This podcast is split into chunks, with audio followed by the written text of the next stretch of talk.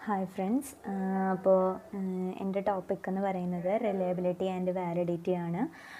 നമ്മുടെ M P C zero zero five research മെത്തേഡ്സിൽ നമുക്ക് വരുന്ന നമ്മുടെ യൂണിറ്റ് ടൂവിൽ വരുന്ന ഒരു ടോപ്പിക്കാണ് റിലയബിലിറ്റിയും വാലിഡിറ്റിയും ഓക്കെ അപ്പോൾ നമ്മൾ മറ്റുള്ള മറ്റുള്ള സബ്ജക്റ്റുകളെ വെച്ച് നോക്കുമ്പോൾ ലൈക്ക് നമ്മുടെ ഫിസിക്കൽ സയൻസ് അല്ലെങ്കിൽ അങ്ങനെയുള്ള സബ്ജക്റ്റുകളെ വെച്ച് നോക്കുമ്പോൾ നമ്മുടെ സൈക്കോളജിയിൽ നമ്മുടെ മെഷർമെന്റ് എന്ന് പറയുന്നത് വളരെ ഡിഫിക്കൽട്ടാണ് ഓക്കെ സൈക്കോളജി അതിന് കാരണമുണ്ട്. എന്താണെന്ന് വെച്ചാൽ നമ്മുടെ സൈക്കോളജിസ്റ്റുകൾ മെയിനായിട്ട് എന്താ പറയുക സിമ്പിൾ ക്വാളിറ്റീസിനല്ല അവർ ഇൻട്രസ്റ്റഡ് ആയിട്ടുള്ളത്. ഓക്കെ സിമ്പിൾ ക്വാളിറ്റീസിനല്ല അവർ എന്താ പറയുക ഇൻട്രസ്റ്റഡ് ആയിട്ടുള്ളത്. അതായത് അവർ ലൈക്ക് ഹൈറ്റ് വെയ്റ്റ് അങ്ങനെയുള്ള എന്താ പറയുക ഐറ്റംസിനല്ല അവർ സൈക്കോളജിസ്റ്റുകൾ ഇൻട്രസ്റ്റഡ് ആയിട്ടുള്ളത്. അവരെല്ലായ്പ്പോഴും എന്താ എന്താ പറയുക കോംപ്ലക്സ് തിങ്സിനാണ് അവർ ഇൻട്രസ്റ്റഡ് ആയിട്ടുള്ളത്. Like intelligence beauty personality aggressiveness അങ്ങനെയുള്ള കുറച്ച് കാര്യങ്ങൾക്കാണ് അവരിപ്പോൾ എല്ലായ്പ്പോഴും ഇൻട്രസ്റ്റഡ് ആയിട്ടുള്ളത്. അതുകൊണ്ട് തന്നെ നമുക്ക് സൈക്കോളജിയിൽ ഏതൊരു ടെസ്റ്റ് ആണെന്നുണ്ടെങ്കിലും മെഷർ ചെയ്യാൻ വളരെ ബുദ്ധിമുട്ടാണ്. അപ്പോൾ എന്താ പറയുക ഇപ്പോൾ എക്സാമ്പിളായിട്ട് നമുക്ക് ഒരാളുടെ ഹൈറ്റ് വെയിറ്റ് ഒക്കെ ആണെന്ന് നമുക്ക് ജസ്റ്റ് കാണുമ്പോൾ തന്നെ നമുക്ക് അവരുടെ ഹൈറ്റും വെയിറ്റും കാണുമ്പോൾ മനസ്സിലാവും പക്ഷേ എന്നിരുന്നാൽ നമുക്ക് ഒരാളുടെ ആ ഒരു പേഴ്സന്റെ ഇന്റലിജൻസ് അല്ലെങ്കിൽ അവരുടെ പേഴ്സണാലിറ്റി അല്ലെങ്കിൽ അവർ അവരുടെ എന്താ പറയുക അഗ്രസീവ്നെസ് അതൊന്നും നമുക്ക് ഒരിക്കലും നമുക്ക് ജസ്റ്റ് കാണുമ്പോഴോ അല്ലെങ്കിൽ നമുക്ക് പെട്ടെന്ന് ടെസ്റ്റ് ചെയ്തെടുക്കാൻ പറ്റുന്ന ഒരു കാര്യമല്ല. അപ്പോൾ നമ്മൾ ഏതൊരു ടെസ്റ്റ് ചെയ്യുകയാണെന്നുണ്ടെങ്കിലും നമുക്ക് ആ ടെസ്റ്റ് റിലയബിൾ ആവണം അല്ലെ ദെൻ വാലിഡ് ആവണം. എന്നിരുന്നാൽ മാത്രമാണ് നമുക്കൊരു ടെസ്റ്റ് ചെയ്യാൻ പറ്റുള്ളൂ. നമുക്കിപ്പോൾ സെക്കൻഡ് ഇയറിൽ പ്രൊജക്റ്റൊക്കെ വരുമ്പോൾ നമ്മൾ എന്താ പറയുക റിലയബിലിറ്റിയുടെയും വാലിഡിറ്റിയുടെയും ഇമ്പോർട്ടൻസ് നമ്മുടെ പ്രൊജക്റ്റിൽ എന്തോരം ഉണ്ടാവുമെന്ന് നമുക്ക് നമുക്ക് നെക്സ്റ്റ് ഇയർ പ്രൊജക്റ്റ് വരുമ്പോൾ കാണാം. അപ്പോൾ നമ്മൾ ആദ്യം പറയാൻ പോകുന്നത് മീനിങ് ഓഫ് റിലയബിലിറ്റി ആണ്. Okay meaning of reliability meaning of reliability നമ്മുടെ അപ്പോൾ ആദ്യം ഞാൻ കുറച്ച് സ്ലൈഡ്സ് ഉണ്ടാക്കിയിട്ടുണ്ട്. അപ്പോൾ സ്ലൈഡ്സ് ഉണ്ടാ ഈ സ്ലൈഡ്സ് നിങ്ങൾക്ക് ഹെൽപ്ഫുൾ ആവണം എന്നാണ് എന്റെ ഒരു ആഗ്രഹം. അത് എത്രത്തോളം ഹെൽപ്ഫുൾ ആവുമെന്ന് എനിക്കറിയില്ല. ഞാൻ അധികം എന്താ പറയുക വൈഡഡ് ആയിട്ടൊന്നും ഞാൻ സ്ലൈഡ്സ് ഉണ്ടാക്കിയിട്ടില്ല.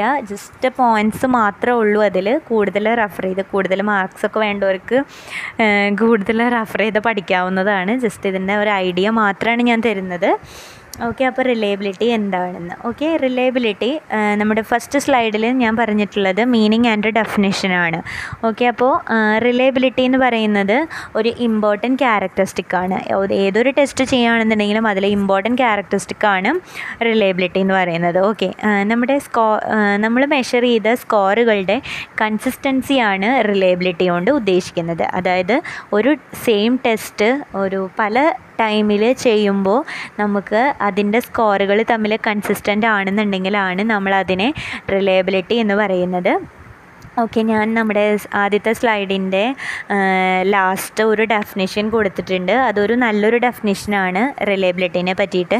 പരമാവധി അത് നന്നായി പഠിക്കാൻ നോക്കുക. കാരണം നമുക്കിപ്പോൾ പ്രൊജക്റ്റൊക്കെ വരുമ്പോൾ നമുക്ക് വൈവ എക്സാം ഒക്കെ വരുമ്പോൾ നമുക്ക് അവർ ഓരോ ഡെഫിനിഷൻസൊക്കെ ചോദിക്കും. ഇപ്പോൾ റിലയബിലിറ്റിയുടെയോ വാലിഡിറ്റിയുടെയോ അതായത് നമ്മുടെ ടോപ്പിക്ക് എന്തിന്റെ ആയാലും അവർ ഓരോ ഡെഫിനിഷൻസ് ചോദിക്കും. അപ്പോൾ നമുക്ക് ഡെഫിനിഷൻസ് ഒക്കെ ചോദിക്കുമ്പോൾ നമുക്ക് എല്ലായ്പ്പോഴും ഇങ്ങനെ ഏതെങ്കിലും റിസർച്ചേഴ്സ് പ്രപ്പോസ് ചെയ്തിട്ടുള്ള എന്തെങ്കിലും ഡെഫിനിഷൻസ് പറയുകയാണെന്നുണ്ടെങ്കിൽ നമുക്ക് അവർ കൂടുതൽ അവർ അവരത് എന്താ പറയുക കൂടുതൽ ഫോക്കസ് ചെയ്യും. മാത്രമല്ല നമുക്ക് എന്താ പറയുക ഇപ്പോൾ എക്സാമിന് നമ്മൾക്ക് എഴുതുകയാണെങ്കിലും നമുക്ക് കൂടുതൽ മാർക്ക് സ്കോർ ചെയ്യാനുള്ള ഒരു വഴിയാണ് ഏതെങ്കിലും റിസർച്ചേഴ്സ് പ്രപ്പോസ് ചെയ്തിട്ടുള്ള ഒരു ഡെഫിനിഷൻ എഴുതുന്നതൊക്കെ ഓക്കെ അപ്പോൾ റിലയബിലിറ്റി എന്ന് പറഞ്ഞാൽ വേറെ ഒന്നുമില്ല ഒരു സെയിം ടെസ്റ്റ് ഒരു പല സമയങ്ങളിൽ ഒരു സെയിം സാമ്പിളിൽ അല്ലെങ്കിൽ സാമ്പിൾസിൽ ചെയ്യും ഒരു സെയിം സാമ്പിൾസിൽ ചെയ്യുമ്പോൾ നമുക്ക് കിട്ടുന്ന സ്കോറിന്റെ കൺസിസ്റ്റൻസിയാണ് റിലയബിലിറ്റി കൊണ്ട് നമ്മൾ ഉദ്ദേശിക്കുന്നത്. ഓക്കെ ദെൻ നമ്മൾ അടുത്ത സ്ലൈഡിലേക്ക് പോകുന്നത് ടൈപ്സ് ഓഫ് റിലയബിലിറ്റി ആണ്. ടൈപ്സ് ഓഫ് റിലയബിലിറ്റി എന്ന് പറഞ്ഞു കഴിഞ്ഞാൽ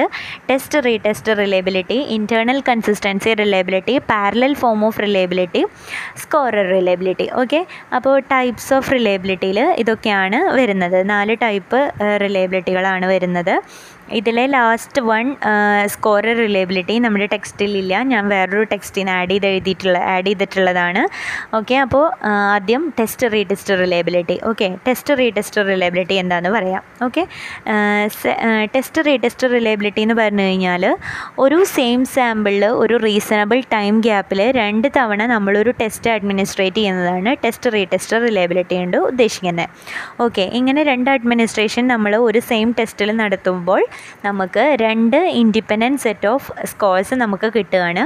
ഈ രണ്ട് സ്കോഴ്സ് നമ്മൾ ഈ രണ്ട് സെറ്റിലുള്ള സ്കോഴ്സ് നമ്മൾ കോറിലേറ്റ് ചെയ്യുമ്പോൾ നമുക്ക് ഒരു വാല്യൂ കിട്ടും. അതാണ് നമ്മൾ റിലയബിലിറ്റി ക്വാഫിഷ്യന്റ് എന്ന് പറയുന്നത്. ഓക്കെ അപ്പോൾ എന്താണ് നമ്മൾ ടെസ്റ്റ് റീടെസ്റ്റ് റിലയബിലിറ്റിയിൽ പറഞ്ഞത്? അതായത് ഒരു റീസണബിൾ ആയിട്ടുള്ള ഒരു ടൈം ഗ്യാപ്പിൽ നമ്മളൊരു സെയിം സാമ്പിളിൽ രണ്ട് തവണ നമ്മളൊരു ടെസ്റ്റ് അഡ്മിനിസ്ട്രേറ്റ് ചെയ്യുന്നതാണ് ടെസ്റ്റ് റീടെസ്റ്റ് റിലയബിലിറ്റി ഓക്കെ ഈ രണ്ട് ടെസ്റ്റുകൾ ഈ രണ്ട് ടെസ്റ്റുകൾ സെയിം ടെസ്റ്റ് രണ്ട് തവണ നമ്മൾ ചെയ്യുമ്പോൾ നമുക്ക് കിട്ടുന്ന ഒരു സ്കോർ ഉണ്ട്. ആ സ്കോർ നമ്മൾ കോറിലേറ്റ് ചെയ്യുമ്പോൾ നമുക്ക് എന്താണ്? രണ്ട് സെറ്റ് ഓഫ് സ്കോർസ് നമ്മൾ കോറിലേറ്റ് ചെയ്യുമ്പോൾ നമുക്ക് ഒരു റിലയബിലിറ്റി ക്വാഫിഷ്യന്റിന്റെ വാല്യൂ കിട്ടുകയാണ് ഓക്കെ അപ്പോൾ ഈ റിലയബിലിറ്റി ക്വാഫിഷനെ നമ്മൾ ടെമ്പോറൽ സ്റ്റെബിലിറ്റി ക്വാഫിഷ്യൻ എന്നാണ് പറയുന്നത്. ഓക്കെ ഇനി എങ്ങനെയാണ് ഒരു ഹൈ ടെസ്റ്റ് റീടെസ്റ്റ് റിലയബിലിറ്റി എന്ന് പറയുന്നത്? എന്താണെന്നാണ് ഉദ്ദേശിക്കുന്നത്? അതായത് ഹൈ ടെസ്റ്റ് റീടെസ്റ്റ് റിലയബിലിറ്റി എന്ന് ഉദ്ദേശിക്കുന്നത് എന്താണെന്ന് വെച്ചാൽ ഒരു എക്സാമിന് ആദ്യത്തെ അഡ്മിനിസ്ട്രേഷനിൽ ലോ സ്കോറാണ് കിട്ടിയത് ദെൻ സെക്കൻഡ് അഡ്മിനിസ്ട്രേഷനിലും ലോ സ്കോർ തന്നെയാണ് കിട്ടണമെന്നുണ്ടെങ്കിൽ അത് ഹൈ ടെസ്റ്റ് റീടെസ്റ്റ് റിലേബിലിറ്റിയാണ് അതായത് ഒരു എക്സാമിനിക്ക് ഒരു തവണ അഡ്മിനിസ്ട്രേറ്റ് ചെയ്തപ്പോൾ ഇപ്പോൾ എന്താ പറയുക ഹൈ സ്കോർ കിട്ടി.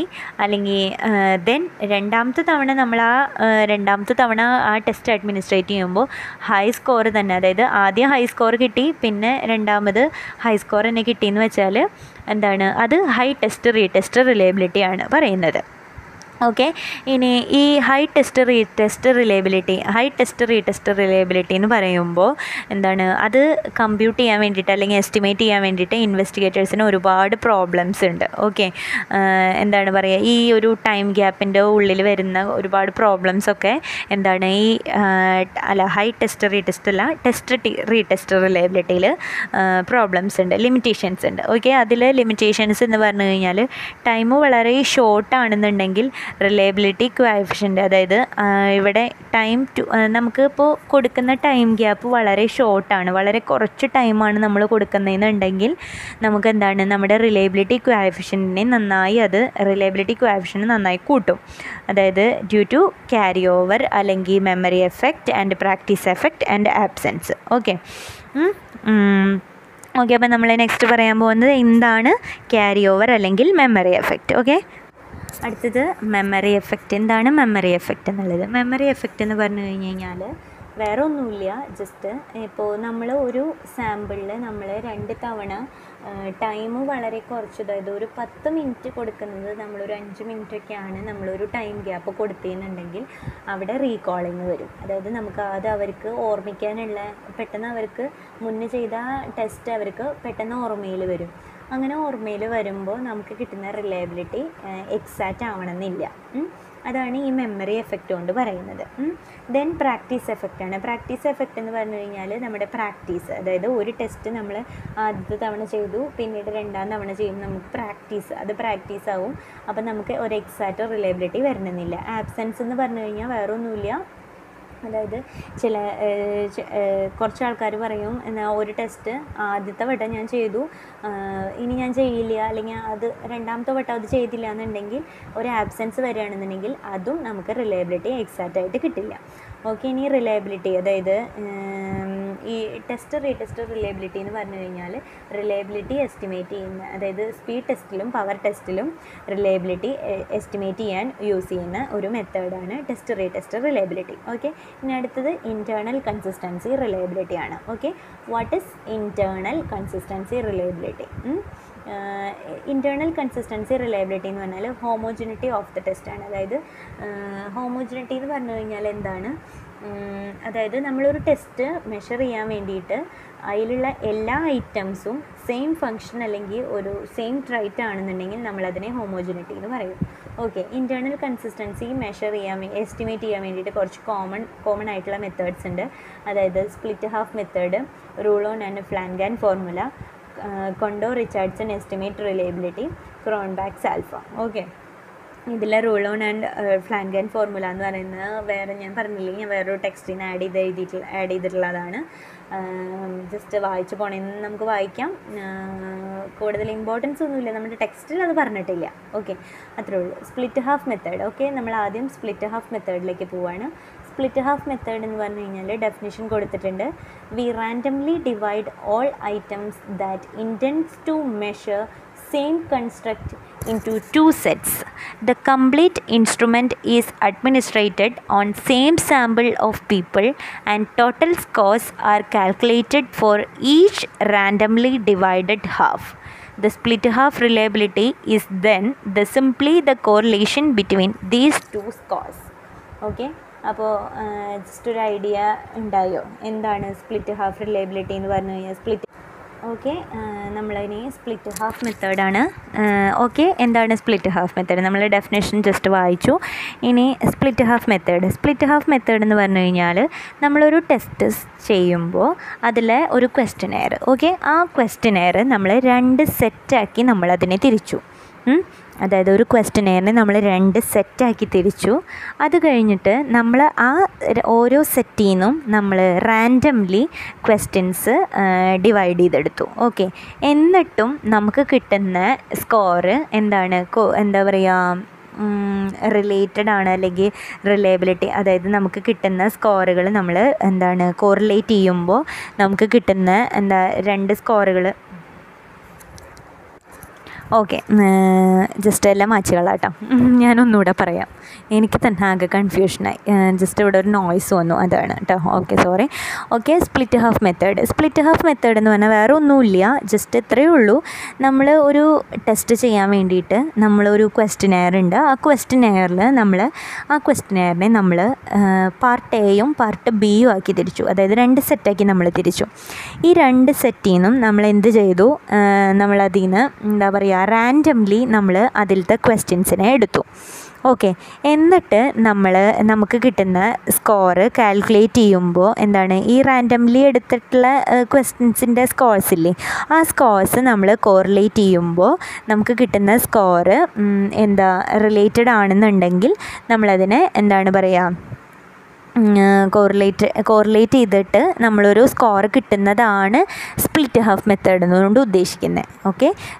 സ്പ്ലിറ്റ് ഹാഫ് മെത്തേഡ് എന്താണെന്ന് ജസ്റ്റ് മനസ്സിലായില്ലേ? അതായത് നമ്മളൊരു ക്വസ്റ്റ്യൻ ഒരു ക്വസ്റ്റ്യനെയറിനെ നമ്മൾ രണ്ടാക്കി തിരിച്ചു. ആ രണ്ടാക്കി തിരിച്ചിട്ട് നമ്മൾ അതിൽ നിന്ന് റാൻഡംലി നമ്മൾ ക്വസ്റ്റ്യൻസ് എടുത്തു. എന്നിട്ട് ആ ക്വസ്റ്റ്യൻസിന്റെ ആൻസേഴ്സ് നമ്മൾ എന്താ പറയുക കോറിലേറ്റ് ചെയ്യുമ്പോൾ നമുക്ക് കിട്ടുന്ന രണ്ട് സെറ്റ് ഓഫ് സ്കോർസ് നമ്മൾ കിട്ടുമ്പോൾ അത് കോറിലേറ്റ് ചെയ്യുമ്പോൾ നമുക്ക് കിട്ടുന്നത് റിലയബിൾ എന്താ പറയുക നമ്മൾ അങ്ങ് രണ്ട് സ്കോർ കിട്ടിയിട്ട് നമ്മൾ റിലയബിലിറ്റി നോക്കുന്നതാണ് സ്പ്ലിറ്റ് ഹാഫ് മെത്തേഡ് കൊണ്ട് ഉദ്ദേശിക്കുന്നത് അടുത്തത് വേറെ അടുത്തത് എന്താ പറയുക റൂൾ ഓൺ ആൻഡ് ഫ്ലാൻഗൻ ഫോർമുലയില്ലേ Rulon and Flanagan formula എന്ന് പറഞ്ഞു കഴിഞ്ഞാൽ ഇത് ഈ മെയിനായിട്ട് ഈ ഫോർമുല പ്രൊവൈഡ് ചെയ്യുന്നത് എന്താണെന്ന് വെച്ചാൽ ഇതൊരു പ്രോ ഒരു ഫോർമുല ഉണ്ട് കേട്ടോ ഫോർമുല ഞാൻ ജസ്റ്റ് ആഡ് ചെയ്തിട്ടില്ല. ഇത് ഇവർ രണ്ട് രണ്ട് ഫോർമുലാസ് ഉണ്ട്. ഈ ഫോർമുലാസ് മെയിനായിട്ട് ഇവർ ഇവിടെ യൂസ് ചെയ്യുന്നത് എന്തിനാണെന്ന് വെച്ച് കഴിഞ്ഞാൽ റിലയബിലിറ്റി കോഎഫിഷ്യന്റ് മുഴുവനായിട്ട് ഒരു ഹോൾ ടെസ്റ്റിൽ ഒരു ഹാഫ് ടെസ്റ്റിലല്ല ഒരു ഹോൾ ടെസ്റ്റിൽ റിലയബിലിറ്റി കിട്ട കാണാൻ വേണ്ടിയിട്ടാണ് നമ്മൾ Rulon and Flanagan formula main അത് വലിയ ഇമ്പോർട്ടൻസ് കൊടുത്ത് പഠിക്കുന്നു വേണ്ടിയിട്ട് ഞാൻ ജസ്റ്റ് ഇതിൽ ആഡ് ചെയ്തേ ഉള്ളൂ. അതുകൊണ്ട് അത് വലിയ ഇമ്പോർട്ടന്റ് ആയിട്ട് ഞാൻ പറയുന്നില്ല. ഓക്കെ അടുത്തത് കൊണ്ട റിച്ചാർഡ്സൺ ഫോർമുലയാണ്. കൊണ്ട റിച്ചാർഡ്സൺ ഫോർമുല നമ്മുടെ ടെക്സ്റ്റ് ബുക്ക് പേജ് നമ്പർ ഇരുപത്തി മൂന്നിൽ ഓക്കെ ട്വന്റി ത്രീയിൽ ഈ ഫോർമുല ഈ ഫോർമുല കിടക്കുന്നുണ്ട് അപ്പോൾ ഈ ഫോർമുല വേറെ ഒന്നുമില്ല ജസ്റ്റ് ആ ഫോർമുല ജസ്റ്റ് ഒന്ന് വായിച്ചാൽ മതി. അതാണ് കൊണ്ട റിച്ചാർഡ്സൺ ഫോർമുല ആ ഒരു ഇത് വെച്ചിട്ട് നമ്മൾ റിലയബിലിറ്റി മെഷർ ചെയ്യാൻ വേണ്ടി അല്ലെങ്കിൽ റിലയബിലിറ്റി കിട്ടാൻ വേണ്ടിയിട്ട് നമ്മൾ യൂസ് ചെയ്യുന്ന ഒരു ഫോർമുലയാണ് ഈ കൊണ്ട റിച്ചാർഡ്സൺ ഫോർമുല കൊണ്ട് ഉദ്ദേശിക്കുന്നത്. അതുപോലെ തന്നെയാണ് ക്രോൺബാക്സ് ആൽഫയും വരുന്നത്. അത് നമ്മുടെ text book page number twenty ഫോറിൽ ഇരുപത്തി നാലിൽ ഈ ഫോർമുല കൊടുക്കേണ്ടത് അതിനപ്പോൾ കുറേ ഒരുപാട് ഇതായിട്ട് പറയാൻ മാത്രം ഒന്നുമില്ല. അതാണ് ഞാൻ ആക്ച്വലി പറയാത്ത കേട്ടോ. ഓക്കെ അടുത്തത് എന്താണ്? പാരലൽ ഫോം ഓഫ് റിലയബിലിറ്റി ആണ്. ഓക്കെ പാര what is parallel form of reliability parallel form of റിലയബിലിറ്റിയുടെ വേറൊരു പേരാണ് എന്ത്? Alternative form of reliability okay ഇതിൽ ഇവിടെ എന്താണ് പറയുന്നതെന്ന് നമുക്ക് നോക്കാം. What is parallel form of reliability parallel form of reliability parallel form of reliability എന്ന് പറഞ്ഞു കഴിഞ്ഞ് കഴിഞ്ഞാൽ വേറെ ഒന്നുമില്ല നമ്മൾ ഇവിടെ ചെയ്യുന്ന എന്താണെന്ന് വെച്ച് കഴിഞ്ഞാൽ രണ്ട് ഫോമിൽ ഒരു ടെസ്റ്റിൽ നമ്മൾ എന്താ പറയുക ക്വസ്റ്റ്യൻസ് നമ്മൾ രണ്ട് ഫോം ഓഫ് ക്വസ്റ്റ്യൻ ക്വസ്റ്റ്യനെയർ നമ്മളവിടെ കൊടുക്കുകയാണ് അതായത് ഒരു സെയിം ഒരു എക്സാമ്പിളായിട്ട് നമ്മളിപ്പോൾ ഒരു പേഴ്സന്റെ നമ്മൾ ഇന്റലിജൻസ് ആണ് അളക്കുന്നത് ഓക്കെ അപ്പോൾ നമ്മളിവിടെ എന്ത് ചെയ്യുന്നു എന്ന് വെച്ചാൽ രണ്ട് ഫോം ഓഫ് ക്വസ്റ്റ്യനെയർ നമ്മൾ ആദ്യം ഇന്റലിജൻസിന്റെ രണ്ട് ഫോം ഓഫ് ക്വസ്റ്റിനെയർ നമ്മളവിടെ കൊടുക്കുന്നു. ഓക്കെ ഇതിലത്തെ ക്വസ്റ്റ്യൻസ് എന്ന് പറയുന്നത് വേറെ വേറെ ആയിരിക്കും. പക്ഷേ കണ്ടന്റ് ഒന്നായിരിക്കും. അതായത് ഇന്റലിജൻസിനെ റിലേറ്റ് ചെയ്തിട്ടുള്ള ക്വസ്റ്റ്യൻസ് ആയിരിക്കും. പക്ഷേ ക്വസ്റ്റ്യൻസ് രണ്ട് ഫോമിലും രണ്ട് ഗ്രൂ എന്താ പറയുക രണ്ട് ഫോം ഓഫ് ക്വസ്റ്റ്യൻ ക്വസ്റ്റിനെയറിലും ക്വസ്റ്റ്യൻസ് ഡിഫറെന്റ് ആയിരിക്കും. ഒരു സെയിം സാമ്പിളിൽ നമ്മൾ കൊടുക്കുമ്പോൾ ഓക്കെ അപ്പോൾ എന്നിട്ടും നമ്മൾ ഈ രണ്ട് ഫോമിൽ നമുക്ക് കിട്ടിയിട്ടും നമ്മുടെ റിലയബിലിറ്റി എന്താ പറയുക ഇങ്ങനെ നമുക്ക് രണ്ട് സ്കോഴ്സ് എന്താ പറയുക എന്താ പറയുക നമ്മളിപ്പോൾ രണ്ട് ഫോം ഓഫ് ക്വസ്റ്റിനെയർ കൊടുത്ത് നമുക്ക് കിട്ടിയല്ലോ ഈ രണ്ട് ക്വസ്റ്റിനെയേഴ്സ് കൊടുത്തിട്ട് നമുക്ക് കിട്ടുന്ന സ്കോറും എന്നിട്ടും അത് കൺസിസ്റ്റന്റ് ആണെന്നുണ്ടെങ്കിലാണ് നമ്മൾ പാരലൽ ഫോം ഓഫ് റിലേബിലിറ്റി എന്ന് പറയുന്നത്.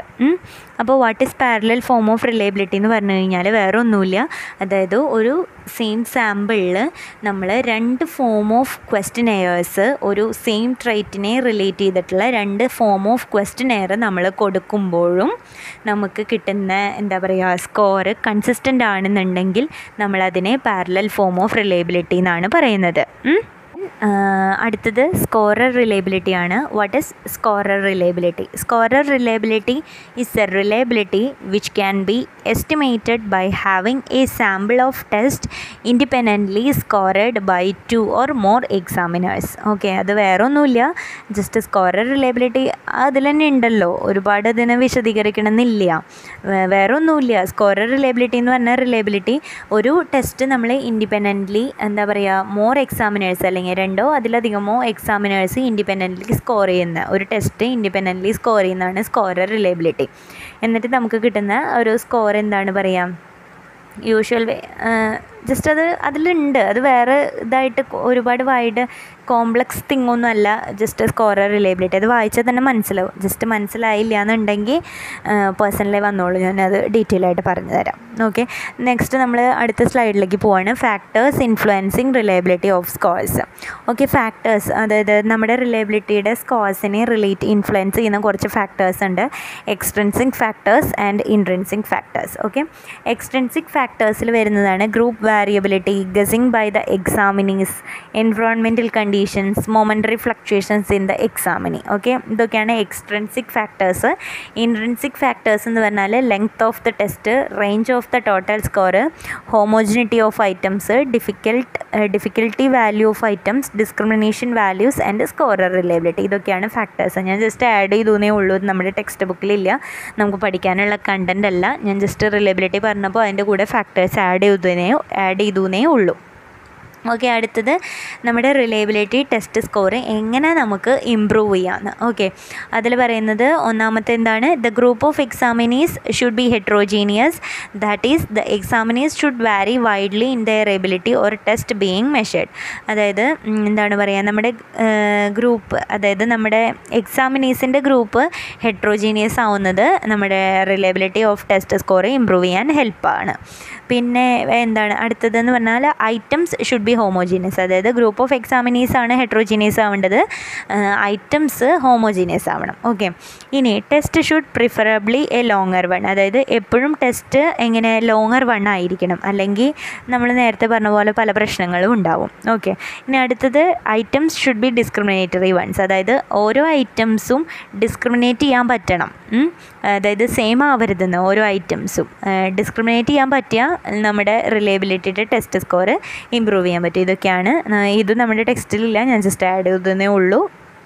ഇനി അടുത്തത് നമ്മൾ വാലിഡിറ്റി ആണ് പറയുന്നത്. നമ്മുടെ ഒരു ടെസ്റ്റ് ചെയ്യുമ്പോൾ നമുക്ക് നെക്സ്റ്റ് ആവശ്യമുള്ള മെയിൻ ആയിട്ടുള്ള ഒരു ഇമ്പോർട്ടന്റ് ക്യാരക്ടറിസ്റ്റിക് ആണ് എന്താണ് വാലിഡിറ്റി എന്ന് പറയുന്നത്. വാലിഡിറ്റി എന്ന് പറഞ്ഞു കഴിഞ്ഞാൽ എന്താണ് ഉദ്ദേശിക്കുന്നത്? Means truth or fidelity okay truth valid truth ഇതൊക്കെയാണ് നമ്മൾ വാലിഡിറ്റി കൊണ്ട് ഉദ്ദേശിക്കുന്നത്. ഓക്കെ ഇവിടെ അനസ്തസി പറയുന്നത് എന്താണെന്ന് വെച്ച് കഴിഞ്ഞാൽ validity of a test concerns what the test measures and how well it ഡസോ അതായത് വാലിഡിറ്റി എന്ന് പറഞ്ഞാൽ വാലിഡ് ആയിരിക്കണം.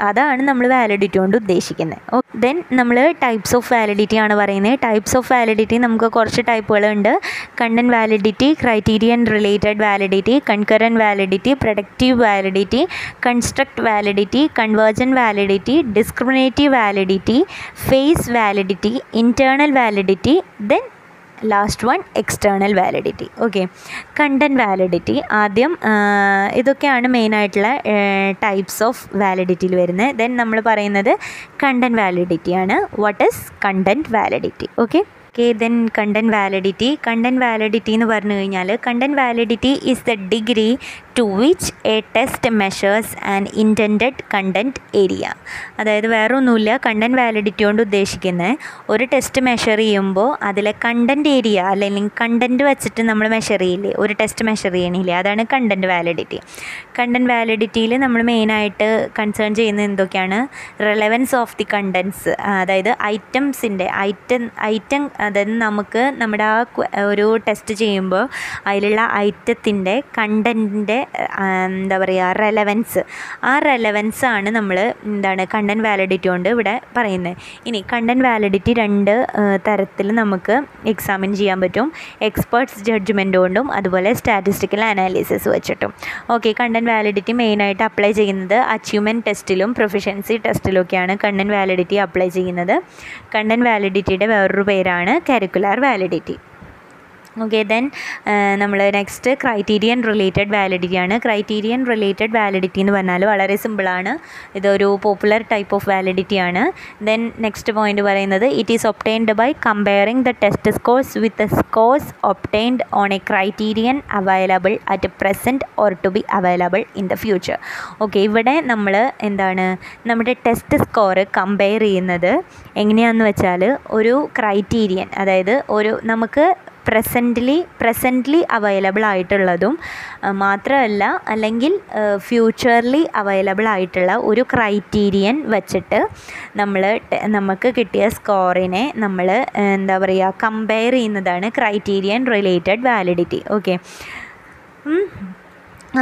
then productive validity productive validity എന്ന് പറയുന്നത് പ്രൊഡക്റ്റീവ് വാലിഡിറ്റി നമ്മുടെ ക്രൈറ്റീരിയൻ റിലേറ്റഡ് വാലിഡിറ്റിയുടെ ഒരു സബ് ടൈപ്പാണ് പ്രൊഡക്റ്റീവ് വാലിഡിറ്റിയുടെ വേറൊരു ഡിസൈനി എന്താ പറയുക പേരാണ് empirical validity and statistical validity okay predictive validity a test is correlated against the criterion to be made available some time in the future okay predictive validity എന്ന് പറഞ്ഞു കഴിഞ്ഞ് കഴിഞ്ഞാൽ ഇവിടെ നമ്മൾ എന്താ പറയുക ടെസ്റ്റ് സ്കോറ് ഒപ്റ്റൈൻ ചെയ്യുന്ന. ആദ്യം മൂന്നാമത്തെ പോയിന്റ് നോക്കൂ.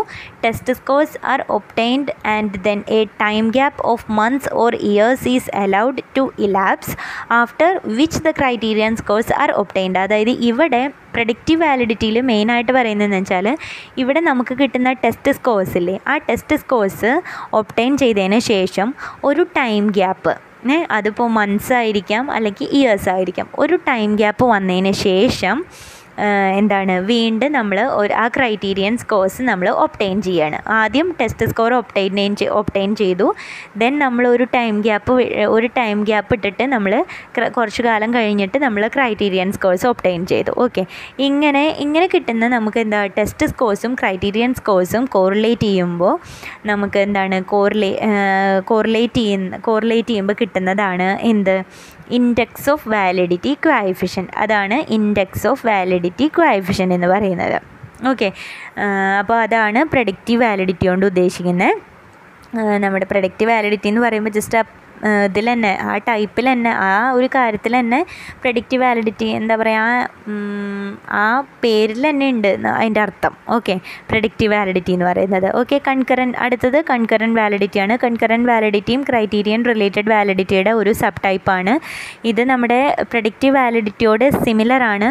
പക്ഷേ എന്നിരുന്നാലും ഇവിടെ ഒരു ടൈം ഗ്യാപ്പ് വരുന്നില്ല. അതായത് ടെസ്റ്റ് സ്കോർ ഒപ്റ്റെയിൻ ചെയ്യാനും ക്രൈറ്റീരിയൻ സ്കോഴ്സ് ഒപ്റ്റെയിൻ ചെയ്യാനും ഒരു ടൈം ഗ്യാപ്പ് ഇവിടെ കൺകറൻ വാലിഡിറ്റിയിൽ വരുന്നില്ല. ഓക്കെ കൺകറൻ വാലിഡിറ്റിയിൽ നമ്മൾ എന്താണ് ഒരു എന്താ പറയുക കൺകറൻ വാലിഡിറ്റിയിൽ നമ്മളിവിടെ എസ്റ്റാബ്ലിഷ് ചെയ്യുന്ന ഒരു റിലേഷൻഷിപ്പ് അല്ലെങ്കിൽ ഒരു ഡിസ്ക്രിമിനേഷൻ അതാണ് നമ്മൾ ഒരു ടെസ്റ്റ് ചെയ്യുമ്പോൾ അതിലുള്ള ഒരു എന്താ പറയുക ഒന്നല്ലെങ്കിൽ റിലേഷൻഷിപ്പ് അല്ലെങ്കിൽ ഡിസ്ക്രിമിനേഷൻ ഇതിനെ നമ്മൾ എസ്റ്റാബ്ലിഷ് ചെയ്യാൻ വേണ്ടിയിട്ടാണ് കൺകറൻ വാലിഡിറ്റി യൂസ് ചെയ്യുന്നത്. ഓക്കെ അപ്പോൾ അത്രയേ ഉള്ളൂ. കൺകറന്റ് വാലിഡിറ്റി എന്താണ്? ദെൻ കൺസ്ട്രക്റ്റ് വാലിഡിറ്റി ആണ്. കൺസ്ട്രക്റ്റ് വാലിഡിറ്റി എന്നുള്ള ടേം അതായത് ദ ടേം കൺസ്ട്രക്റ്റ് വാലിഡിറ്റി എന്ന് പറഞ്ഞിട്ടുള്ള ടേം പ്രപ്പോസ് ചെയ്തിട്ടുള്ളത് നയന്റീൻ ഫിഫ്റ്റി ഫോറിൽ അമേരിക്കൻ സൈക്കോളജിക്കൽ അസോസിയേഷനാണ് ഇത് പ്രപ്പോസ് ചെയ്തിട്ടുള്ളത് ഈ വേർഡ് പിന്നെ ഇത് മെയിനായിട്ട് മെഷർമെന്റ് തിയറിസ്റ്റുകളാണ് മെയിനായിട്ട് കൺസ്ട്രക്റ്റ് വാലിഡിറ്റി യൂസ് ചെയ്യുന്നത്. നമ്മുടെ കണ്ടന്റ് വാലിഡിറ്റിയേക്കാളും ക്രൈറ്റീരിയൻ വാലിഡിറ്റിയേക്കാളും ഡിഫിക്കൽട്ട് ആൻഡ് കോംപ്ലക്സ് പ്രോസസ്സാണ് കൺസ്ട്രക്ട് കൺസ്ട്രക്ട് വാലിഡിറ്റി എന്ന് പറയുന്നത്. പിന്നെ ഇവിടെ എങ്ങനെയാണ് പറയുന്നത്? The investigator decides to compute construct validity only when he's fully satisfied that neither any valid and reliable criterion is available to him nor any universe or content entirely satisfactory and adequate to define the quality of test അതായത് ഇവിടെ വേറെ ഒന്നുമില്ല സിമ്പിളായിട്ട് പറയുകയാണെന്നുണ്ടെങ്കിൽ investigator ഒരു construct validity compute ചെയ്യണമെന്നുണ്ടെങ്കിൽ അദ്ദേഹത്തിന് fully satisfied ആയി ആയിട്ടിരിക്കണം. അതായത് അതിന്റെ എന്താണ് വാലിഡായി എന്താണ് പറയുക വാലിഡ് ആയിട്ടുള്ളതോ അല്ലെങ്കിൽ റിലയബിൾ ആയിട്ടുള്ള ക്രൈറ്റീരിയൻ എന്തെങ്കിലും അദ്ദേഹത്തിന് ഉണ്ടെങ്കിൽ മാത്രമാണ് അദ്ദേഹം ഫുള്ളി സാറ്റിസ്ഫൈഡ് ആവുള്ളൂ എന്ന് ഏ? അല്ലെങ്കിൽ എന്താണ്? ഒരു യൂണിവേഴ്സ് ആയിട്ടുള്ള ഒരു എന്തെങ്കിലും ഒരു കണ്ടന്റ് അല്ലെങ്കിൽ ഒരു എന്താ പറയുക എനി യൂണിവേഴ്സ് ആയിട്ടുള്ള ഏത് യൂണിവേഴ്സ് ആയിട്ടുള്ള എന്തെങ്കിലും ഒരു സംഗതി ഉണ്ടെങ്കിൽ മാത്രം അഡിക്വേറ്റ് തിങ്സ് ഉണ്ടെങ്കിൽ മാത്രമാണ് ഒരു ക്വാളിറ്റി ഉണ്ടെങ്കിൽ മാത്രമാണ് എന്താണ് ഇവിടെ കൺസ്ട്രക്റ്റ് വാലിഡിറ്റി അദ്ദേഹം ഒരു ഇൻവെസ്റ്റിഗേറ്റർ കമ്പ്യൂട്ട് ചെയ്യുള്ളൂ എന്ന്. കൺസ്ട്രക്റ്റ് എന്ന് പറയുന്നത് എന്താണ്? The term construct means is a non observable non observable facts ആണ് കൺസ്ട്രക്റ്റ് കൊണ്ട് ഉദ്ദേശിക്കുന്നത്. ഓക്കെ അടുത്തത് കൺവേർജൻ വാലിഡി വാലിഡിറ്റിയാണ് ഓക്കെ കൺവേർജൻ വാലിഡിറ്റി എന്ന് പറഞ്ഞു കഴിഞ്ഞാൽ കൺവേർജൻ വാലിഡിറ്റി എന്ന് പറഞ്ഞു കഴിഞ്ഞാൽ വേറൊരു ടൈപ്പ് ഓഫ് വാലിഡിറ്റി ആണ്. ഇവിടെ പറയുന്നത് the measurement is correlated with other measure which is theoretically predicted to correlate with അതായത് വേറെ ഒന്നുമില്ല ഇവിടെ നമ്മൾ ഒരു മെഷർമെന്റ് നമ്മൾ വേറൊരു മെഷർമെന്റിനോട് കോറിലേറ്റ് ചെയ്യുന്നു.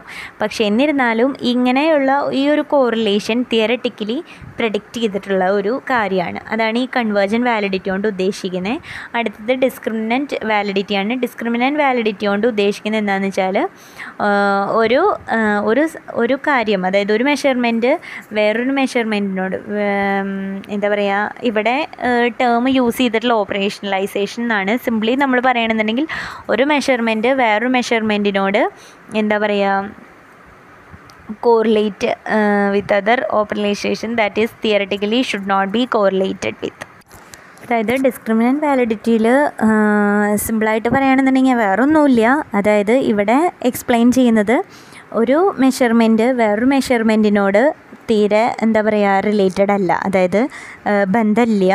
അപ്പോൾ തന്നെ എന്താണ് നമ്മൾ അത് അത് തന്നെ അത് കോറിലേറ്റും ചെയ്യണില്ല. ആ ഒരു സംഗതിയാണ് നമ്മൾ ഡിസ്ക്രിമിനന്റ് വാലിഡിറ്റി കൊണ്ട് നമ്മൾ എനിക്കൊന്ന് ജസ്റ്റ് ഒരു ഐഡിയ അങ്ങനെയാണ് കിട്ടിയത്. കാരണം ഞാൻ ഈ ഡിസ്ക്രിമിനന്റ് വാലിഡിറ്റി എന്നുള്ള ടേം ആദ്യമായിട്ടാണ് കിട്ടിയിട്ടുള്ളത്. ഞാൻ ജസ്റ്റ് പഠിച്ചപ്പോൾ എനിക്ക് കിട്ടി. വായിച്ചിട്ട് മനസ്സിലായത് ഇതാണ്. എന്തെങ്കിലും തെറ്റുണ്ടെന്നുണ്ടെങ്കിൽ അറിയാവുന്നവരാരെന്നുണ്ടെങ്കിൽ ഉണ്ടെങ്കിൽ ഉണ്ടെങ്കിൽ എനിക്കൊന്ന് ഡീറ്റെയിൽ ആയിട്ടൊന്ന് പറഞ്ഞു തരാം ഡീറ്റെയിൽ അല്ല ജസ്റ്റ് അതിന്റെ ഒരു ഐഡിയ പറഞ്ഞുതരാം. ഡിസ്ക്രിമിനൻ വാലിഡിറ്റി കൊണ്ട് ഞാൻ ഞാൻ മനസ്സിലാക്കിയിടത്തോളം ഇങ്ങനെയാണ് കേട്ടോ. അടുത്തത് face വാലിഡിറ്റിയാണ് okay what is face validity okay face validity it refers to measure to what appears to measure superficially okay depends upon judgement of the research based on the subjective opinion of the research അപ്പോൾ face validity കൊണ്ട് വളരെ ചെറിയ ഒരു സംഗതിയാണ് face validity എന്ന് പറയുന്നത്. Face validity എന്ന് പറഞ്ഞു കഴിഞ്ഞാൽ ഇവിടെ നമ്മൾ മെഷർ ചെയ്യുന്ന എന്താണ്? What is what appears to measure superficially okay ഇനി ഇവിടെ എന്താണ് നമ്മൾ ഡിപ്പെൻഡ് ചെയ്യുന്നത് അതായത് നമ്മുടെ ഫേസ് വാലിഡിറ്റി എന്തിനെ ഡിപ്പെൻഡ് ചെയ്യുന്നത് വെച്ചാൽ റിസർച്ചേഴ്സിന്റെ ജഡ്ജ്മെന്റിനെയാണ് ഇവിടെ ഡിപ്പെൻഡ് ചെയ്യുന്നത്. ഓക്കെ പിന്നെന്താണെന്ന് വെച്ചാൽ റിസർച്ചേഴ്സിന്റെ സബ്ജക്റ്റ് ഒപ്പീനിയനാണ് ഇവിടെ ബേസ് ചെയ്തിട്ടുള്ളത്. ഓക്കെ ഫേസ് വാലിഡിറ്റിയിൽ ബേസ് ചെയ്തിട്ടുള്ളത് സബ്ജക്റ്റീവ് ഒപ്പീനിയൻ ഓഫ് ദ റിസർച്ചറാണ് ഓക്കെ ഇനി അടുത്തത് ഇന്റേർണൽ വാലിഡിറ്റിയാണ് ഓക്കെ ഇന്റേർണൽ വാലിഡിറ്റി എന്ന് പറഞ്ഞു കഴിഞ്ഞാൽ it concerns the logic of the relationship between independent variable and dependent variable ഇവിടെ നമ്മൾ മെയിനായിട്ടുള്ള ഒരു ലോജിക് റിലേഷൻഷിപ്പ് പറയുന്നത് എന്താണ്? ഒരു ഇൻഡിപെൻഡന്റ് വാരിയബിളും അതുപോലെ ഡിപ്പെൻഡന്റ് വാരിയബിളും തമ്മിലുള്ള ഒരു റിലേഷൻഷിപ്പാണ് നമ്മൾ ഇന്റേർണൽ വാലിഡിറ്റിയിൽ പറയുന്നത്. പിന്നെ it is the type of validity is an estimate of the degree to which interference about causal relationship can be drawn based on the measure and employed and research design okay what is internal validity എന്ന് ചോദിച്ചു കഴിഞ്ഞാൽ വളരെ സിമ്പിളാണ് നമുക്ക് സിമ്പിളായിട്ട് പറയുകയാണെന്ന് വെച്ചാൽ അപ്പോൾ സിമ്പിളായിട്ട് പറയുകയാണെന്ന് വെച്ചാൽ ഇൻഡിപെൻഡന്റ് വാരി അല്ല നമ്മുടെ എന്താണ് പറഞ്ഞു വന്നത് ഇന്റേർണൽ വാലിഡിറ്റി ഓക്കെ അപ്പോൾ ഇടയ്ക്കൊരു ഇത് വരുന്നുണ്ട് കേട്ടോ അത് ഇവിടെ കുറച്ച് പ്രോബ്ലംസ് അതാണ്. ഇവിടെ കുറച്ച് നോയ്സ് ഉണ്ട് അതാണ്. ക്ഷമിക്കുക അപ്പോൾ നമ്മൾ ഇന്റേർണൽ വാലിഡിറ്റി ഇന്റേർണൽ വാലിഡിറ്റി എന്ന് പറഞ്ഞു കഴിഞ്ഞാൽ നമ്മൾ സിംപ്ലി പറയുകയാണെന്നുണ്ടെങ്കിൽ വേറെ ഒന്നുമില്ല ഇവിടെ ഇന്റേർണൽ വാലിഡിറ്റിയിൽ നമ്മൾ നേരത്തെ പറഞ്ഞില്ലേ ഇൻഡിപെൻഡന്റ് വാരിയബിളും ഡിപ്പെൻഡന്റ് വാരിയബിളും അതായത് ഇൻഡിപെൻഡന്റ് വാരിയബിൾ എന്ന് പറയുന്നത് എല്ലായ്പ്പോഴും കോസാണ് ഓക്കെ ഡിപ്പെൻഡന്റ് വാരിയബിൾ എന്ന് പറഞ്ഞാൽ എഫക്റ്റാണ് അതായത് നമ്മൾ ഒരു ടെസ്റ്റ് ചെയ്യുമ്പോൾ അതിന് ഇൻഡിപെൻഡന്റ് വാരിയബിൾ ഉണ്ടാവും ഡിപ്പെൻഡന്റ് വാരിയബിൾ ഉണ്ടാവും ഓക്കെ അപ്പോൾ എന്താ പറയുക ഡിപ്പെൻഡന്റ് വേരിയബിൾ എന്താണെന്ന് പറഞ്ഞാൽ എഫക്റ്റും ഇൻഡിപെൻഡന്റ് വാരിയബിൾ കോസുമാണ് ഓക്കെ അപ്പോൾ ഇതിനെ കുറച്ച് ഇതിന്റെ ഒരു റിലേഷൻഷിപ്പാണ് നമ്മൾ ഇന്റേർണൽ വാലിഡിറ്റിയുടെ ഇന്റേർണൽ വാലിഡിറ്റിയിൽ നമ്മൾ പറയുന്നത് ഓക്കെ അപ്പോൾ കുറച്ച് ഇന്റേർണൽ വാലിഡിറ്റിക്ക് കുറച്ച് ത്രെഡ്സ് വരുന്നുണ്ട്. അതിലാദ്യത്തെയാണ് കോൺഫൗണ്ടിങ് ഓക്കെ കോൺഫൗണ്ടി കോൺഫൗണ്ടിങ് എന്ന് പറഞ്ഞു കഴിഞ്ഞാൽ പറയാമെന്ന് വെച്ചാൽ എന്താണെന്ന് വെച്ചാൽ ഇപ്പോൾ നമ്മളൊരു ടെസ്റ്റ് ചെയ്യുമ്പോൾ നമ്മൾ രണ്ട് ഇൻഡിപെൻഡന്റ് വാരിയബിൾ എടുത്തിട്ടുണ്ട്. അതായത് ദാറ്റ് മീൻസ് കോസ് രണ്ട് ഇൻഡിപെൻഡന്റ് വാരിയബിൾ നമ്മൾ എടുത്തിട്ടുണ്ട്. ഒരു ഡിപ്പെൻഡന്റ് വാരിയബിളും ഡിപ്പെൻഡന്റ് വാരിയബിൾ ഒരെണ്ണം ഉള്ളൂ. ഇൻഡിപെൻഡന്റ് വാരിയബിൾ രണ്ടെണ്ണം. ഓക്കെ അപ്പോൾ നമ്മൾ അത് നോക്കുമ്പോൾ ടെസ്റ്റ് സ്കോറൊക്കെ നമ്മൾ കോറിലേറ്റ് ചെയ്ത് നമ്മൾ കാര്യങ്ങളൊക്കെ നോക്കുമ്പോൾ നമുക്ക് ആദ്യത്തെ ഇൻഡിപെൻഡന്റ് വാരിയബിളാണോ അല്ലെങ്കിൽ രണ്ടാമത്തെ ഇൻഡിപെൻഡന്റ് വാരിയബിളാണോ ഡിപ്പെൻഡന്റ് വാരിയബിളിനെ എഫക്റ്റ് ചെയ്യണേ എന്ന് നമുക്കൊരു കൺഫ്യൂഷൻ വരും. മനസ്സിലായോ? അതായത് നമ്മളൊരു ടെസ്റ്റ് ചെയ്യുമ്പോൾ ആ ടെസ്റ്റിൽ നമ്മൾ രണ്ട് ഇൻഡിപെൻഡന്റ് വാരിയബിൾ ഉണ്ടെന്ന് വിചാരിക്കുക. അങ്ങനെ രണ്ട് ഇൻഡിപെൻഡന്റ് വാരിയബിൾ വരുമ്പോൾ നമുക്ക് ഡിപ്പെൻഡന്റ് വാരിയബിളിനെയും ഇൻഡിപെൻഡന്റ് വാരിയബിളിനെയും കമ്പയർ ചെയ്യുമ്പോൾ ആദ്യത്തെ ഇൻഡിപെൻഡന്റ് വാരിയബിളാണോ അല്ലേ രണ്ടാമത്തെ ഇൻഡിപെൻഡന്റ് വാരിയബിളാണോ എന്താണ് പറയുക? കോ ഈ എഫക്റ്റിന് ഡിപ്പെൻഡന്റ് വാരിയബിളിന് എഫക്റ്റിന് കാരണം എന്ന് നമുക്കൊരു എന്താ പറയുക ഒരു ഒരു ബുദ്ധിമുട്ട് വരും. നമുക്കത് കണ്ടുപിടിക്കാൻ വേണ്ടിയിട്ട്. അപ്പോൾ നമുക്ക് നമ്മുടെ വാലിഡിറ്റിയിലും ഡിഫറൻസ് വരും. അതാണ് കോഫൗണ്ടിങ് എന്ന് കോൺഫൗണ്ടിങ് എന്ന് പറയുന്നത്. ഓക്കെ ദെൻ നമുക്ക് വരുന്നത് സെലക്ഷൻ ബയാസ് ആണ്. ഓക്കെ സെലക്ഷൻ ബയാസ് എന്ന് പറഞ്ഞു കഴിഞ്ഞാൽ നമ്മൾ നമ്മളൊരു ടെസ്റ്റ് ചെയ്യാൻ വേണ്ടിയിട്ട് എടുക്കുന്ന ഗ്രൂപ്പ് ആ ഗ്രൂപ്പ് നമ്മൾ സെലക്ട് ചെയ്തിട്ടുള്ള ഗ്രൂപ്പ് നല്ലൊരു രീതിയിലുള്ള ഒരു ഗ്രൂപ്പല്ല നമുക്ക് പറ്റാത്ത ഒരു ഇതാണെന്നുണ്ടെങ്കിൽ നമുക്ക് എന്താണ് ബുദ്ധിമുട്ടായിരിക്കും. നമുക്ക് വാലിഡിറ്റി മെഷർ ചെയ്യാൻ വേണ്ടിയിട്ട് അല്ലെങ്കിൽ വാലിഡിറ്റി ആണോ നോക്കാൻ വേണ്ടിയിട്ട് നമുക്കത് ബുദ്ധിമുട്ടായിരിക്കും. അപ്പോൾ രണ്ടാമത്തെ selection bias okay then third one ഹിസ്റ്ററിയാണ് history എന്ന് പറഞ്ഞാൽ വേറെ ഒന്നുമില്ല ജസ്റ്റ് സിംപ്ലി പറയുകയാണെന്നുണ്ടെങ്കിൽ അതായത് നമ്മളൊരു ടെസ്റ്റ് ചെയ്യുന്ന ഗ്രൂപ്പില്ലേ ആ ഗ്രൂപ്പിന്റെ എന്താ പറയുക ആ ഗ്രൂപ്പിന്റെ ഹിസ്റ്ററി ആ ഒരു ഗ്രൂപ്പ് ഒരു ഇൻഡിവിജ്വൽസിനെ നമ്മളിപ്പോൾ ഒരു ടെസ്റ്റ് ചെയ്യാൻ വേണ്ടിയിട്ട് നമ്മളൊരു എന്താ പറയുക ഒരു അറുപത് എഴുപത് വയസ്സായിട്ടുള്ള ഒരാളെ എടുത്തു നമ്മൾ നമ്മളൊരു ടെസ്റ്റ് ചെയ്യാൻ വേണ്ടിയിട്ട് നമ്മളെടുത്തു. ഒരു ക്വസ്റ്റനെയർ കൊടുത്തു. അവരുടെ എന്താ പറയുക അവരുടെ എന്താ പറയുക ക്യാ പേഴ്സണാലിറ്റി ക്യാരക്ടറിസ്റ്റിക്സ് അവരുടെ ഹിസ്റ്ററി എന്താണെന്ന് നമുക്കറിയില്ല. ഓക്കെ അപ്പോൾ അവരുടെ ഹിസ്റ്ററി അവരുടെ പാസ്റ്റ് ഉണ്ടായിട്ടുള്ള കാര്യങ്ങൾ നമ്മുടെ എന്താ പറയുക നമ്മുടെ വാലിഡിറ്റിനെ ബാധിക്കണം. ഓക്കെ അതാണ് ഹിസ്റ്ററി കൊണ്ട് ഉദ്ദേശിക്കുന്നത് ദെൻ അടുത്തത് മെച്ചുറേഷനാണ് മെച്ചുറേഷൻ എന്ന് പറഞ്ഞാൽ സിംപ്ലി പറയുകയാണെന്നുണ്ടെങ്കിൽ വേറെ ഒന്നുമില്ല നമ്മളൊരു സ്റ്റഡി നമ്മളൊരു ഇൻഡിവിജ്വൽസിൽ കുറച്ച് ഇൻഡിവിജ്വൽസിൽ നടത്തി.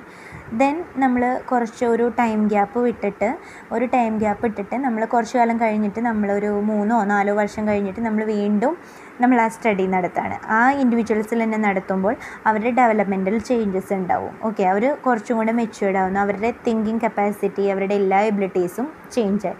അപ്പോൾ നമുക്ക് കിട്ടുന്ന റിസൾട്ടിന്റെ വാലിഡിറ്റിയും അതുപോലെ അത്രയും ഇതായിട്ടായിരിക്കും ഉണ്ടാവുക. അതാണ് നമ്മൾ മെച്ചുറേഷനിൽ പറയുന്നത്. ദെൻ നമ്മൾ പറയുന്നത് എന്താണ്? റിപ്പീറ്റഡ് ടെസ്റ്റിംഗ് റിപ്പീറ്റഡ് ടെസ്റ്റിംഗ് എന്ന് പറഞ്ഞു കഴിഞ്ഞാൽ റിപ്പീറ്റഡ് ടെസ്റ്റിങ്ങിൽ പറയുന്നത് എന്താണ്?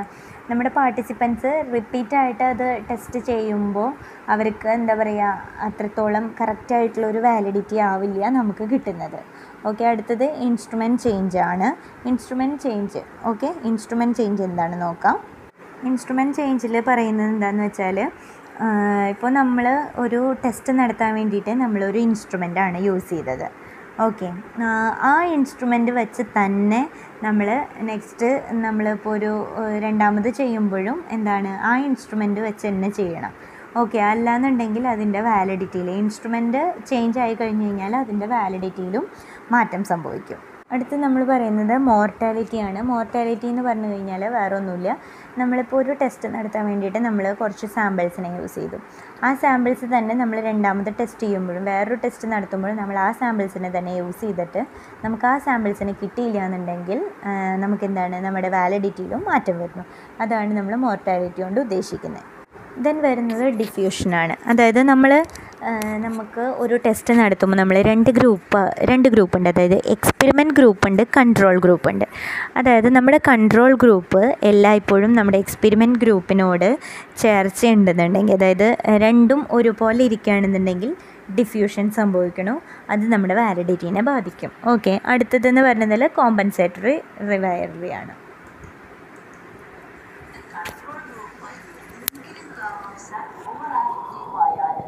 അവരെന്തെങ്കിലും ഒരു കോഴ്സ് ചെയ്യുകയോ അല്ലെങ്കിൽ ഹാർഡ് വർക്ക് ചെയ്യുകയോ എക്സ്പെരിമെന്റ് ഗ്രൂപ്പിനേക്കാൾ കൂടുതൽ മികച്ചതായിട്ട് വരികയാണെങ്കിൽ അത് നമ്മളുടെ റിസൾട്ടിനെ ബാധിക്കുന്നു അപ്പോൾ നമ്മുടെ റിസൾട്ടിൽ വ്യത്യാസം വരുന്നു അത് വാലിഡിറ്റി ബാധിക്കുകയും അങ്ങനെയാണെങ്കിൽ നേരെ തിരിച്ചാവാം എക്സ്പെരിമെന്റിൽ വ്യത്യാസം വരുന്നതായിട്ട് വരികയാണെങ്കിലും കാരണവശാൽ ഓവർ ആക്റ്റീവായ കോമ്പൻസേറ്ററി വളരെയും അതായത് കൺട്രോൾ ഗ്രൂപ്പ് എന്തെങ്കിലും കാരണവശാൽ ഓവർ ആക്റ്റീവായാലും അവരെന്തെങ്കിലും ഒരു കോഴ്സ് ചെയ്യുകയോ അല്ലെങ്കിൽ ഹാർഡ് വർക്ക് ചെയ്യുകയോ എക്സ്പെരിമെന്റ് ഗ്രൂപ്പിനേക്കാൾ കൂടുതൽ മികച്ചതായിട്ട് വരികയാണെങ്കിൽ അത് നമ്മളുടെ റിസൾട്ടിനെ ബാധിക്കുന്നു അപ്പോൾ നമ്മുടെ റിസൾട്ടിൽ വ്യത്യാസം ഓക്കെ അടുത്തത് ഓക്കെ കോമ്പൻസേറ്ററി വയറിലാണ് ഇതെന്ന് പറഞ്ഞു കഴിഞ്ഞാൽ വേറെ ഒന്നുമില്ല ജസ്റ്റ് ഞാനൊന്ന് ജസ്റ്റ് വായിക്കിയിരുന്നു. അതിനെ പറ്റിയിട്ട് കേട്ടോ അതാണ് നേരെ വൈകി. കുറച്ച് ലാഗിങ് വന്നേ. ഇതിൽ വേറെ ഒന്നും പറയണില്ല. നമ്മൾ രണ്ട് ഗ്രൂപ്പ് പറഞ്ഞല്ലോ കൺട്രോൾ ഗ്രൂപ്പും അതുപോലെ കോമ്പൻസേറ്ററി ഗ്രൂപ്പ് അല്ല കൺട്രോൾ ഗ്രൂപ്പും എക്സ്പെരിമെന്റ് ഗ്രൂപ്പും പറഞ്ഞല്ലോ ഈ കൺട്രോൾ ഗ്രൂപ്പ് ഏതെങ്കിലും കാരണവശാൽ അതായത് എന്തെങ്കിലും തരത്തിൽ ഈ കൺട്രോൾ ഗ്രൂപ്പ് നമ്മുടെ എക്സ്പെരിമെന്റ് ഗ്രൂപ്പിനേക്കാൾ കൂടുതൽ നന്നായി ചെയ്യുകയാണെന്നുണ്ടെങ്കിൽ എന്താണ് പറയുക? അവിടെ നമ്മുടെ വാലിഡിറ്റീനെ അത് എന്താ പറയുക? വാലിഡിറ്റീനെ വാലിഡിറ്റീനെ ബാധിക്കും. അതായത് കൺട്രോൾ ഗ്രൂപ്പ് നന്നായിട്ട് അതായത് എക്സ്പെരിമെന്റ് ഗ്രൂപ്പിനേക്കാൾ നന്നായിട്ട് കൺട്രോൾ ഗ്രൂപ്പാണ് എന്തെങ്കിലും കാരണങ്ങൾ കാര്യങ്ങൾ ചെയ്യണമെന്നുണ്ടെങ്കിൽ അതിനെ അത് നമ്മുടെ വാലിഡിറ്റീനെ ബാധിക്കും. ഓക്കെ അടുത്തത് എക്സ്പെരിമെന്റർ ബയാസാണ് ആണ്. എക്സ്പെരിമെന്റർ ബയാസ് എന്ന് പറഞ്ഞാൽ വേറെ ഒന്നുമില്ല എക്സ്പെരിമെന്റേഴ്സ് അതായത് നമ്മൾ ചെയ്യുന്ന എക്സ്പെരിമെന്റേഴ്സിൽ ഇപ്പോൾ നമ്മൾ ടെസ്റ്റ് ചെയ്യുകയാണെന്നുണ്ടെങ്കിൽ നമ്മൾ നമ്മൾ ടെസ്റ്റ് ചെയ്യണ നമ്മൾക്ക് ഏതെങ്കിലും തരത്തിലുള്ള ആറ്റിറ്റ്യൂഡ് ചേഞ്ചോ അങ്ങനെ എന്തെങ്കിലും തരത്തിലുള്ള ഒരു ഇത് വരികയാണെന്നുണ്ടെങ്കിൽ അതും അതാ അതും എക്സ്പെരിമെന്ററിന്റെ ഭയ എന്താ എക്സ്പെരിമെന്റിന്റെ എന്തെങ്കിലും തരത്തിലുള്ള ഒരു ആറ്റിറ്റ്യൂഡ് എന്തെങ്കിലും ഒരു തരത്തിലുള്ള ഒരു തെറ്റ് സംഭവിച്ചാൽ അതും നമ്മുടെ വാലിഡിറ്റീനെ എന്താ പറയുക എഫക്റ്റ് ചെയ്യും. അപ്പോൾ നമ്മുടെ internal validity and threats to internal validity കഴിഞ്ഞു. നമ്മൾ നെക്സ്റ്റ് എക്സ്റ്റേണൽ വാലിഡിറ്റി ആണ് പറയുന്നത്. എക്സ്റ്റേണൽ വാലിഡിറ്റി എന്ന് പറഞ്ഞാൽ നമ്മൾ ഒരു ടെസ്റ്റ് നമ്മളൊരു കുറച്ച് ആൾക്കാരിൽ നമ്മൾ ചെയ്തു. ദെൻ നമ്മൾ എന്താണ് വേറൊരു ഡിഫറെന്റ് സബ്ജക്ട്സിൽ ഡിഫറെന്റ് സെറ്റ് സെറ്റിങ്സിൽ ഡിഫറെന്റ് ടൈംസിൽ നമ്മൾ ഒരു ഡിഫറെന്റ് സിറ്റുവേഷനിൽ നമ്മൾ ആ ഒരു ടെസ്റ്റ് നടത്തുന്നതാണ് എക്സ്റ്റേണൽ വാലിഡിറ്റി എന്ന് പറയുന്നത്. ഓക്കെ ഇവിടെ കുറച്ച് ത്രെട്ടുകൾ വരുന്നുണ്ട്. Aptitude treatment interaction situations pre test effects post test effects Rosenthal effect okay? ഇതൊക്കെയാണ് നമ്മുടെ എക്സ്റ്റേണൽ വാലിഡിറ്റിയുടെ എന്താ പറയുന്ന ത്രെട്ടുകൾ പറയുന്നത്. ഓക്കെ അപ്പോൾ നമുക്ക് നോക്കാം. എന്താണ് ഇത് ഡീറ്റെയിൽ ആയിട്ട് നമുക്ക് നോക്കാം. ഓക്കെ ദെൻ ആദ്യത്തെ ആപ്റ്റിറ്റ്യൂഡ് ട്രീറ്റ്മെന്റ് ഇൻട്രാക്ഷൻ ആണ്. Okay? What is aptitude treatment interaction? അപ്പോൾ ഈ ഒരു ഇതിൽ പറയുന്നത് എന്താണെന്ന് വെച്ചാൽ നമ്മളിപ്പോൾ ആദ്യം ടെസ്റ്റ് നടത്തിയത് ഇപ്പോൾ എക്സാമ്പിളായിട്ട് നമ്മൾ ആദ്യം ടെസ്റ്റ് നടത്തിയിട്ടുള്ളത് ഒരു സ്മോൾ ഗ്രൂപ്പ് ഓഫ് ഇൻഡിവിജ്വൽസിൽ അതായത് ഒരു ചെറിയ ഒരു ഗ്രൂപ്പിലാണ് നമ്മൾ ആദ്യം എക്സ്പെരിമെന്റ് നടത്തിയിട്ടുള്ളത്.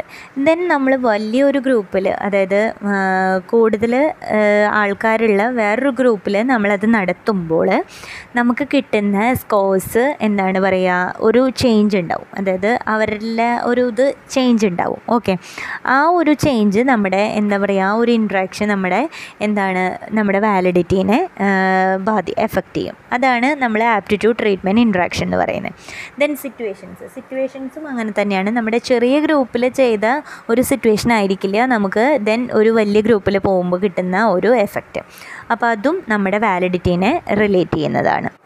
ഓക്കെ അപ്പോൾ എന്താ പറയുക അടുത്തത് ആ അപ്പോൾ സിറ്റുവേഷൻസിനെ പറ്റി വേറൊരു പോയിന്റ് കൂടിയുണ്ട് അതായത് ഇപ്പോൾ അവരുടെ സിറ്റുവേഷൻസ് ഇപ്പം സാമ്പിൾസിന്റെ സിറ്റുവേഷൻസ് ശരിയല്ല എന്നുണ്ടെങ്കിൽ അതായത് ഇപ്പോൾ ആദ്യം ഗ്രൂപ്പിൽ ചെയ്ത സാമ്പിൾസിന്റെ ഒരു സിറ്റുവേഷൻ വളരെ നല്ല സിറ്റുവേഷൻ ആയിരിക്കാം. അതായത് ഇപ്പോൾ അവർ വളരെ ഹാപ്പി ആയിട്ടുള്ള ആൾക്കാരായിരിക്കാം. അതുപോലെ എന്താണ് അവർ നോയ്സി ഒന്നും ഉണ്ടാവില്ല. അവർ വളരെ ഇതായിട്ട് ചെയർഫുള്ളായിട്ടിരിക്കുന്ന കുറച്ച് ആൾക്കാരാണ് നമ്മൾ ആദ്യം ചെയ്തത്. പക്ഷേ നമുക്കറിയില്ല അവരുടെ സിറ്റുവേഷൻ എന്താണെന്ന് ഓക്കെ ഇനി നെക്സ്റ്റ് നമ്മൾ അത് വലിയൊരു വേറൊരു ഗ്രൂപ്പിൽ ചെയ്യുമ്പോൾ ആ സിറ്റുവേഷൻസ് അവിടുത്തെ സിറ്റുവേഷൻസ് ചിലപ്പോൾ ചില ആൾക്കാർ ഹാപ്പി ആയിരിക്കില്ല. ചിലർ അത് ചെയ്യുന്ന നേരം അവരുടെ ഹാപ്പി ആയിരിക്കണമെന്നില്ല. നമുക്കറിയാൻ പറ്റില്ലല്ലോ അതൊന്നും. അതുകൊണ്ട് തന്നെ സിറ്റുവേഷൻസ് ആവുമ്പോഴാണ് നമുക്ക് നമ്മുടെ വാല സിറ്റുവേഷൻസ് ചേഞ്ച് ആവുമ്പോൾ അല്ലെങ്കിൽ സിറ്റുവേഷൻസ് കൊണ്ടുള്ള കാരണം കൊണ്ട് നമ്മുടെ എക്സ്റ്റേണൽ വാലിഡിറ്റീനെ ബാധിക്കുന്നുണ്ട്. ഓക്കെ അടുത്തത് പ്രീ ടെസ്റ്റ് എഫക്ട്സ് ആണ്.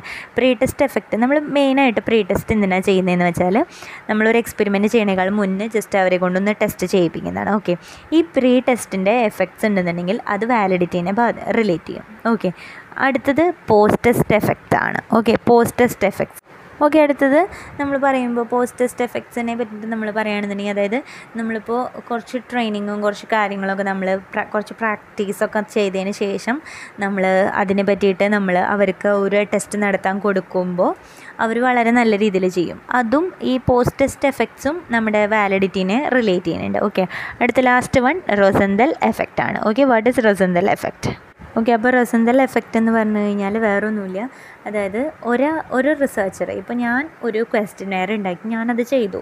ഓക്കെ ഞാനത് ചെയ്തതിന് ശേഷം വേറൊരാൾക്ക് എന്താണ് ആ ഒരു റിസർച്ച് വേറൊരു റിസർച്ചറിന് ഇതുപോലെ തന്നെ എന്താണ് പറയുക ഈ ക്വസ്റ്റ്യനെയർ ചെയ്യാനോ അല്ലെങ്കിൽ അതൊന്ന് ചെയ്യാനോ അല്ലെങ്കിൽ ചെയ്യാൻ പറ്റാത്തൊരവസ്ഥ നമ്മുടെ എക്സ്റ്റേണൽ വാലിഡിറ്റീനെ എഫക്റ്റ് ചെയ്യണ ഒരു കാര്യമാണ്. ഓക്കെ അപ്പോൾ ഇതൊക്കെയാണ് റിലയബിലിറ്റി ആൻഡ് വാലിഡിറ്റിയിൽ വരുന്ന കുറച്ച് കാര്യങ്ങൾ താങ്ക് യു ഹായ് ഫ്രണ്ട്സ് അപ്പോൾ എന്റെ ടോപ്പിക് എന്ന് പറയുന്നത് റിലയബിലിറ്റി ആൻഡ് വാലിഡിറ്റി ആണ്. നമ്മുടെ M P C zero zero five research മെത്തേഡ്സിൽ നമുക്ക് വരുന്ന നമ്മുടെ യൂണിറ്റ് ടൂവിൽ വരുന്ന ഒരു ടോപ്പിക്കാണ് റിലയബിലിറ്റിയും വാലിഡിറ്റിയും ഓക്കെ അപ്പോൾ നമ്മൾ മറ്റുള്ള മറ്റുള്ള സബ്ജക്റ്റുകളെ വെച്ച് നോക്കുമ്പോൾ ലൈക്ക് നമ്മുടെ ഫിസിക്കൽ സയൻസ് അല്ലെങ്കിൽ അങ്ങനെയുള്ള സബ്ജക്റ്റുകളെ വെച്ച് നോക്കുമ്പോൾ നമ്മുടെ സൈക്കോളജിയിൽ നമ്മുടെ മെഷർമെന്റ് എന്ന് പറയുന്നത് വളരെ ഡിഫിക്കൽട്ടാണ് ഓക്കെ സൈക്കോളജി അതിന് കാരണമുണ്ട്. എന്താണെന്ന് വെച്ചാൽ നമ്മുടെ സൈക്കോളജിസ്റ്റുകൾ മെയിനായിട്ട് എന്താ പറയുക സിമ്പിൾ ക്വാളിറ്റീസിനല്ല അവർ ഇൻട്രസ്റ്റഡ് ആയിട്ടുള്ളത്. ഓക്കെ സിമ്പിൾ ക്വാളിറ്റീസിനല്ല അവർ എന്താ പറയുക ഇൻട്രസ്റ്റഡ് ആയിട്ടുള്ളത്. അതായത് അവർ ലൈക്ക് ഹൈറ്റ് വെയ്റ്റ് അങ്ങനെയുള്ള എന്താ പറയുക ഐറ്റംസിനല്ല അവർ സൈക്കോളജിസ്റ്റുകൾ ഇൻട്രസ്റ്റഡ് ആയിട്ടുള്ളത്. അവരെല്ലായ്പ്പോഴും എന്താ എന്താ പറയുക കോംപ്ലക്സ് തിങ്സിനാണ് അവർ ഇൻട്രസ്റ്റഡ് ആയിട്ടുള്ളത്. Like intelligence beauty personality aggressiveness അങ്ങനെയുള്ള കുറച്ച് കാര്യങ്ങൾക്കാണ് അവരിപ്പോൾ എല്ലായ്പ്പോഴും ഇൻട്രസ്റ്റഡ് ആയിട്ടുള്ളത്. അതുകൊണ്ട് തന്നെ നമുക്ക് സൈക്കോളജിയിൽ ഏതൊരു ടെസ്റ്റ് ആണെന്നുണ്ടെങ്കിലും മെഷർ ചെയ്യാൻ വളരെ ബുദ്ധിമുട്ടാണ്.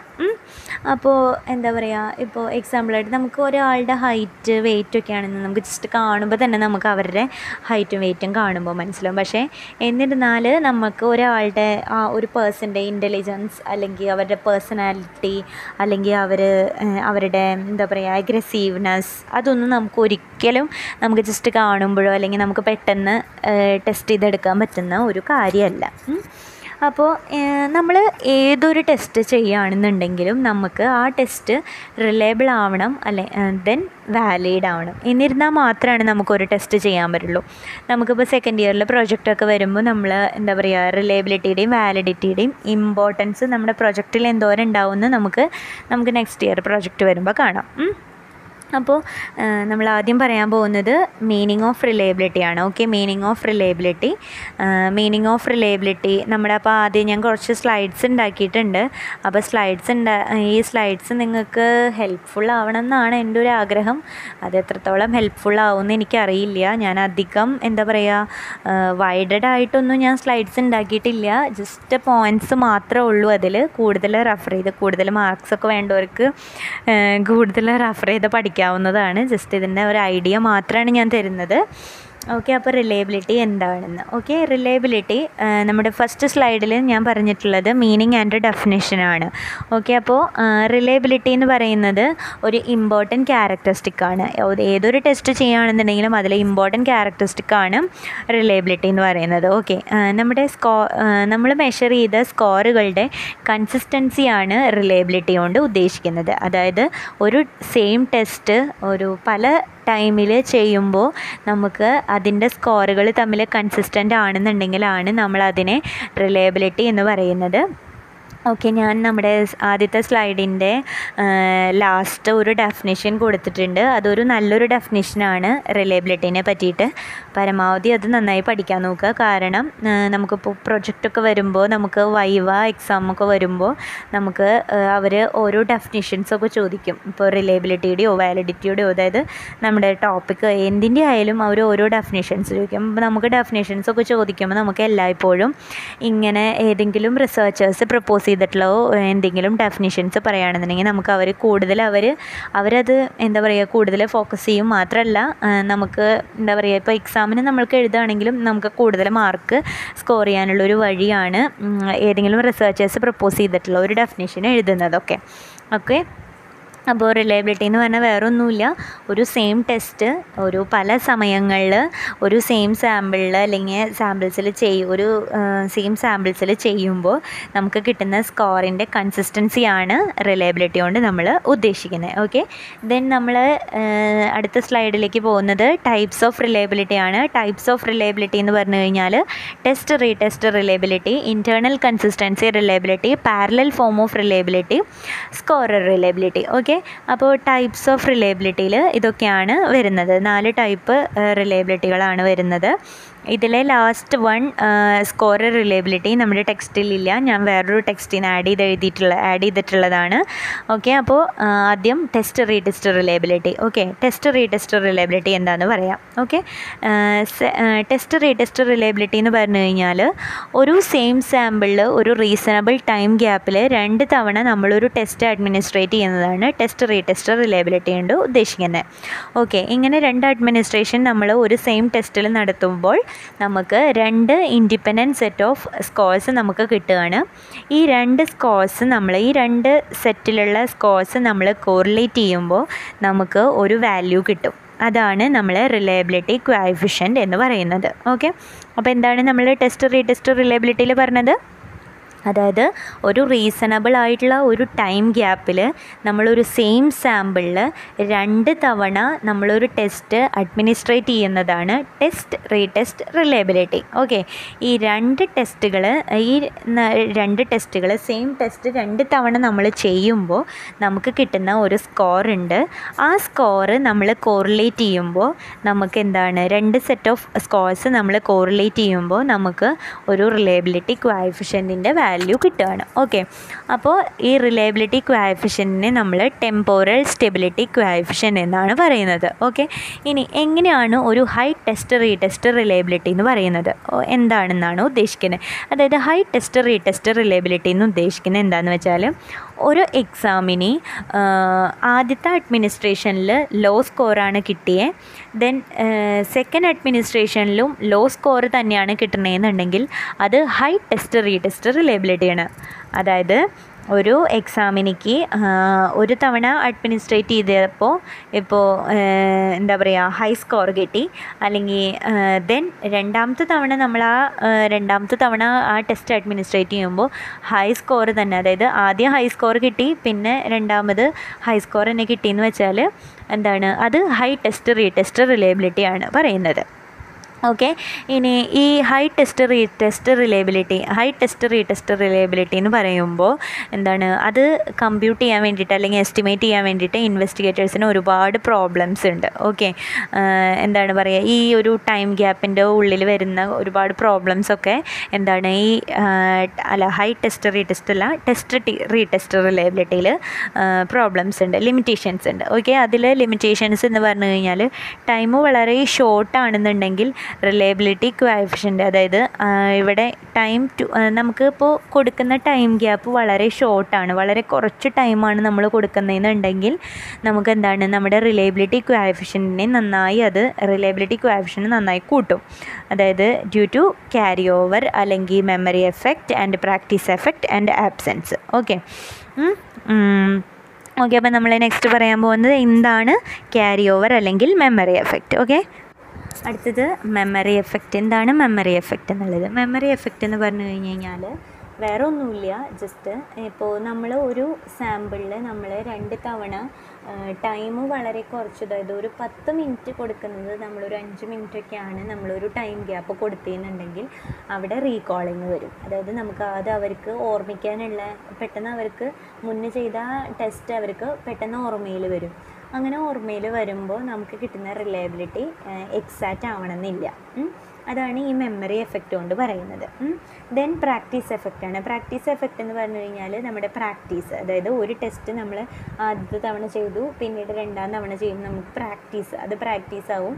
അപ്പം നമുക്ക് ഒരു എക്സാക്റ്റ് റിലയബിലിറ്റി വരണമെന്നില്ല. ആബ്സെൻസ് എന്ന് പറഞ്ഞു കഴിഞ്ഞാൽ വേറെ ഒന്നുമില്ല അതായത് ചില കുറച്ച് ആൾക്കാർ പറയും എന്നാൽ ഒരു ടെസ്റ്റ് ആദ്യത്തെ വട്ടം ഞാൻ ചെയ്തു ഇനി ഞാൻ ചെയ്യില്ല അല്ലെങ്കിൽ അത് രണ്ടാമത്തെ വട്ടം അത് ചെയ്തില്ല എന്നുണ്ടെങ്കിൽ ഒരു ആബ്സെൻസ് വരികയാണെന്നുണ്ടെങ്കിൽ അതും നമുക്ക് റിലയബിലിറ്റി എക്സാക്റ്റ് ആയിട്ട് കിട്ടില്ല. ഓക്കെ ഇനി റിലയബിലിറ്റി അതായത് ഈ ടെസ്റ്റ് റീടെസ്റ്റ് റിലയബിലിറ്റി എന്ന് പറഞ്ഞു കഴിഞ്ഞാൽ റിലയബിലിറ്റി എസ്റ്റിമേറ്റ് ചെയ്യുന്ന അതായത് സ്പീഡ് ടെസ്റ്റിലും പവർ ടെസ്റ്റിലും റിലയബിലിറ്റി എസ്റ്റിമേറ്റ് ചെയ്യാൻ യൂസ് ചെയ്യുന്ന ഒരു മെത്തേഡാണ് ടെസ്റ്റ് റീടെസ്റ്റ് റിലയബിലിറ്റി ഓക്കെ ഇനി അടുത്തത് ഇന്റേർണൽ കൺസിസ്റ്റൻസി റിലയബിലിറ്റി ആണ്. Okay what is internal consistency reliability internal consistency reliability എന്ന് പറഞ്ഞാൽ ഹോമോജിനിറ്റി ഓഫ് ദ ടെസ്റ്റ് ആണ്. അതായത് ഹോമോജിനിറ്റി എന്ന് പറഞ്ഞു കഴിഞ്ഞാൽ എന്താണ്? അതായത് നമ്മളൊരു ടെസ്റ്റ് മെഷർ ചെയ്യാൻ വേണ്ടിയിട്ട് അതിലുള്ള എല്ലാ ഐറ്റംസും സെയിം ഫങ്ഷൻ അല്ലെങ്കിൽ ഒരു സെയിം ട്രൈറ്റ് ആണെന്നുണ്ടെങ്കിൽ നമ്മളതിനെ ഹോമോജിനിറ്റി എന്ന് പറയും. ഓക്കെ ഇന്റേർണൽ കൺസിസ്റ്റൻസി മെഷർ ചെയ്യാൻ എസ്റ്റിമേറ്റ് ചെയ്യാൻ വേണ്ടിയിട്ട് കുറച്ച് കോമൺ കോമൺ ആയിട്ടുള്ള മെത്തേഡ്സ് ഉണ്ട്. അതായത് split half method Rulon and Flanagan formula കൊണ്ടോ Richardson estimate reliability Cronbach's alpha okay ഇതിലെ Rulon and Flanagan formula എന്ന് പറയുന്നത് വേറെ ഞാൻ പറഞ്ഞില്ലേ ഞാൻ വേറൊരു ടെക്സ്റ്റിൽ നിന്ന് ആഡ് ചെയ്ത് എഴുതിയിട്ടുള്ള ആഡ് ചെയ്തിട്ടുള്ളതാണ്. ജസ്റ്റ് വായിച്ചു പോണേന്ന് നമുക്ക് വായിക്കാം. കൂടുതൽ ഇമ്പോർട്ടൻസ് ഒന്നുമില്ല. നമ്മുടെ ടെക്സ്റ്റിൽ അത് പറഞ്ഞിട്ടില്ല. ഓക്കെ അത്രേ ഉള്ളൂ. സ്പ്ലിറ്റ് ഹാഫ് മെത്തേഡ് ഓക്കെ നമ്മൾ ആദ്യം സ്പ്ലിറ്റ് ഹാഫ് മെത്തേഡിലേക്ക് പോവാണ്.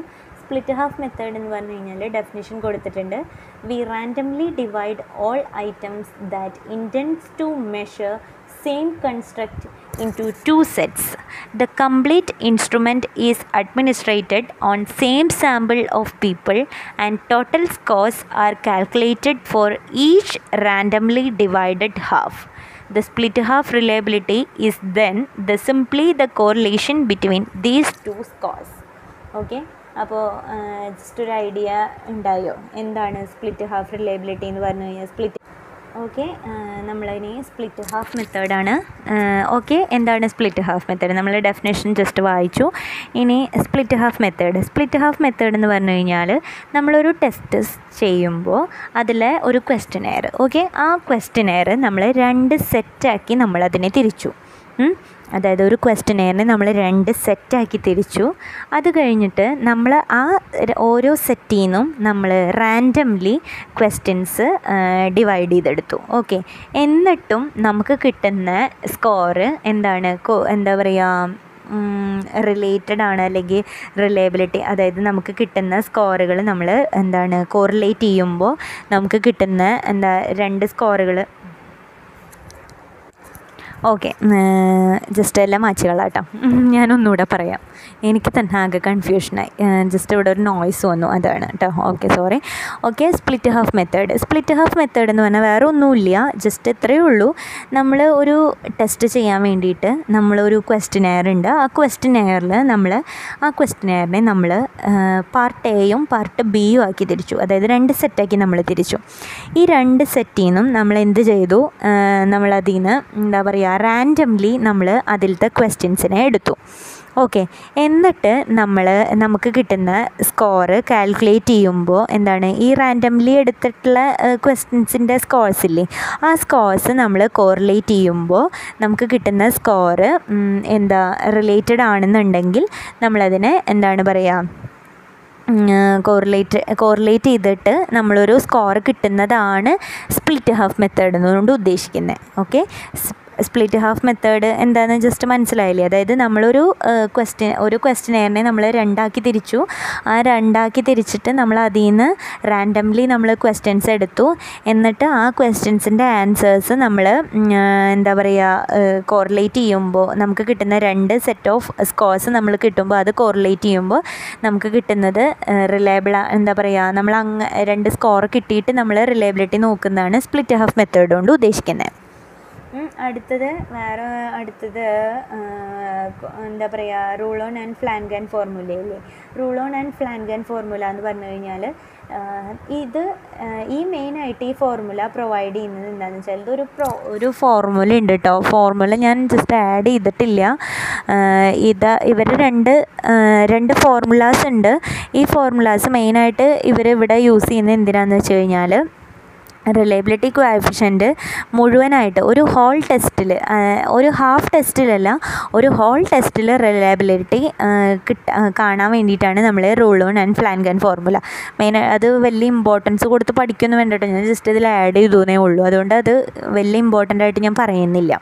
ഓക്കെ അടുത്തത് കൊണ്ട റിച്ചാർഡ്സൺ ഫോർമുലയാണ് കൊണ്ട റിച്ചാർഡ്സൺ ഫോർമുല നമ്മുടെ ടെക്സ്റ്റ് ബുക്ക് പേജ് നമ്പർ ഇരുപത്തി മൂന്നിൽ ഓക്കെ ട്വന്റി ത്രീയിൽ ഈ ഫോർമുല ഈ ഫോർമുല കിടക്കുന്നുണ്ട് അപ്പോൾ ഈ ഫോർമുല വേറെ ഒന്നുമില്ല ജസ്റ്റ് ആ ഫോർമുല ജസ്റ്റ് ഒന്ന് വായിച്ചാൽ മതി. അതാണ് കൊണ്ട റിച്ചാർഡ്സൺ ഫോർമുല ആ ഒരു ഇത് വെച്ചിട്ട് നമ്മൾ റിലയബിലിറ്റി മെഷർ ചെയ്യാൻ വേണ്ടി അല്ലെങ്കിൽ റിലയബിലിറ്റി കിട്ടാൻ വേണ്ടിയിട്ട് നമ്മൾ യൂസ് ചെയ്യുന്ന ഒരു ഫോർമുലയാണ് ഈ കൊണ്ട റിച്ചാർഡ്സൺ ഫോർമുല കൊണ്ട് ഉദ്ദേശിക്കുന്നത്. അതുപോലെ തന്നെയാണ് ക്രോൺബാക്സ് ആൽഫയും വരുന്നത്. അത് നമ്മുടെ text book page number twenty ഫോറിൽ ഇരുപത്തി നാലിൽ ഈ ഫോർമുല കൊടുക്കേണ്ടത് അതിനപ്പോൾ കുറേ ഒരുപാട് ഇതായിട്ട് പറയാൻ മാത്രം ഒന്നുമില്ല. അതാണ് ഞാൻ ആക്ച്വലി പറയാത്ത കേട്ടോ. ഓക്കെ അടുത്തത് എന്താണ്? പാരലൽ ഫോം ഓഫ് റിലയബിലിറ്റി ആണ്. ഓക്കെ പാര what is parallel form of reliability parallel form of റിലയബിലിറ്റിയുടെ വേറൊരു പേരാണ് എന്ത്? Alternative form of reliability okay ഇതിൽ ഇവിടെ എന്താണ് പറയുന്നതെന്ന് നമുക്ക് നോക്കാം. What is parallel form of reliability parallel form of reliability parallel form of reliability എന്ന് പറഞ്ഞു കഴിഞ്ഞ് കഴിഞ്ഞാൽ വേറെ ഒന്നുമില്ല നമ്മൾ ഇവിടെ ചെയ്യുന്നത് എന്താണെന്ന് വെച്ച് കഴിഞ്ഞാൽ രണ്ട് ഫോമിൽ ഒരു ടെസ്റ്റിൽ നമ്മൾ എന്താ പറയുക ക്വസ്റ്റ്യൻസ് നമ്മൾ രണ്ട് ഫോം ഓഫ് ക്വസ്റ്റ്യൻ ക്വസ്റ്റ്യനെയർ നമ്മളവിടെ കൊടുക്കുകയാണ് അതായത് ഒരു സെയിം ഒരു എക്സാമ്പിളായിട്ട് നമ്മളിപ്പോൾ ഒരു പേഴ്സന്റെ നമ്മൾ ഇന്റലിജൻസ് ആണ് അളക്കുന്നത് ഓക്കെ അപ്പോൾ നമ്മളിവിടെ എന്ത് ചെയ്യുന്നു എന്ന് വെച്ചാൽ രണ്ട് ഫോം ഓഫ് ക്വസ്റ്റ്യനെയർ നമ്മൾ ആദ്യം ഇന്റലി ഇന്റലിജൻസിന്റെ രണ്ട് ഫോം ഓഫ് ക്വസ്റ്റിനെയർ നമ്മളവിടെ കൊടുക്കുന്നു. ഓക്കെ ഇതിലത്തെ ക്വസ്റ്റ്യൻസ് എന്ന് പറയുന്നത് വേറെ വേറെ ആയിരിക്കും. പക്ഷേ കണ്ടന്റ് ഒന്നായിരിക്കും. അതായത് ഇന്റലിജൻസിനെ റിലേറ്റ് ചെയ്തിട്ടുള്ള ക്വസ്റ്റ്യൻസ് ആയിരിക്കും. പക്ഷേ ക്വസ്റ്റ്യൻസ് രണ്ട് ഫോമിലും രണ്ട് ഗ്രൂ എന്താ പറയുക രണ്ട് ഫോം ഓഫ് ക്വസ്റ്റ്യൻ ക്വസ്റ്റിനെയറിലും ക്വസ്റ്റ്യൻസ് ഡിഫറെന്റ് ആയിരിക്കും. ഒരു സെയിം സാമ്പിളിൽ നമ്മൾ കൊടുക്കുമ്പോൾ ഓക്കെ അപ്പോൾ എന്നിട്ടും നമ്മൾ ഈ രണ്ട് ഫോമിൽ നമുക്ക് കിട്ടിയിട്ടും നമ്മുടെ റിലയബിലിറ്റി എന്താ പറയുക ഇങ്ങനെ നമുക്ക് രണ്ട് സ്കോഴ്സ് എന്താ പറയുക എന്താ പറയുക നമ്മളിപ്പോൾ രണ്ട് ഫോം ഓഫ് ക്വസ്റ്റിനെയർ കൊടുത്ത് നമുക്ക് കിട്ടിയല്ലോ. ഈ രണ്ട് ക്വസ്റ്റ്യനെയേഴ്സ് കൊടുത്തിട്ട് നമുക്ക് കിട്ടുന്ന സ്കോറും എന്നിട്ടും അത് കൺസിസ്റ്റന്റ് ആണെന്നുണ്ടെങ്കിലാണ് നമ്മൾ പാരലൽ ഫോം ഓഫ് റിലേബിലിറ്റി എന്ന് പറയുന്നത്.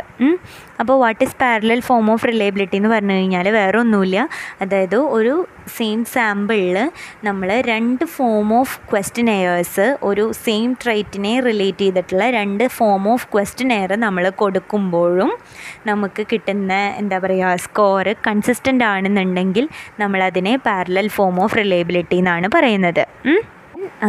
അടുത്തത് സ്കോറർ റിലയബിലിറ്റി ആണ്. What is scorer reliability scorer reliability is a reliability which can be estimated by having a sample of test independently scored by two or more examiners okay അത് വേറെ ഒന്നുമില്ല just scorer reliability അതിൽ തന്നെ ഉണ്ടല്ലോ. ഒരുപാട് അതിനെ വിശദീകരിക്കണമെന്നില്ല. വേറെ ഒന്നുമില്ല സ്കോറർ റിലയബിലിറ്റി എന്ന് പറഞ്ഞാൽ റിലയബിലിറ്റി ഒരു ടെസ്റ്റ് നമ്മൾ ഇൻഡിപെൻഡന്റ്ലി എന്താ പറയുക മോർ എക്സാമിനേഴ്സ് അല്ലെങ്കിൽ രണ്ടോ അതിലധികമോ എക്സാമിനേഴ്സ് ഇൻഡിപെൻഡന്റ്ലി സ്കോർ ചെയ്യുന്ന ഒരു ടെസ്റ്റ് ഇൻഡിപെൻഡന്റ്ലി സ്കോർ ചെയ്യുന്നതാണ് സ്കോറർ റിലയബിലിറ്റി എന്നിട്ട് നമുക്ക് കിട്ടുന്ന ഒരു സ്കോർ എന്താണ് പറയുക യൂഷ്വൽ വേ ജസ്റ്റ് അത് അതിലുണ്ട്. അത് വേറെ ഇതായിട്ട് ഒരുപാട് വൈഡ് കോംപ്ലക്സ് തിങ് ഒന്നും അല്ല. ജസ്റ്റ് സ്കോറർ റിലേബിലിറ്റി അത് വായിച്ചാൽ തന്നെ മനസ്സിലാവും. ജസ്റ്റ് മനസ്സിലായില്ല എന്നുണ്ടെങ്കിൽ പേഴ്സണലി വന്നോളൂ. ഞാനത് ഡീറ്റെയിൽ ആയിട്ട് പറഞ്ഞു തരാം. ഓക്കെ നെക്സ്റ്റ് നമ്മൾ അടുത്ത സ്ലൈഡിലേക്ക് പോവാണ്. Factors influencing reliability of scores okay factors അതായത് നമ്മുടെ റിലയബിലിറ്റിയുടെ സ്കോഴ്സിനെ റിലേറ്റ് ഇൻഫ്ലുവൻസ് ചെയ്യുന്ന കുറച്ച് ഫാക്ടേഴ്സ് ഉണ്ട്.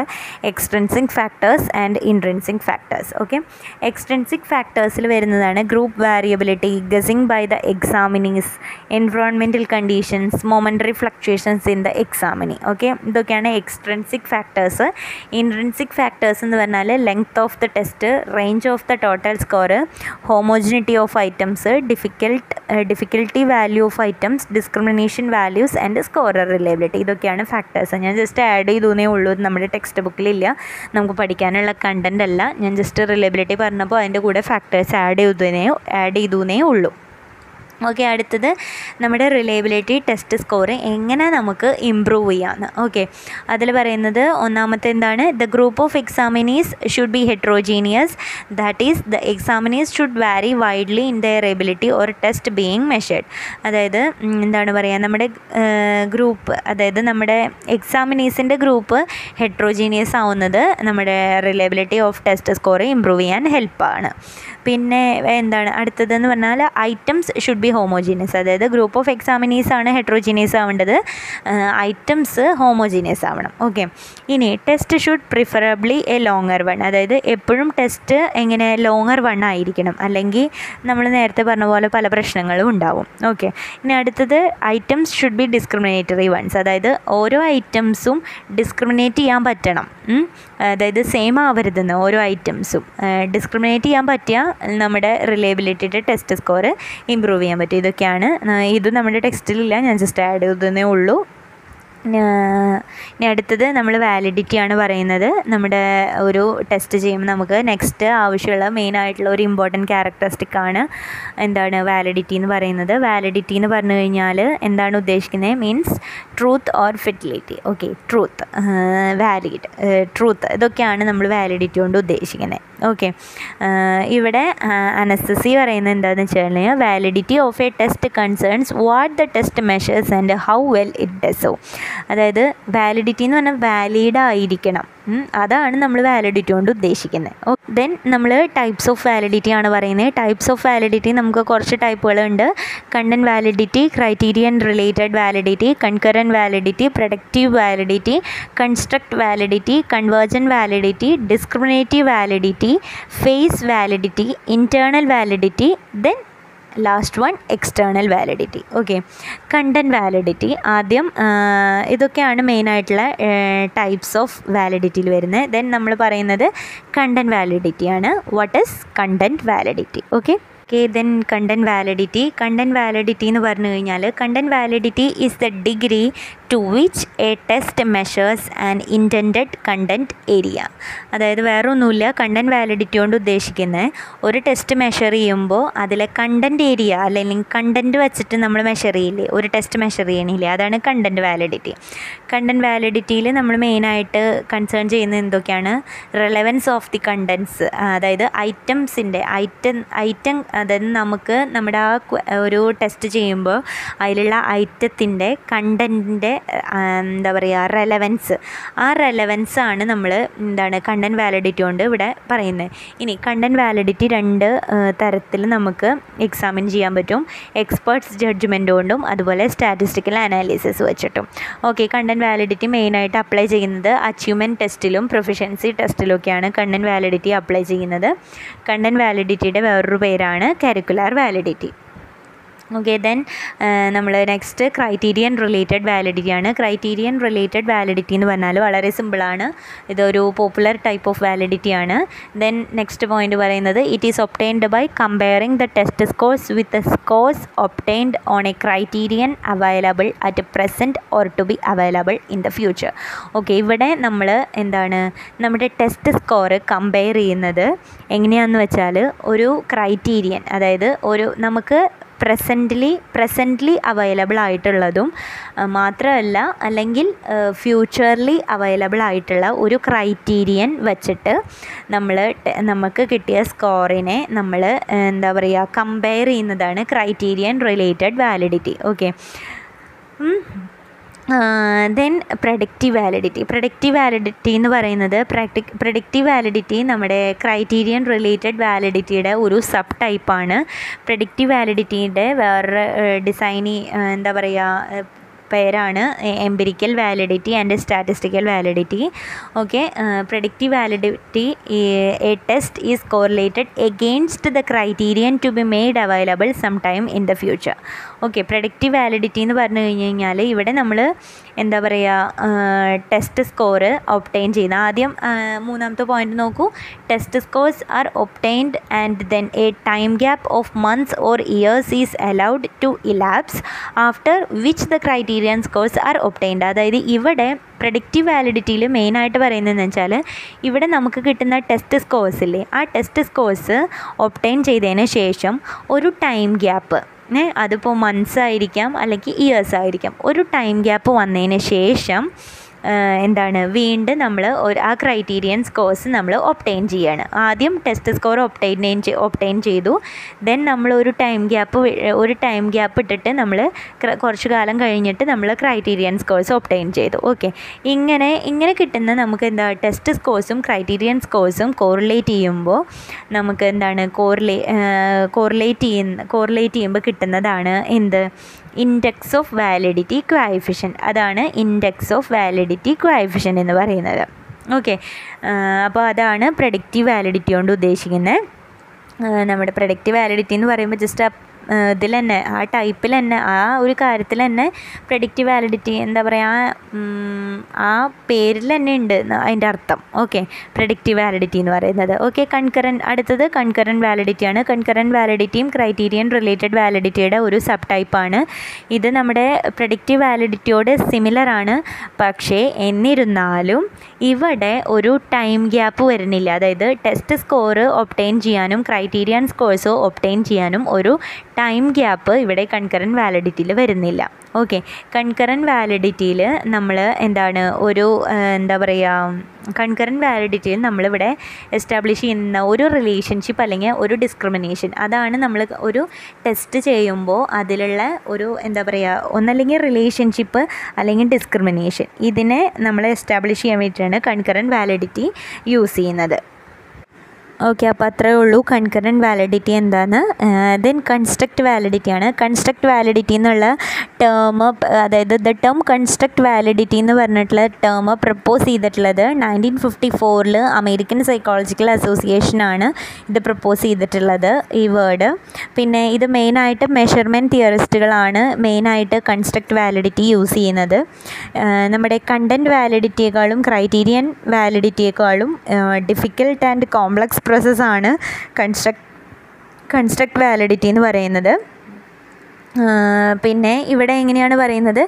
The investigator decides to compute construct validity only when he's fully satisfied that neither any valid and reliable criterion is available to him nor any universe or content entirely satisfactory and adequate to define the quality of test അതായത് ഇവിടെ വേറെ ഒന്നുമില്ല സിമ്പിളായിട്ട് പറയുകയാണെന്നുണ്ടെങ്കിൽ investigator ഒരു construct validity compute ചെയ്യണമെന്നുണ്ടെങ്കിൽ അദ്ദേഹത്തിന് fully satisfied ആയി ആയിട്ടിരിക്കണം. അതായത് അതിന്റെ എന്താണ് വാലിഡായി എന്താണ് പറയുക വാലിഡ് ആയിട്ടുള്ളതോ അല്ലെങ്കിൽ റിലയബിൾ ആയിട്ടുള്ള ക്രൈറ്റീരിയൻ എന്തെങ്കിലും അദ്ദേഹത്തിന് ഉണ്ടെങ്കിൽ മാത്രമാണ് അദ്ദേഹം ഫുള്ളി സാറ്റിസ്ഫൈഡ് ആവുള്ളൂ എന്ന് അല്ലെങ്കിൽ എന്താണ് ഒരു യൂണിവേഴ്സ് ആയിട്ടുള്ള ഒരു എന്തെങ്കിലും ഒരു കണ്ടന്റ് അല്ലെങ്കിൽ ഒരു എന്താ പറയുക എനി യൂണിവേഴ്സ് ആയിട്ടുള്ള ഏത് യൂണിവേഴ്സ് ആയിട്ടുള്ള എന്തെങ്കിലും ഒരു സംഗതി ഉണ്ടെങ്കിൽ മാത്രം അഡിക്വേറ്റ് തിങ്സ് ഉണ്ടെങ്കിൽ മാത്രമാണ് ഒരു ക്വാളിറ്റി ഉണ്ടെങ്കിൽ മാത്രമാണ് എന്താണ് ഇവിടെ കൺസ്ട്രക്റ്റ് വാലിഡിറ്റി അദ്ദേഹം ഒരു ഇൻവെസ്റ്റിഗേറ്റർ കമ്പ്യൂട്ട് ചെയ്യുള്ളൂ എന്ന്.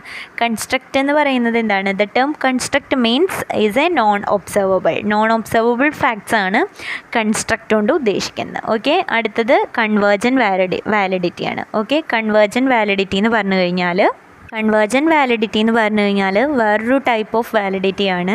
ഇവിടെ പറയുന്നത് the measurement is correlated with other measure which is theoretically predicted to correlate with അതായത് വേറെ ഒന്നുമില്ല ഇവിടെ നമ്മൾ ഒരു മെഷർമെന്റ് നമ്മൾ വേറൊരു മെഷർമെന്റിനോട് കോറിലേറ്റ് ചെയ്യുന്നു.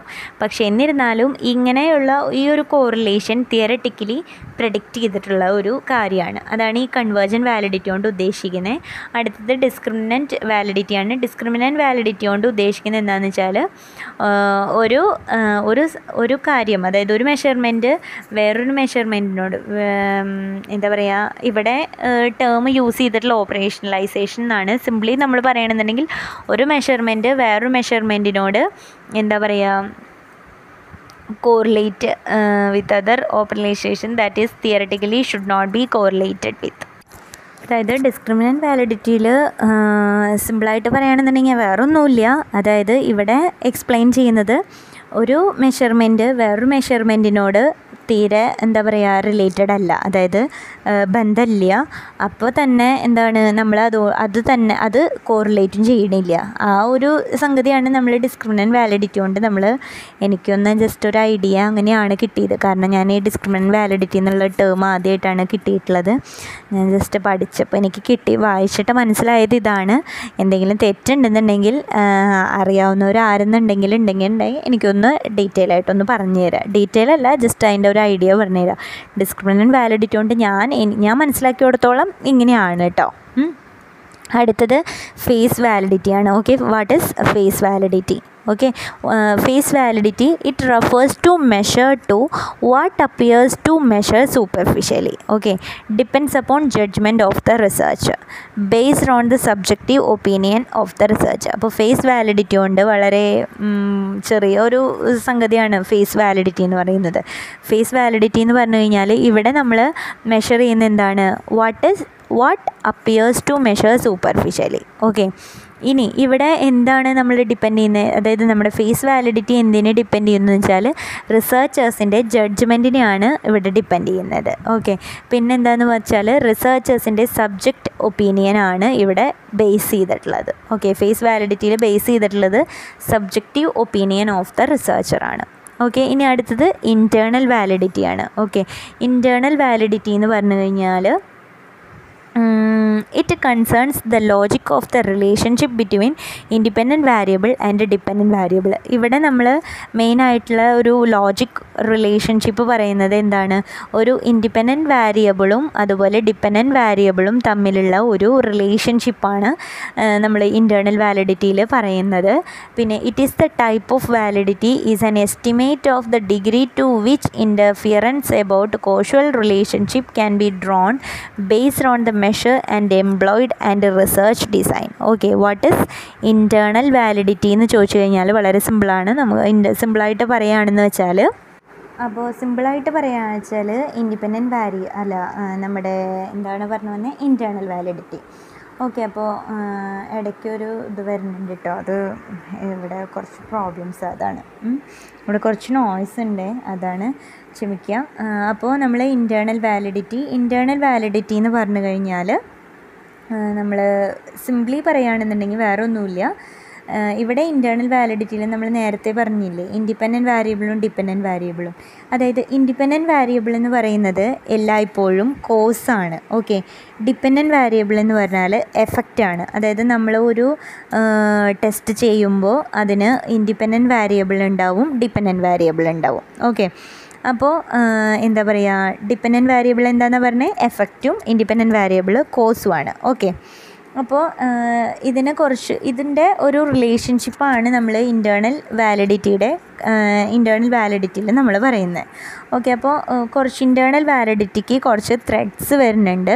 അതിലാദ്യത്തെയാണ് കോൺഫൗണ്ടിങ് ഓക്കെ കോൺഫൗണ്ടി കോൺഫൗണ്ടിങ് എന്ന് പറഞ്ഞു കഴിഞ്ഞാൽ പറയാമെന്ന് വെച്ചാൽ എന്താണെന്ന് വെച്ചാൽ ഇപ്പോൾ നമ്മളൊരു ടെസ്റ്റ് ചെയ്യുമ്പോൾ നമ്മൾ രണ്ട് ഇൻഡിപെൻഡന്റ് വാരിയബിൾ എടുത്തിട്ടുണ്ട്. അതായത് ദാറ്റ് മീൻസ് കോസ് രണ്ട് ഇൻഡിപെൻഡന്റ് വാരിയബിൾ നമ്മൾ എടുത്തിട്ടുണ്ട്. ഒരു ഡിപ്പെൻഡന്റ് വാരിയബിളും ഡിപ്പെൻഡന്റ് വാരിയബിൾ ഒരെണ്ണം ഉള്ളൂ.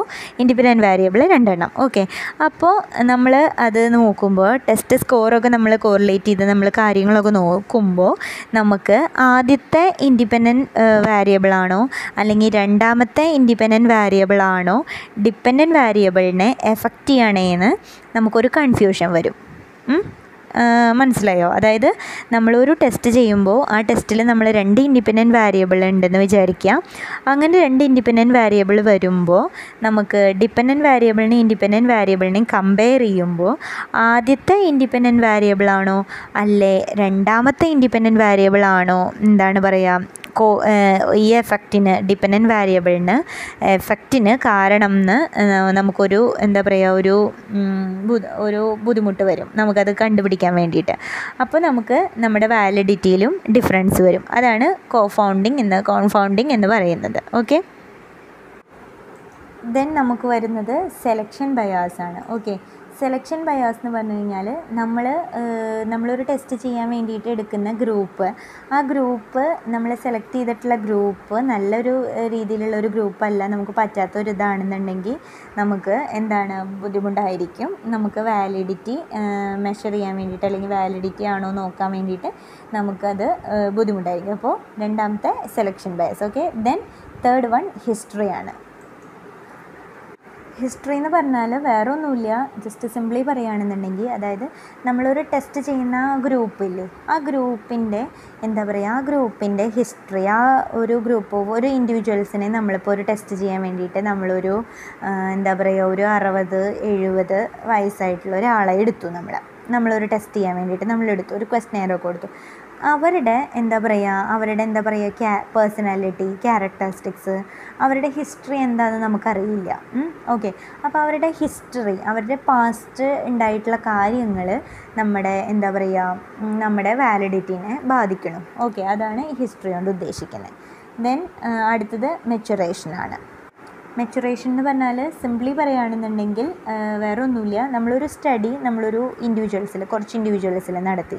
ദെൻ നമ്മൾ കുറച്ച് ഒരു ടൈം ഗ്യാപ്പ് വിട്ടിട്ട് ഒരു ടൈം ഗ്യാപ്പ് ഇട്ടിട്ട് നമ്മൾ കുറച്ച് കാലം കഴിഞ്ഞിട്ട് നമ്മളൊരു മൂന്നോ നാലോ വർഷം കഴിഞ്ഞിട്ട് നമ്മൾ വീണ്ടും നമ്മൾ ആ സ്റ്റഡി നടത്താണ്. ആ ഇൻഡിവിജ്വൽസിൽ തന്നെ നടത്തുമ്പോൾ അവരുടെ ഡെവലപ്മെന്റൽ ചേഞ്ചസ് ഉണ്ടാവും. ഓക്കെ അവർ കുറച്ചും കൂടെ മെച്യൂർഡ് ആവുന്നു. അവരുടെ തിങ്കിങ് കപ്പാസിറ്റി അവരുടെ എല്ലാ എബിലിറ്റീസും ചേഞ്ച് ആയി. അപ്പം നമുക്ക് കിട്ടുന്ന റിസൾട്ടിന്റെ വാലിഡിറ്റിയും അതുപോലെ അത്രയും ഇതായിട്ടായിരിക്കും ഉണ്ടാവുക. അതാണ് നമ്മൾ മെച്ചുറേഷനിൽ പറയുന്നത്. ദെൻ നമ്മൾ പറയുന്നത് എന്താണ്? റിപ്പീറ്റഡ് ടെസ്റ്റിംഗ് റിപ്പീറ്റഡ് ടെസ്റ്റിംഗ് എന്ന് പറഞ്ഞു കഴിഞ്ഞാൽ റിപ്പീറ്റഡ് ടെസ്റ്റിങ്ങിൽ പറയുന്നത് എന്താണ്? നമ്മുടെ പാർട്ടിസിപ്പൻസ് റിപ്പീറ്റായിട്ട് അത് ടെസ്റ്റ് ചെയ്യുമ്പോൾ അവർക്ക് എന്താ പറയുക അത്രത്തോളം കറക്റ്റായിട്ടുള്ളൊരു വാലിഡിറ്റി ആവില്ല നമുക്ക് കിട്ടുന്നത്. ഓക്കെ അടുത്തത് ഇൻസ്ട്രുമെന്റ് ചേഞ്ച് ആണ്. Instrument change okay instrument change എന്താണ് നോക്കാം. ഇൻസ്ട്രുമെന്റ് ചേഞ്ചിൽ പറയുന്നത് എന്താണെന്ന് വെച്ചാൽ ഇപ്പോൾ നമ്മൾ ഒരു ടെസ്റ്റ് നടത്താൻ വേണ്ടിയിട്ട് നമ്മളൊരു ഇൻസ്ട്രുമെന്റാണ് യൂസ് ചെയ്തത്. ഓക്കെ ആ ഇൻസ്ട്രുമെന്റ് വെച്ച് തന്നെ നമ്മൾ നെക്സ്റ്റ് നമ്മളിപ്പോൾ ഒരു രണ്ടാമത് ചെയ്യുമ്പോഴും എന്താണ് ആ ഇൻസ്ട്രുമെന്റ് വെച്ച് തന്നെ ചെയ്യണം. ഓക്കെ അല്ലാന്നുണ്ടെങ്കിൽ അതിന്റെ വാലിഡിറ്റിയിൽ ഇൻസ്ട്രുമെന്റ് ചേഞ്ച് ആയി കഴിഞ്ഞ് കഴിഞ്ഞാൽ അതിന്റെ വാലിഡിറ്റിയിലും മാറ്റം സംഭവിക്കും. അടുത്ത് നമ്മൾ പറയുന്നത് മോർട്ടാലിറ്റിയാണ് മോർട്ടാലിറ്റി എന്ന് പറഞ്ഞു കഴിഞ്ഞാൽ വേറെ ഒന്നുമില്ല നമ്മളിപ്പോൾ ഒരു ടെസ്റ്റ് നടത്താൻ വേണ്ടിയിട്ട് നമ്മൾ കുറച്ച് സാമ്പിൾസിനെ യൂസ് ചെയ്തു. ആ സാമ്പിൾസ് തന്നെ നമ്മൾ രണ്ടാമത് ടെസ്റ്റ് ചെയ്യുമ്പോഴും വേറൊരു ടെസ്റ്റ് നടത്തുമ്പോഴും നമ്മൾ ആ സാമ്പിൾസിനെ തന്നെ യൂസ് ചെയ്തിട്ട് നമുക്ക് ആ സാമ്പിൾസിനെ കിട്ടിയില്ല എന്നുണ്ടെങ്കിൽ നമുക്കെന്താണ് നമ്മുടെ വാലിഡിറ്റിയിലും മാറ്റം വരുന്നു. അതാണ് നമ്മൾ മോർട്ടാലിറ്റി കൊണ്ട് ഉദ്ദേശിക്കുന്നത്. ദെൻ വരുന്നത് ഡിഫ്യൂഷനാണ് അതായത് നമ്മൾ നമുക്ക് ഒരു ടെസ്റ്റ് നടത്തുമ്പോൾ നമ്മൾ രണ്ട് ഗ്രൂപ്പ് രണ്ട് ഗ്രൂപ്പ് ഉണ്ട്. അതായത് എക്സ്പെരിമെന്റ് ഗ്രൂപ്പ് ഉണ്ട് കൺട്രോൾ ഗ്രൂപ്പ് ഉണ്ട്. അതായത് നമ്മുടെ കൺട്രോൾ ഗ്രൂപ്പ് എല്ലായ്പ്പോഴും നമ്മുടെ എക്സ്പെരിമെന്റ് ഗ്രൂപ്പിനോട് ചേർച്ചയുണ്ടെന്നുണ്ടെങ്കിൽ അതായത് രണ്ടും ഒരുപോലെ ഇരിക്കുകയാണെന്നുണ്ടെങ്കിൽ ഡിഫ്യൂഷൻ സംഭവിക്കണോ? അത് നമ്മുടെ വാലിഡിറ്റീനെ ബാധിക്കും. ഓക്കെ അടുത്തതെന്ന് പറഞ്ഞതിൽ കോമ്പൻസേറ്ററി റിവൈററി ആണ് കൺട്രോൾ ഗ്രൂപ്പ് എന്തെങ്കിലും കാരണവശാൽ ഓവർ ആക്റ്റീവ് ആയാൽ അവരെന്തെങ്കിലും ഒരു കോഴ്സ് ചെയ്യുകയോ അല്ലെങ്കിൽ ഹാർഡ് വർക്ക് ചെയ്യുകയോ എക്സ്പെരിമെന്റ് ഗ്രൂപ്പിനേക്കാൾ കൂടുതൽ മികച്ചതായിട്ട് വരികയാണെങ്കിൽ അത് നമ്മളുടെ റിസൾട്ടിനെ ബാധിക്കുന്നു അപ്പോൾ നമ്മുടെ റിസൾട്ടിൽ വ്യത്യാസം വരുന്നു അത് വാലിഡിറ്റി ബാധിക്കുകയും അത് വേണമെങ്കിൽ നേരെ തിരിച്ചാവാം എക്സ്പെരിമെന്റിൽ വ്യത്യാസം വരുന്നതായിട്ട് വരികയാണെങ്കിലും കാരണവശാൽ ഓവർ ആക്റ്റീവ് ആയ കോമ്പൻസേറ്ററി വളരെയും അതായത് കൺട്രോൾ ഗ്രൂപ്പ് എന്തെങ്കിലും കാരണവശാൽ ഓവർ ആക്റ്റീവ് ആയാൽ അവരെന്തെങ്കിലും ഒരു കോഴ്സ് ചെയ്യുകയോ അല്ലെങ്കിൽ ഹാർഡ് വർക്ക് ചെയ്യുകയോ എക്സ്പെരിമെന്റ് ഗ്രൂപ്പിനേക്കാൾ കൂടുതൽ മികച്ചതായിട്ട് വരികയാണെങ്കിൽ അത് നമ്മളുടെ റിസൾട്ടിനെ ബാധിക്കുന്നു അപ്പോൾ നമ്മുടെ റിസൾട്ടിൽ വ്യത്യാസം ഓക്കെ അടുത്തത് ഓക്കെ കോമ്പൻസേറ്ററി വയറിലാണ് ഇതെന്ന് പറഞ്ഞു കഴിഞ്ഞാൽ വേറെ ഒന്നുമില്ല ജസ്റ്റ് ഞാനൊന്ന് ജസ്റ്റ് വായിക്കിയിരുന്നു. അതിനെ പറ്റിയിട്ട് കേട്ടോ അതാണ് നേരെ വായിക്കുന്നത് കുറച്ച് ലാഗിങ് വന്നേ. ഇതിൽ വേറെ ഒന്നും പറയണില്ല. നമ്മൾ രണ്ട് ഗ്രൂപ്പ് പറഞ്ഞല്ലോ കൺട്രോൾ ഗ്രൂപ്പും അതുപോലെ കോമ്പൻസേറ്ററി ഗ്രൂപ്പ് അല്ല കൺട്രോൾ ഗ്രൂപ്പും എക്സ്പെരിമെന്റ് ഗ്രൂപ്പും പറഞ്ഞല്ലോ ഈ കൺട്രോൾ ഗ്രൂപ്പ് ഏതെങ്കിലും കാരണവശാൽ അതായത് എന്തെങ്കിലും തരത്തിൽ ഈ കൺട്രോൾ ഗ്രൂപ്പ് നമ്മുടെ എക്സ്പെരിമെന്റ് ഗ്രൂപ്പിനേക്കാൾ കൂടുതൽ നന്നായിട്ട് ചെയ്യുകയാണെന്നുണ്ടെങ്കിൽ എന്താണ് പറയുക? അവിടെ നമ്മുടെ വാലിഡിറ്റീനെ അത് എന്താ പറയുക? വാലിഡിറ്റീനെ വാലിഡിറ്റീനെ ബാധിക്കും.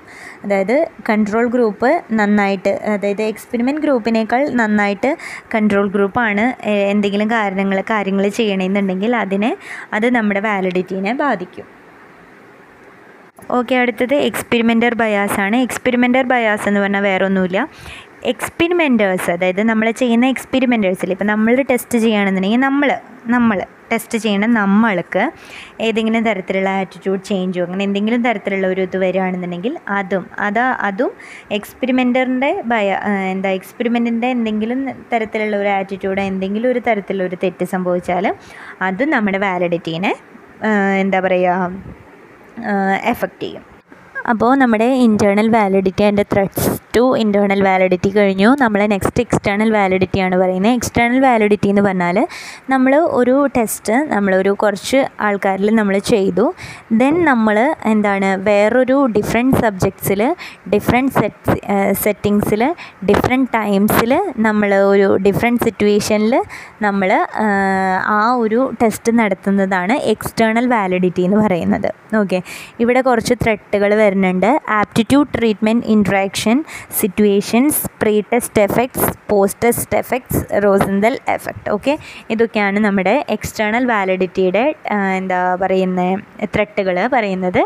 ഓക്കെ അപ്പോൾ നമുക്ക് നോക്കാം. എന്താണ് ഇത് ഡീറ്റെയിൽ ആയിട്ട് നമുക്ക് നോക്കാം. ഓക്കെ ദെൻ ആദ്യത്തെ ആപ്റ്റിറ്റ്യൂഡ് ട്രീറ്റ്മെന്റ് ഇൻട്രാക്ഷൻ ആണ്. Okay?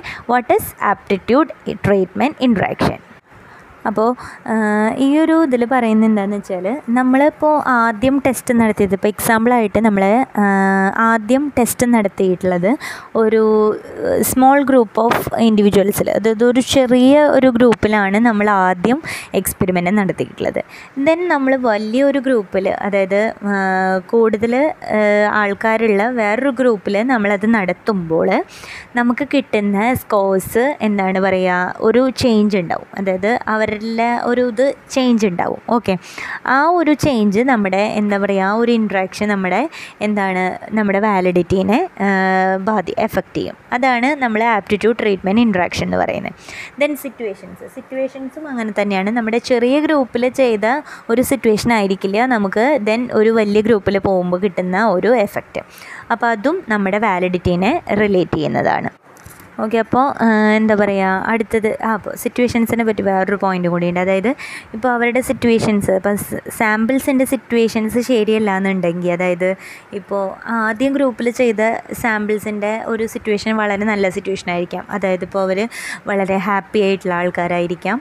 അതുപോലെ എന്താണ് അവർ നോയ്സി ഒന്നും ഉണ്ടാവില്ല. അവർ വളരെ ഇതായിട്ട് ചെയർഫുള്ളായിട്ടിരിക്കുന്ന കുറച്ച് ആൾക്കാരാണ് നമ്മൾ ആദ്യം ചെയ്തത്. പക്ഷേ നമുക്കറിയില്ല അവരുടെ സിറ്റുവേഷൻ എന്താണെന്ന് ഓക്കെ ഇനി നെക്സ്റ്റ് നമ്മൾ അത് വലിയൊരു വേറൊരു ഗ്രൂപ്പിൽ ചെയ്യുമ്പോൾ ആ സിറ്റുവേഷൻസ് അവിടുത്തെ സിറ്റുവേഷൻസ് ചിലപ്പോൾ ചില ആൾക്കാർ ഹാപ്പി ആയിരിക്കില്ല. ചിലർ അത് ചെയ്യുന്ന നേരം അവരുടെ ഹാപ്പി ആയിരിക്കണമെന്നില്ല. നമുക്കറിയാൻ പറ്റില്ലല്ലോ അതൊന്നും. അതുകൊണ്ട് തന്നെ സിറ്റുവേഷൻസ് ആവുമ്പോഴാണ് നമുക്ക് നമ്മുടെ വാല സിറ്റുവേഷൻസ് ചേഞ്ച് ആവുമ്പോൾ അല്ലെങ്കിൽ സിറ്റുവേഷൻസ് കൊണ്ടുള്ള കാരണം കൊണ്ട് നമ്മുടെ എക്സ്റ്റേണൽ വാലിഡിറ്റീനെ ബാധിക്കുന്നുണ്ട്. ഓക്കെ അടുത്തത് പ്രീ ടെസ്റ്റ് എഫക്ട്സ് ആണ്. പ്രീ ടെസ്റ്റ് എഫക്റ്റ് നമ്മൾ മെയിനായിട്ട് പ്രീ ടെസ്റ്റ് എന്തിനാണ് ചെയ്യുന്നതെന്ന് വെച്ചാൽ നമ്മളൊരു എക്സ്പെരിമെന്റ് ചെയ്യണേക്കാൾ മുന്നേ ജസ്റ്റ് അവരെ കൊണ്ടൊന്ന് ടെസ്റ്റ് ചെയ്യിപ്പിക്കുന്നതാണ്. ഓക്കെ ഈ പ്രീ ടെസ്റ്റിന്റെ എഫക്ട്സ് ഉണ്ടെന്നുണ്ടെങ്കിൽ അത് വാലിഡിറ്റീനെ റിലേറ്റ് ചെയ്യും. ഓക്കെ അടുത്തത് പോസ്റ്റ് ടെസ്റ്റ് എഫക്റ്റ് ആണ്. Okay post test effects okay അടുത്തത് നമ്മൾ പറയുമ്പോൾ പോസ്റ്റ് ടെസ്റ്റ് എഫക്ട്സിനെ പറ്റിയിട്ട് നമ്മൾ പറയുകയാണെന്നുണ്ടെങ്കിൽ അതായത് നമ്മളിപ്പോൾ കുറച്ച് ട്രെയിനിങ്ങും കുറച്ച് കാര്യങ്ങളൊക്കെ നമ്മൾ കുറച്ച് പ്രാക്ടീസൊക്കെ ചെയ്തതിന് ശേഷം നമ്മൾ അതിനെ പറ്റിയിട്ട് നമ്മൾ അവർക്ക് ഒരു ടെസ്റ്റ് നടത്താൻ കൊടുക്കുമ്പോൾ അവർ വളരെ നല്ല രീതിയിൽ ചെയ്യും. അതും ഈ പോസ്റ്റ് ടെസ്റ്റ് എഫക്ട്സും നമ്മുടെ വാലിഡിറ്റീനെ റിലേറ്റ് ചെയ്യുന്നുണ്ട്. ഓക്കെ അടുത്ത ലാസ്റ്റ് വൺ റൊസന്തൽ എഫക്റ്റ് ആണ്. Okay what is Rosenthal effect okay അപ്പോൾ റസന്തൽ എഫക്റ്റ് എന്ന് പറഞ്ഞു കഴിഞ്ഞാൽ വേറൊന്നുമില്ല. അതായത് ഒരാ ഒരു റിസർച്ചർ ഇപ്പോൾ ഞാൻ ഒരു ക്വസ്റ്റ്യനെയർ ഉണ്ടാക്കി ഞാനത് ചെയ്തു. ഓക്കെ ഞാനത് ചെയ്തതിന് ശേഷം വേറൊരാൾക്ക് എന്താണ് ആ ഒരു റിസർച്ച് വേറൊരു റിസർച്ചറിന് ഇതുപോലെ തന്നെ എന്താണ് പറയുക ഈ ക്വസ്റ്റ്യനെയർ ചെയ്യാനോ അല്ലെങ്കിൽ അതൊന്ന് ചെയ്യാനോ അല്ലെങ്കിൽ ചെയ്യാൻ പറ്റാത്തൊരവസ്ഥ നമ്മുടെ എക്സ്റ്റേണൽ വാലിഡിറ്റീനെ എഫക്റ്റ് ചെയ്യണ ഒരു കാര്യമാണ്. ഓക്കെ അപ്പോൾ ഇതൊക്കെയാണ് റിലയബിലിറ്റി ആൻഡ് വാലിഡിറ്റിയിൽ വരുന്ന കുറച്ച് കാര്യങ്ങൾ താങ്ക് യു ഹായ് ഫ്രണ്ട്സ് അപ്പോൾ എന്റെ ടോപ്പിക് എന്ന് പറയുന്നത് റിലയബിലിറ്റി ആൻഡ് വാലിഡിറ്റി ആണ്. നമ്മുടെ M P C zero zero five research മെത്തേഡ്സിൽ നമുക്ക് വരുന്ന നമ്മുടെ യൂണിറ്റ് ടൂവിൽ വരുന്ന ഒരു ടോപ്പിക്കാണ് റിലയബിലിറ്റിയും വാലിഡിറ്റിയും ഓക്കെ അപ്പോൾ നമ്മൾ മറ്റുള്ള മറ്റുള്ള സബ്ജക്റ്റുകളെ വെച്ച് നോക്കുമ്പോൾ ലൈക്ക് നമ്മുടെ ഫിസിക്കൽ സയൻസ് അല്ലെങ്കിൽ അങ്ങനെയുള്ള സബ്ജക്റ്റുകളെ വെച്ച് നോക്കുമ്പോൾ നമ്മുടെ സൈക്കോളജിയിൽ നമ്മുടെ മെഷർമെന്റ് എന്ന് പറയുന്നത് വളരെ ഡിഫിക്കൽട്ടാണ് ഓക്കെ സൈക്കോളജി അതിന് കാരണമുണ്ട്. എന്താണെന്ന് വെച്ചാൽ നമ്മുടെ സൈക്കോളജിസ്റ്റുകൾ മെയിനായിട്ട് എന്താ പറയുക സിമ്പിൾ ക്വാളിറ്റീസിനല്ല അവർ ഇൻട്രസ്റ്റഡ് ആയിട്ടുള്ളത്. ഓക്കെ സിമ്പിൾ ക്വാളിറ്റീസിനല്ല അവർ എന്താ പറയുക ഇൻട്രസ്റ്റഡ് ആയിട്ടുള്ളത്. അതായത് അവർ ലൈക്ക് ഹൈറ്റ് വെയ്റ്റ് അങ്ങനെയുള്ള എന്താ പറയുക ഐറ്റംസിനല്ല അവർ സൈക്കോളജിസ്റ്റുകൾ ഇൻട്രസ്റ്റഡ് ആയിട്ടുള്ളത്.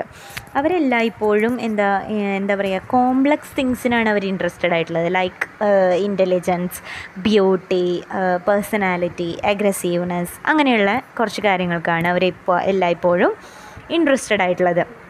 അതുകൊണ്ട് തന്നെ നമുക്ക് സൈക്കോളജിയിൽ ഏതൊരു ടെസ്റ്റ് ആണെന്നുണ്ടെങ്കിലും മെഷർ ചെയ്യാൻ വളരെ ബുദ്ധിമുട്ടാണ്.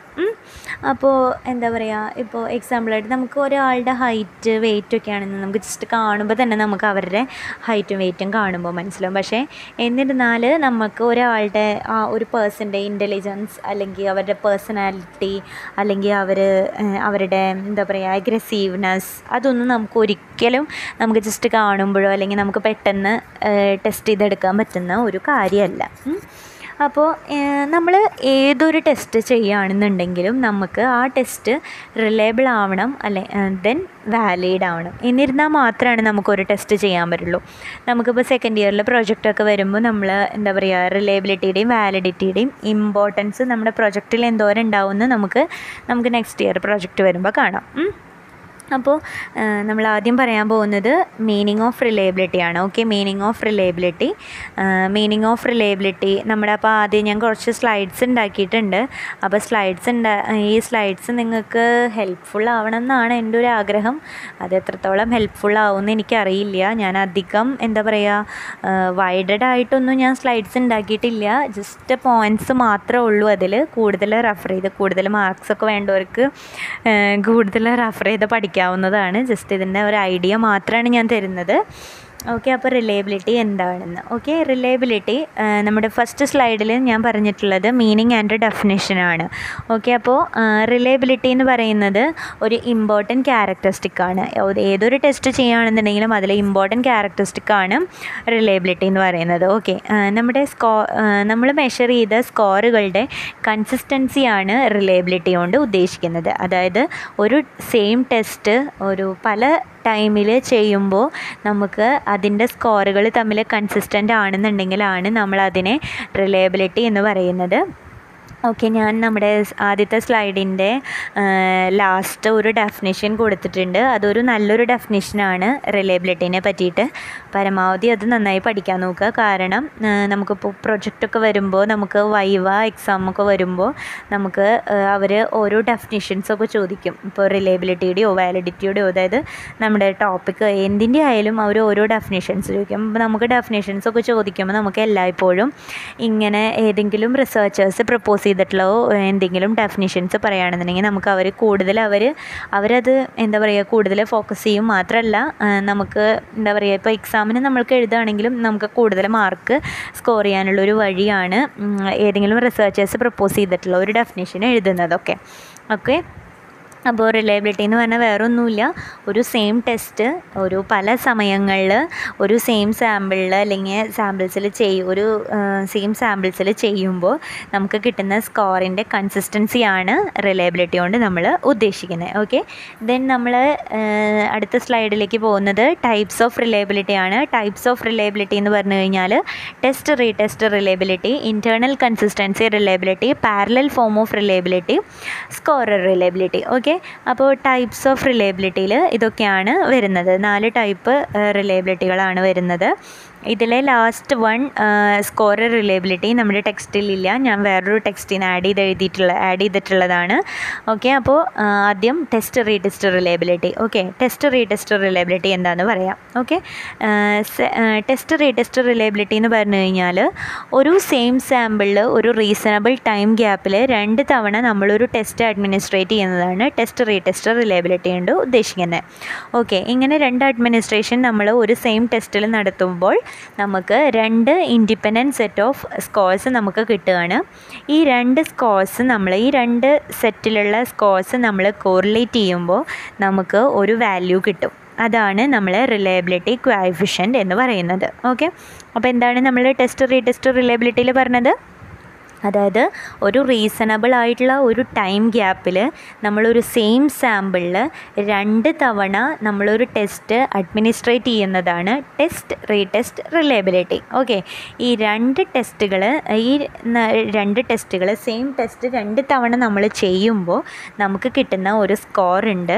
ആ സ്കോറ് നമ്മൾ കോറിലേറ്റ് ചെയ്യുമ്പോൾ നമുക്ക് എന്താണ്? രണ്ട് സെറ്റ് ഓഫ് സ്കോർസ് നമ്മൾ കോറിലേറ്റ് ചെയ്യുമ്പോൾ നമുക്ക് ഒരു റിലയബിലിറ്റി ക്വാഫിഷ്യന്റിന്റെ വാല്യൂ കിട്ടുകയാണ് ഓക്കെ അപ്പോൾ ഈ റിലയബിലിറ്റി ക്വാഫിഷനെ നമ്മൾ ടെമ്പോറൽ സ്റ്റെബിലിറ്റി ക്വാഫിഷൻ എന്നാണ് പറയുന്നത്. ഓക്കെ ഇനി എങ്ങനെയാണ് ഒരു ഹൈ ടെസ്റ്റ് റീടെസ്റ്റ് റിലയബിലിറ്റി എന്ന് പറയുന്നത്? എന്താണെന്നാണ് ഉദ്ദേശിക്കുന്നത്?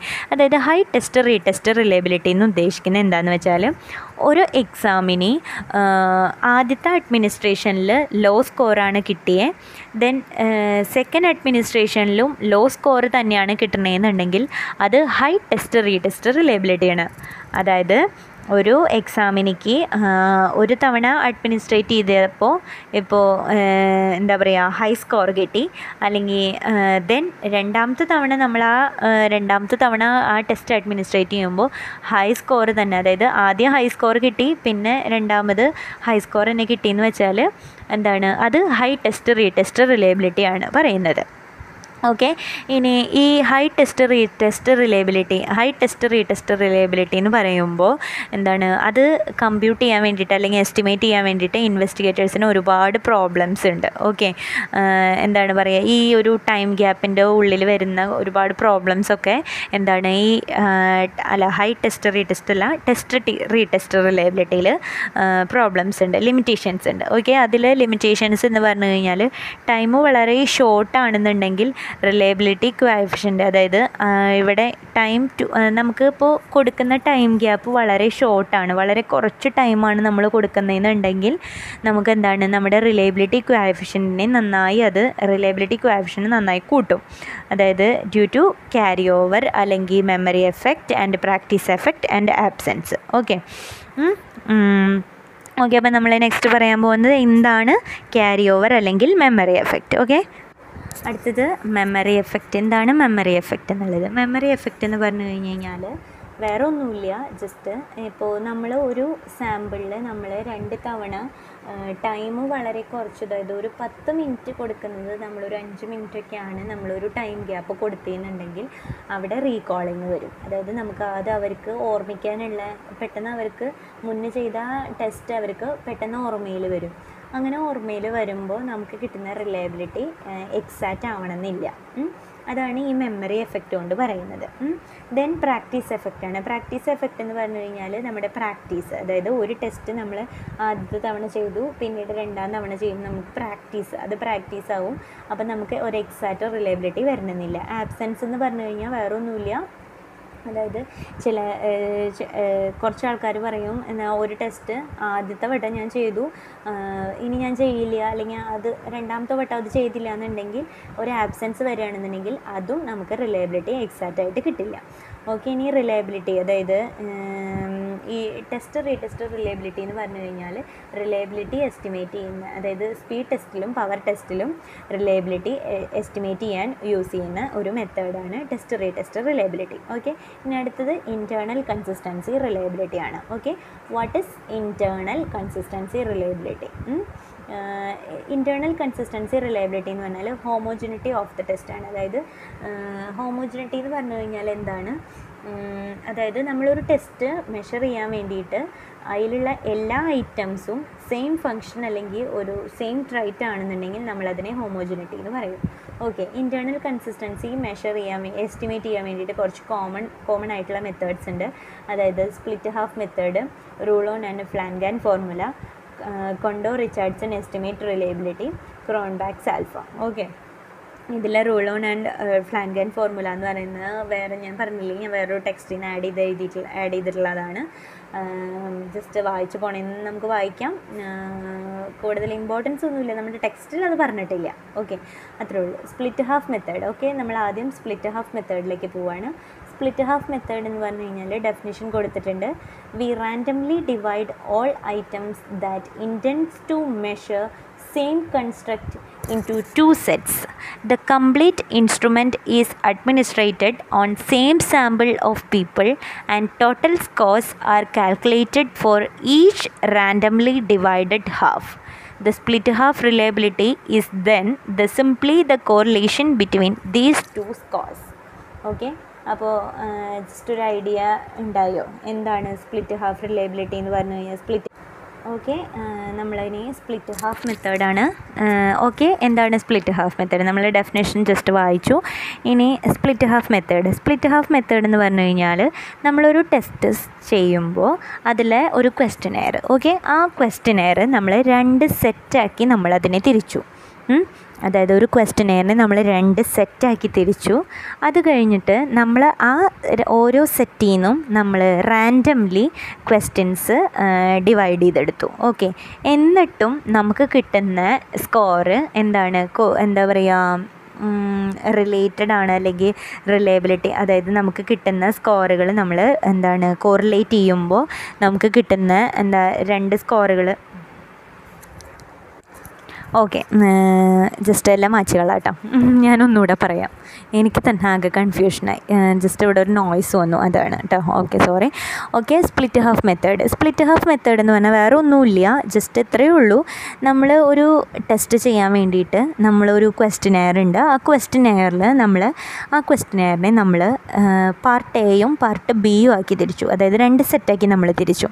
ഈ രണ്ട് സെറ്റിൽ നിന്നും നമ്മൾ എന്ത് ചെയ്തു? നമ്മളതിൽ നിന്ന് എന്താ പറയുക റാൻഡംലി നമ്മൾ അതിലത്തെ ക്വസ്റ്റ്യൻസിനെ എടുത്തു. ഓക്കെ എന്നിട്ട് നമ്മൾ നമുക്ക് കിട്ടുന്ന സ്കോറ് കാൽക്കുലേറ്റ് ചെയ്യുമ്പോൾ എന്താണ്? ഈ റാൻഡംലി എടുത്തിട്ടുള്ള ക്വസ്റ്റ്യൻസിന്റെ സ്കോർസ് ഇല്ലേ?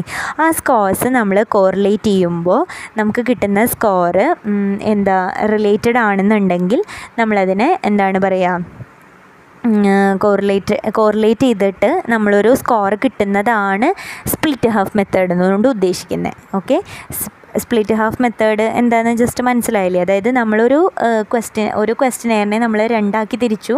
ആ രണ്ടാക്കി തിരിച്ചിട്ട് നമ്മൾ അതിൽ നിന്ന് റാൻഡംലി നമ്മൾ ക്വസ്റ്റ്യൻസ് എടുത്തു. എന്നിട്ട് ആ ക്വസ്റ്റ്യൻസിന്റെ ആൻസേഴ്സ് നമ്മൾ എന്താ പറയുക കോറിലേറ്റ് ചെയ്യുമ്പോൾ നമുക്ക് കിട്ടുന്ന രണ്ട് സെറ്റ് ഓഫ് സ്കോർസ് നമ്മൾ കിട്ടുമ്പോൾ അത് കോറിലേറ്റ് ചെയ്യുമ്പോൾ നമുക്ക് കിട്ടുന്നത് റിലയബിൾ എന്താ പറയുക നമ്മൾ അങ്ങ് രണ്ട് സ്കോർ കിട്ടിയിട്ട് നമ്മൾ റിലയബിലിറ്റി നോക്കുന്നതാണ് സ്പ്ലിറ്റ് ഹാഫ് മെത്തേഡ് കൊണ്ട് ഉദ്ദേശിക്കുന്നത് അടുത്തത് വേറെ അടുത്തത് എന്താ പറയുക റൂൾ ഓൺ ആൻഡ് ഫ്ലാൻഗൻ ഫോർമുലയില്ലേ Rulon and Flanagan formula എന്ന് പറഞ്ഞു കഴിഞ്ഞാൽ ഇത് ഈ മെയിനായിട്ട് ഈ ഫോർമുല പ്രൊവൈഡ് ചെയ്യുന്നത് എന്താണെന്ന് വെച്ചാൽ ഇതൊരു പ്രോ ഒരു ഫോർമുല ഉണ്ട് കേട്ടോ ഫോർമുല ഞാൻ ജസ്റ്റ് ആഡ് ചെയ്തിട്ടില്ല. ഇത് ഇവർ രണ്ട് രണ്ട് ഫോർമുലാസ് ഉണ്ട്. ഈ ഫോർമുലാസ് മെയിനായിട്ട് ഇവർ ഇവിടെ യൂസ് ചെയ്യുന്നത് എന്തിനാണെന്ന് വെച്ച് കഴിഞ്ഞാൽ റിലയബിലിറ്റി കോഎഫിഷ്യന്റ് മുഴുവനായിട്ട് ഒരു ഹോൾ ടെസ്റ്റിൽ ഒരു ഹാഫ് ടെസ്റ്റിലല്ല ഒരു ഹോൾ ടെസ്റ്റിൽ റിലയബിലിറ്റി കിട്ട കാണാൻ വേണ്ടിയിട്ടാണ് നമ്മൾ Rulon and Flanagan formula main അത് വലിയ ഇമ്പോർട്ടൻസ് കൊടുത്ത് പഠിക്കുന്നു വേണ്ടിയിട്ട് ഞാൻ ജസ്റ്റ് ഇതിൽ ആഡ് ചെയ്തേ ഉള്ളൂ. അതുകൊണ്ട് അത് വലിയ ഇമ്പോർട്ടന്റ് ആയിട്ട് ഞാൻ പറയുന്നില്ല. ഓക്കെ അടുത്തത് കൊണ്ട റിച്ചാർഡ്സൺ ഫോർമുലയാണ്. കൊണ്ട റിച്ചാർഡ്സൺ ഫോർമുല നമ്മുടെ ടെക്സ്റ്റ് ബുക്ക് പേജ് നമ്പർ ഇരുപത്തി മൂന്നിൽ ഓക്കെ ട്വന്റി ത്രീയിൽ ഈ ഫോർമുല ഈ ഫോർമുല കിടക്കുന്നുണ്ട് അപ്പോൾ ഈ ഫോർമുല വേറെ ഒന്നുമില്ല ജസ്റ്റ് ആ ഫോർമുല ജസ്റ്റ് ഒന്ന് വായിച്ചാൽ മതി. അതാണ് കൊണ്ട റിച്ചാർഡ്സൺ ഫോർമുല ആ ഒരു ഇത് വെച്ചിട്ട് നമ്മൾ റിലയബിലിറ്റി മെഷർ ചെയ്യാൻ വേണ്ടി അല്ലെങ്കിൽ റിലയബിലിറ്റി കിട്ടാൻ വേണ്ടിയിട്ട് നമ്മൾ യൂസ് ചെയ്യുന്ന ഒരു ഫോർമുലയാണ് ഈ കൊണ്ട റിച്ചാർഡ്സൺ ഫോർമുല കൊണ്ട് ഉദ്ദേശിക്കുന്നത്. അതുപോലെ തന്നെയാണ് ക്രോൺബാക്സ് ആൽഫയും വരുന്നത്. അത് നമ്മുടെ text book page number twenty ഫോറിൽ ഇരുപത്തി നാലിൽ ഈ ഫോർമുല കൊടുക്കേണ്ടത് അതിനപ്പോൾ കുറേ ഒരുപാട് ഇതായിട്ട് പറയാൻ മാത്രം ഒന്നുമില്ല. അതാണ് ഞാൻ ആക്ച്വലി പറയാത്ത കേട്ടോ. ഓക്കെ അടുത്തത് എന്താണ്? പാരലൽ ഫോം ഓഫ് റിലയബിലിറ്റി ആണ്. ഓക്കെ പാര what is parallel form of reliability parallel form of റിലയബിലിറ്റിയുടെ വേറൊരു പേരാണ് എന്ത്? Alternative form of reliability okay ഇതിൽ ഇവിടെ എന്താണ് പറയുന്നതെന്ന് നമുക്ക് നോക്കാം. What is parallel form of reliability parallel form of reliability parallel form of reliability എന്ന് പറഞ്ഞു കഴിഞ്ഞ് കഴിഞ്ഞാൽ വേറെ ഒന്നുമില്ല നമ്മൾ ഇവിടെ ചെയ്യുന്ന എന്താണെന്ന് വെച്ച് കഴിഞ്ഞാൽ രണ്ട് ഫോമിൽ ഒരു ടെസ്റ്റിൽ നമ്മൾ എന്താ പറയുക ക്വസ്റ്റ്യൻസ് നമ്മൾ രണ്ട് ഫോം ഓഫ് ക്വസ്റ്റ്യൻ ക്വസ്റ്റ്യനെയർ നമ്മളവിടെ കൊടുക്കുകയാണ് അതായത് ഒരു സെയിം ഒരു എക്സാമ്പിളായിട്ട് നമ്മളിപ്പോൾ ഒരു പേഴ്സന്റെ നമ്മൾ ഇന്റലിജൻസ് ആണ് അളക്കുന്നത് ഓക്കെ അപ്പോൾ നമ്മളിവിടെ എന്ത് ചെയ്യുന്നു എന്ന് വെച്ചാൽ രണ്ട് ഫോം ഓഫ് ക്വസ്റ്റ്യനെയർ നമ്മൾ ആദ്യം ഇന്റലിജൻസിന്റെ രണ്ട് ഫോം ഓഫ് ക്വസ്റ്റിനെയർ നമ്മളവിടെ കൊടുക്കുന്നു. ഓക്കെ ഇതിലത്തെ ക്വസ്റ്റ്യൻസ് എന്ന് പറയുന്നത് വേറെ വേറെ ആയിരിക്കും. പക്ഷേ കണ്ടന്റ് ഒന്നായിരിക്കും. അതായത് ഇന്റലിജൻസിനെ റിലേറ്റ് ചെയ്തിട്ടുള്ള ക്വസ്റ്റ്യൻസ് ആയിരിക്കും. പക്ഷേ ക്വസ്റ്റ്യൻസ് രണ്ട് ഫോമിലും രണ്ട് ഗ്രൂ എന്താ പറയുക രണ്ട് ഫോം ഓഫ് ക്വസ്റ്റ്യൻ ക്വസ്റ്റിനെയറിലും ക്വസ്റ്റ്യൻസ് ഡിഫറെന്റ് ആയിരിക്കും. ഒരു സെയിം സാമ്പിളിൽ നമ്മൾ കൊടുക്കുമ്പോൾ ഓക്കെ അപ്പോൾ എന്നിട്ടും നമ്മൾ ഈ രണ്ട് ഫോമിൽ നമുക്ക് കിട്ടിയിട്ടും നമ്മുടെ റിലയബിലിറ്റി എന്താ പറയുക ഇങ്ങനെ നമുക്ക് രണ്ട് സ്കോഴ്സ് എന്താ പറയുക എന്താ പറയുക നമ്മളിപ്പോൾ രണ്ട് ഫോം ഓഫ് ക്വസ്റ്റിനെയർ കൊടുത്ത് നമുക്ക് കിട്ടിയല്ലോ. ഈ രണ്ട് ക്വസ്റ്റിനെയേഴ്സ് കൊടുത്തിട്ട് നമുക്ക് കിട്ടുന്ന സ്കോറും എന്നിട്ടും അത് കൺസിസ്റ്റന്റ് ആണെന്നുണ്ടെങ്കിലാണ് നമ്മൾ പാരലൽ ഫോം ഓഫ് റിലേബിലിറ്റി എന്ന് പറയുന്നത്. അപ്പോൾ what is parallel form of reliability എന്ന് പറഞ്ഞു കഴിഞ്ഞാൽ വേറെ ഒന്നുമില്ല അതായത് ഒരു സെയിം സാമ്പിളിൽ നമ്മൾ രണ്ട് ഫോം ഓഫ് ക്വസ്റ്റിനെയേഴ്സ് ഒരു സെയിം ട്രൈറ്റിനെ റിലേറ്റ് ചെയ്തിട്ടുള്ള രണ്ട് ഫോം ഓഫ് ക്വസ്റ്റിനെയർ നമ്മൾ കൊടുക്കുമ്പോഴും നമുക്ക് കിട്ടുന്ന എന്താ പറയുക സ്കോർ കൺസിസ്റ്റന്റ് ആണെന്നുണ്ടെങ്കിൽ നമ്മളതിനെ പാരലൽ ഫോം ഓഫ് റിലയബിലിറ്റി എന്നാണ് പറയുന്നത്. അടുത്തത് സ്കോറർ റിലയബിലിറ്റി ആണ്. What is scorer reliability scorer reliability is a reliability which can be estimated by having a sample of test independently scored by two or more examiners okay അത് വേറെ ഒന്നുമില്ല just scorer reliability അതിൽ തന്നെ ഉണ്ടല്ലോ. ഒരുപാട് അതിനെ വിശദീകരിക്കണമെന്നില്ല. വേറെ ഒന്നുമില്ല സ്കോറർ റിലയബിലിറ്റി എന്ന് പറഞ്ഞാൽ റിലയബിലിറ്റി ഒരു ടെസ്റ്റ് നമ്മൾ ഇൻഡിപെൻഡന്റ്ലി എന്താ പറയുക മോർ എക്സാമിനേഴ്സ് അല്ലെങ്കിൽ രണ്ടോ അതിലധികമോ എക്സാമിനേഴ്സ് ഇൻഡിപെൻഡന്റ്ലി സ്കോർ ചെയ്യുന്ന ഒരു ടെസ്റ്റ് ഇൻഡിപെൻഡന്റ്ലി സ്കോർ ചെയ്യുന്നതാണ് സ്കോറർ റിലയബിലിറ്റി എന്നിട്ട് നമുക്ക് കിട്ടുന്ന ഒരു സ്കോർ എന്താണ് പറയുക യൂഷ്വൽ വേ ജസ്റ്റ് അത് അതിലുണ്ട്. അത് വേറെ ഇതായിട്ട് ഒരുപാട് വൈഡ് കോംപ്ലക്സ് തിങ് ഒന്നും അല്ല. ജസ്റ്റ് സ്കോറർ റിലേബിലിറ്റി അത് വായിച്ചാൽ തന്നെ മനസ്സിലാവും. ജസ്റ്റ് മനസ്സിലായില്ല എന്നുണ്ടെങ്കിൽ പേഴ്സണലി വന്നോളൂ. ഞാനത് ഡീറ്റെയിൽ ആയിട്ട് പറഞ്ഞു തരാം. ഓക്കെ നെക്സ്റ്റ് നമ്മൾ അടുത്ത സ്ലൈഡിലേക്ക് പോവാണ്. Factors influencing reliability of scores okay factors അതായത് നമ്മുടെ റിലയബിലിറ്റിയുടെ സ്കോഴ്സിനെ റിലേറ്റ് ഇൻഫ്ലുവൻസ് ചെയ്യുന്ന കുറച്ച് ഫാക്ടേഴ്സ് ഉണ്ട്.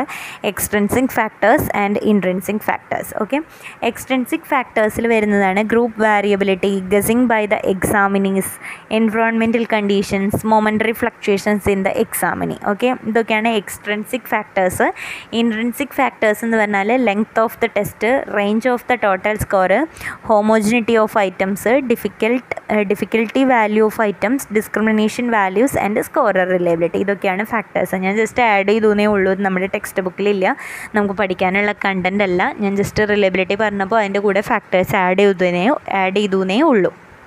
ഓക്കെ അടുത്തത് നമ്മുടെ റിലയബിലിറ്റി ടെസ്റ്റ് സ്കോർ എങ്ങനെ നമുക്ക് ഇമ്പ്രൂവ് ചെയ്യാമെന്ന് ഓക്കെ അതിൽ പറയുന്നത് ഒന്നാമത്തെ എന്താണ്? The group of examinees should be heterogeneous that is the examinees should vary widely in their ability or test being measured അതായത് എന്താണ് പറയുക നമ്മുടെ ഗ്രൂപ്പ് അതായത് നമ്മുടെ എക്സാമിനീസിന്റെ ഗ്രൂപ്പ് ഹെട്രോജീനിയസ് ആവുന്നത് നമ്മുടെ reliability of test score improve ചെയ്യാൻ ഹെൽപ്പാണ് പിന്നെ എന്താണ്? അടുത്തതെന്ന് പറഞ്ഞാൽ ഐറ്റംസ് ഷുഡ് ബി ഹോമോജീനിയസ് അതായത് ഗ്രൂപ്പ് ഓഫ് എക്സാമിനീസ് ആണ് ഹെട്രോജീനിയസ് ആവേണ്ടത്.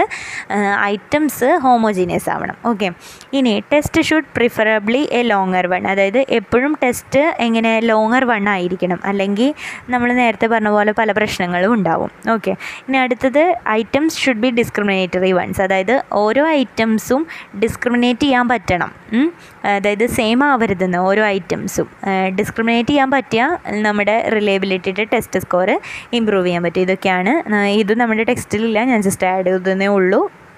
ഇനി അടുത്തത് നമ്മൾ വാലിഡിറ്റി ആണ് പറയുന്നത്. നമ്മുടെ ഒരു ടെസ്റ്റ് ചെയ്യുമ്പോൾ നമുക്ക് നെക്സ്റ്റ് ആവശ്യമുള്ള മെയിൻ ആയിട്ടുള്ള ഒരു ഇമ്പോർട്ടന്റ് ക്യാരക്ടറിസ്റ്റിക് ആണ് എന്താണ് വാലിഡിറ്റി എന്ന് പറയുന്നത്. വാലിഡിറ്റി എന്ന് പറഞ്ഞു കഴിഞ്ഞാൽ എന്താണ് ഉദ്ദേശിക്കുന്നത്? Means truth or fidelity okay truth valid truth ഇതൊക്കെയാണ് നമ്മൾ വാലിഡിറ്റി കൊണ്ട് ഉദ്ദേശിക്കുന്നത്. ഓക്കെ ഇവിടെ അനസ്തസി പറയുന്നത് എന്താണെന്ന് വെച്ച് കഴിഞ്ഞാൽ validity of a test concerns what the test measures and how well it does so അതായത് വാലിഡിറ്റി എന്ന് പറഞ്ഞാൽ വാലിഡ് ആയിരിക്കണം. അതാണ് നമ്മൾ വാലിഡിറ്റി കൊണ്ട് ഉദ്ദേശിക്കുന്നത്. ദെൻ നമ്മൾ ടൈപ്സ് ഓഫ് വാലിഡിറ്റി ആണ് പറയുന്നത്. ടൈപ്സ് ഓഫ് വാലിഡിറ്റി നമുക്ക് കുറച്ച് ടൈപ്പുകളുണ്ട് content validity criterion related validity concurrent validity productive validity construct validity convergent validity discriminative validity face validity internal validity then last one external validity okay content validity ആദ്യം ഇതൊക്കെയാണ് മെയിനായിട്ടുള്ള types of വാലിഡിറ്റിയിൽ വരുന്നത്. Then നമ്മൾ പറയുന്നത് content വാലിഡിറ്റിയാണ് what is content validity okay okay then content validity content validity എന്ന് പറഞ്ഞു കഴിഞ്ഞാൽ content validity is the degree to which a test measures and intend content area അതായത് വേറെ ഒന്നുമില്ല കണ്ടന്റ് വാലിഡിറ്റി കൊണ്ട് ഉദ്ദേശിക്കുന്നത് ഒരു ടെസ്റ്റ് മെഷർ ചെയ്യുമ്പോൾ അതിലെ കണ്ടന്റ് ഏരിയ അല്ലെങ്കിൽ കണ്ടന്റ് വെച്ചിട്ട് നമ്മൾ മെഷർ ചെയ്യില്ലേ? ഒരു ടെസ്റ്റ് മെഷർ ചെയ്യണില്ലേ? അതാണ് കണ്ടന്റ് വാലിഡിറ്റി കണ്ടന്റ് വാലിഡിറ്റിയിൽ നമ്മൾ മെയിനായിട്ട് കൺസേൺ ചെയ്യുന്നത് എന്തൊക്കെയാണ്? റെലവൻസ് ഓഫ് ദി കണ്ടൻസ് അതായത് ഐറ്റംസിന്റെ ഐറ്റം ഐറ്റം അതായത് നമുക്ക് നമ്മുടെ ആ ഒരു ടെസ്റ്റ് ചെയ്യുമ്പോൾ അതിലുള്ള ഐറ്റത്തിന്റെ കണ്ടന്റിന്റെ എന്താ പറയുക റെലവൻസ് ആ റെലവൻസ് ആണ് നമ്മൾ എന്താണ് കണ്ടന്റ് വാലിഡിറ്റി കൊണ്ട് ഇവിടെ പറയുന്നത് ഇനി കണ്ടന്റ് വാലിഡിറ്റി രണ്ട് തരത്തിൽ നമുക്ക് എക്സാമിൻ ചെയ്യാൻ പറ്റും. എക്സ്പേർട്സ് ജഡ്ജ്മെന്റ് കൊണ്ടും അതുപോലെ സ്റ്റാറ്റിസ്റ്റിക്കൽ അനാലിസിസ് വെച്ചിട്ടും. ഓക്കെ കണ്ടന്റ് വാലിഡിറ്റി മെയിനായിട്ട് അപ്ലൈ ചെയ്യുന്നത് achievement ടെസ്റ്റിലും proficiency ടെസ്റ്റിലൊക്കെയാണ് content validity apply ചെയ്യുന്നത്. കണ്ടന്റ് വാലിഡിറ്റിയുടെ വേറൊരു പേരാണ് കരിക്കുലർ വാലിഡിറ്റി. ഓക്കെ ദെൻ നമ്മൾ നെക്സ്റ്റ് ക്രൈറ്റീരിയൻ റിലേറ്റഡ് വാലിഡിറ്റി ആണ്. ക്രൈറ്റീരിയൻ റിലേറ്റഡ് വാലിഡിറ്റി എന്ന് പറഞ്ഞാൽ വളരെ സിമ്പിളാണ് ഇതൊരു പോപ്പുലർ ടൈപ്പ് ഓഫ് വാലിഡിറ്റി ആണ്. ദെൻ നെക്സ്റ്റ് പോയിന്റ് പറയുന്നത് it is obtained by comparing the test scores with the scores obtained on a criterion available at present or to be available in the future okay ഇവിടെ നമ്മൾ എന്താണ് നമ്മുടെ test score compare ചെയ്യുന്നത് എങ്ങനെയാണെന്ന് വെച്ചാൽ ഒരു criterion അതായത് ഒരു നമുക്ക് പ്രസന്റ്ലി പ്രസന്റ്ലി അവൈലബിൾ ആയിട്ടുള്ളതും മാത്രമല്ല അല്ലെങ്കിൽ ഫ്യൂച്ചർലി അവൈലബിൾ ആയിട്ടുള്ള ഒരു ക്രൈറ്റീരിയൻ വച്ചിട്ട് നമ്മൾ നമുക്ക് കിട്ടിയ സ്കോറിനെ നമ്മൾ എന്താ പറയുക കമ്പയർ ചെയ്യുന്നതാണ് criterion related validity okay then productive validity productive validity എന്ന് പറയുന്നത് പ്രാക്ടിക് പ്രൊഡക്റ്റീവ് വാലിഡിറ്റി നമ്മുടെ ക്രൈറ്റീരിയൻ റിലേറ്റഡ് വാലിഡിറ്റിയുടെ ഒരു സബ് ടൈപ്പാണ് പ്രൊഡക്റ്റീവ് വാലിഡിറ്റിയുടെ വേറെ ഡിസൈനി എന്താ പറയുക പേരാണ് empirical validity and statistical validity okay productive validity a test is correlated against the criterion to be made available some time in the future okay productive validity എന്ന് പറഞ്ഞു കഴിഞ്ഞ് കഴിഞ്ഞാൽ ഇവിടെ നമ്മൾ എന്താ പറയുക ടെസ്റ്റ് സ്കോറ് ഒപ്റ്റൈൻ ചെയ്യുന്ന. ആദ്യം മൂന്നാമത്തെ പോയിന്റ് നോക്കൂ. Test scores are obtained and then a time gap of months or years is allowed to elapse after which the criterion scores are obtained അതായത് ഇവിടെ പ്രഡിക്റ്റീവ് വാലിഡിറ്റിയിൽ മെയിനായിട്ട് പറയുന്നതെന്ന് വെച്ചാൽ ഇവിടെ നമുക്ക് കിട്ടുന്ന ടെസ്റ്റ് സ്കോഴ്സ് ഇല്ലേ? ആ ടെസ്റ്റ് സ്കോഴ്സ് ഒപ്റ്റൈൻ ചെയ്തതിന് ശേഷം ഒരു ടൈം ഗ്യാപ്പ് അതിപ്പോൾ മന്ത്സ് ആയിരിക്കാം അല്ലെങ്കിൽ ഇയേഴ്സ് ആയിരിക്കാം. ഒരു ടൈം ഗ്യാപ്പ് വന്നതിന് ശേഷം എന്താണ് വീണ്ടും നമ്മൾ ഒരു ആ ക്രൈറ്റീരിയൻ സ്കോഴ്സ് നമ്മൾ ഒപ്റ്റൈൻ ചെയ്യാണ്. ആദ്യം ടെസ്റ്റ് സ്കോർ ഒപ്റ്റൈൻ ഒപ്റ്റൈൻ ചെയ്തു. ദെൻ നമ്മൾ ഒരു ടൈം ഗ്യാപ്പ് ഒരു ടൈം ഗ്യാപ്പ് ഇട്ടിട്ട് നമ്മൾ കുറച്ച് കാലം കഴിഞ്ഞിട്ട് നമ്മൾ ക്രൈറ്റീരിയൻ സ്കോഴ്സ് ഒപ്റ്റൈൻ ചെയ്തു. ഓക്കെ ഇങ്ങനെ ഇങ്ങനെ കിട്ടുന്ന നമുക്ക് എന്താ ടെസ്റ്റ് സ്കോഴ്സും ക്രൈറ്റീരിയൻ സ്കോഴ്സും കോറിലേറ്റ് ചെയ്യുമ്പോൾ നമുക്ക് എന്താണ് കോറിലേ കോറിലേറ്റ് ചെയ്യുന്ന കോറിലേറ്റ് ചെയ്യുമ്പോൾ കിട്ടുന്നതാണ് എന്ത്? ഇൻഡെക്സ് ഓഫ് വാലിഡിറ്റി ക്വൈഫിഷ്യൻ അതാണ് ഇൻഡെക്സ് ഓഫ് വാലിഡിറ്റി ക്വൈഫിഷ്യൻ എന്ന് പറയുന്നത്. ഓക്കെ അപ്പോൾ അതാണ് പ്രഡിക്റ്റീവ് വാലിഡിറ്റി കൊണ്ട് ഉദ്ദേശിക്കുന്നത് നമ്മുടെ പ്രൊഡക്റ്റീവ് വാലിഡിറ്റി എന്ന് പറയുമ്പോൾ ജസ്റ്റ് ഇതിൽ തന്നെ ആ ടൈപ്പിൽ തന്നെ ആ ഒരു കാര്യത്തിൽ തന്നെ പ്രഡിക്റ്റ് വാലിഡിറ്റി എന്താ പറയുക ആ പേരിൽ തന്നെ ഉണ്ട് അതിന്റെ അർത്ഥം. ഓക്കെ പ്രഡിക്റ്റ് വാലിഡിറ്റി എന്ന് പറയുന്നത്. ഓക്കെ കൺകറൻ അടുത്തത് കൺകറൻ വാലിഡിറ്റിയാണ് കൺകറൻ വാലിഡിറ്റിയും ക്രൈറ്റീരിയൻ റിലേറ്റഡ് വാലിഡിറ്റിയുടെ ഒരു സബ് ടൈപ്പാണ് ഇത് നമ്മുടെ പ്രെഡിക്റ്റീവ് വാലിഡിറ്റിയോട് സിമിലർ ആണ്. പക്ഷേ എന്നിരുന്നാലും ഇവിടെ ഒരു ടൈം ഗ്യാപ്പ് വരുന്നില്ല. അതായത് ടെസ്റ്റ് സ്കോർ ഒപ്റ്റെയിൻ ചെയ്യാനും ക്രൈറ്റീരിയൻ സ്കോഴ്സ് ഒപ്റ്റെയിൻ ചെയ്യാനും ഒരു ടൈം ഗ്യാപ്പ് ഇവിടെ കൺകറൻ വാലിഡിറ്റിയിൽ വരുന്നില്ല. ഓക്കെ കൺകറൻ വാലിഡിറ്റിയിൽ നമ്മൾ എന്താണ് ഒരു എന്താ പറയുക കൺകറൻ വാലിഡിറ്റിയിൽ നമ്മളിവിടെ എസ്റ്റാബ്ലിഷ് ചെയ്യുന്ന ഒരു റിലേഷൻഷിപ്പ് അല്ലെങ്കിൽ ഒരു ഡിസ്ക്രിമിനേഷൻ അതാണ് നമ്മൾ ഒരു ടെസ്റ്റ് ചെയ്യുമ്പോൾ അതിലുള്ള ഒരു എന്താ പറയുക ഒന്നല്ലെങ്കിൽ റിലേഷൻഷിപ്പ് അല്ലെങ്കിൽ ഡിസ്ക്രിമിനേഷൻ ഇതിനെ നമ്മൾ എസ്റ്റാബ്ലിഷ് ചെയ്യാൻ വേണ്ടിയിട്ടാണ് കൺകറൻ വാലിഡിറ്റി യൂസ് ചെയ്യുന്നത്. ഓക്കെ അപ്പോൾ അത്രയേ ഉള്ളൂ. കൺകറന്റ് വാലിഡിറ്റി എന്താണ്? ദെൻ കൺസ്ട്രക്റ്റ് വാലിഡിറ്റി ആണ്. കൺസ്ട്രക്റ്റ് വാലിഡിറ്റി എന്നുള്ള ടേം അതായത് ദ ടേം കൺസ്ട്രക്റ്റ് വാലിഡിറ്റി എന്ന് പറഞ്ഞിട്ടുള്ള ടേം പ്രപ്പോസ് ചെയ്തിട്ടുള്ളത് നയന്റീൻ ഫിഫ്റ്റി ഫോറിൽ അമേരിക്കൻ സൈക്കോളജിക്കൽ അസോസിയേഷനാണ് ഇത് പ്രപ്പോസ് ചെയ്തിട്ടുള്ളത് ഈ വേർഡ് പിന്നെ ഇത് മെയിനായിട്ട് മെഷർമെന്റ് തിയറിസ്റ്റുകളാണ് മെയിനായിട്ട് കൺസ്ട്രക്റ്റ് വാലിഡിറ്റി യൂസ് ചെയ്യുന്നത്. ആ, നമ്മുടെ കണ്ടന്റ് വാലിഡിറ്റിയേക്കാളും ക്രൈറ്റീരിയൻ വാലിഡിറ്റിയേക്കാളും ഡിഫിക്കൽട്ട് ആൻഡ് കോംപ്ലക്സ് പ്രോസസ്സാണ് കൺസ്ട്രക്ട് കൺസ്ട്രക്ട് വാലിഡിറ്റി എന്ന് പറയുന്നത്. പിന്നെ ഇവിടെ എങ്ങനെയാണ് പറയുന്നത്?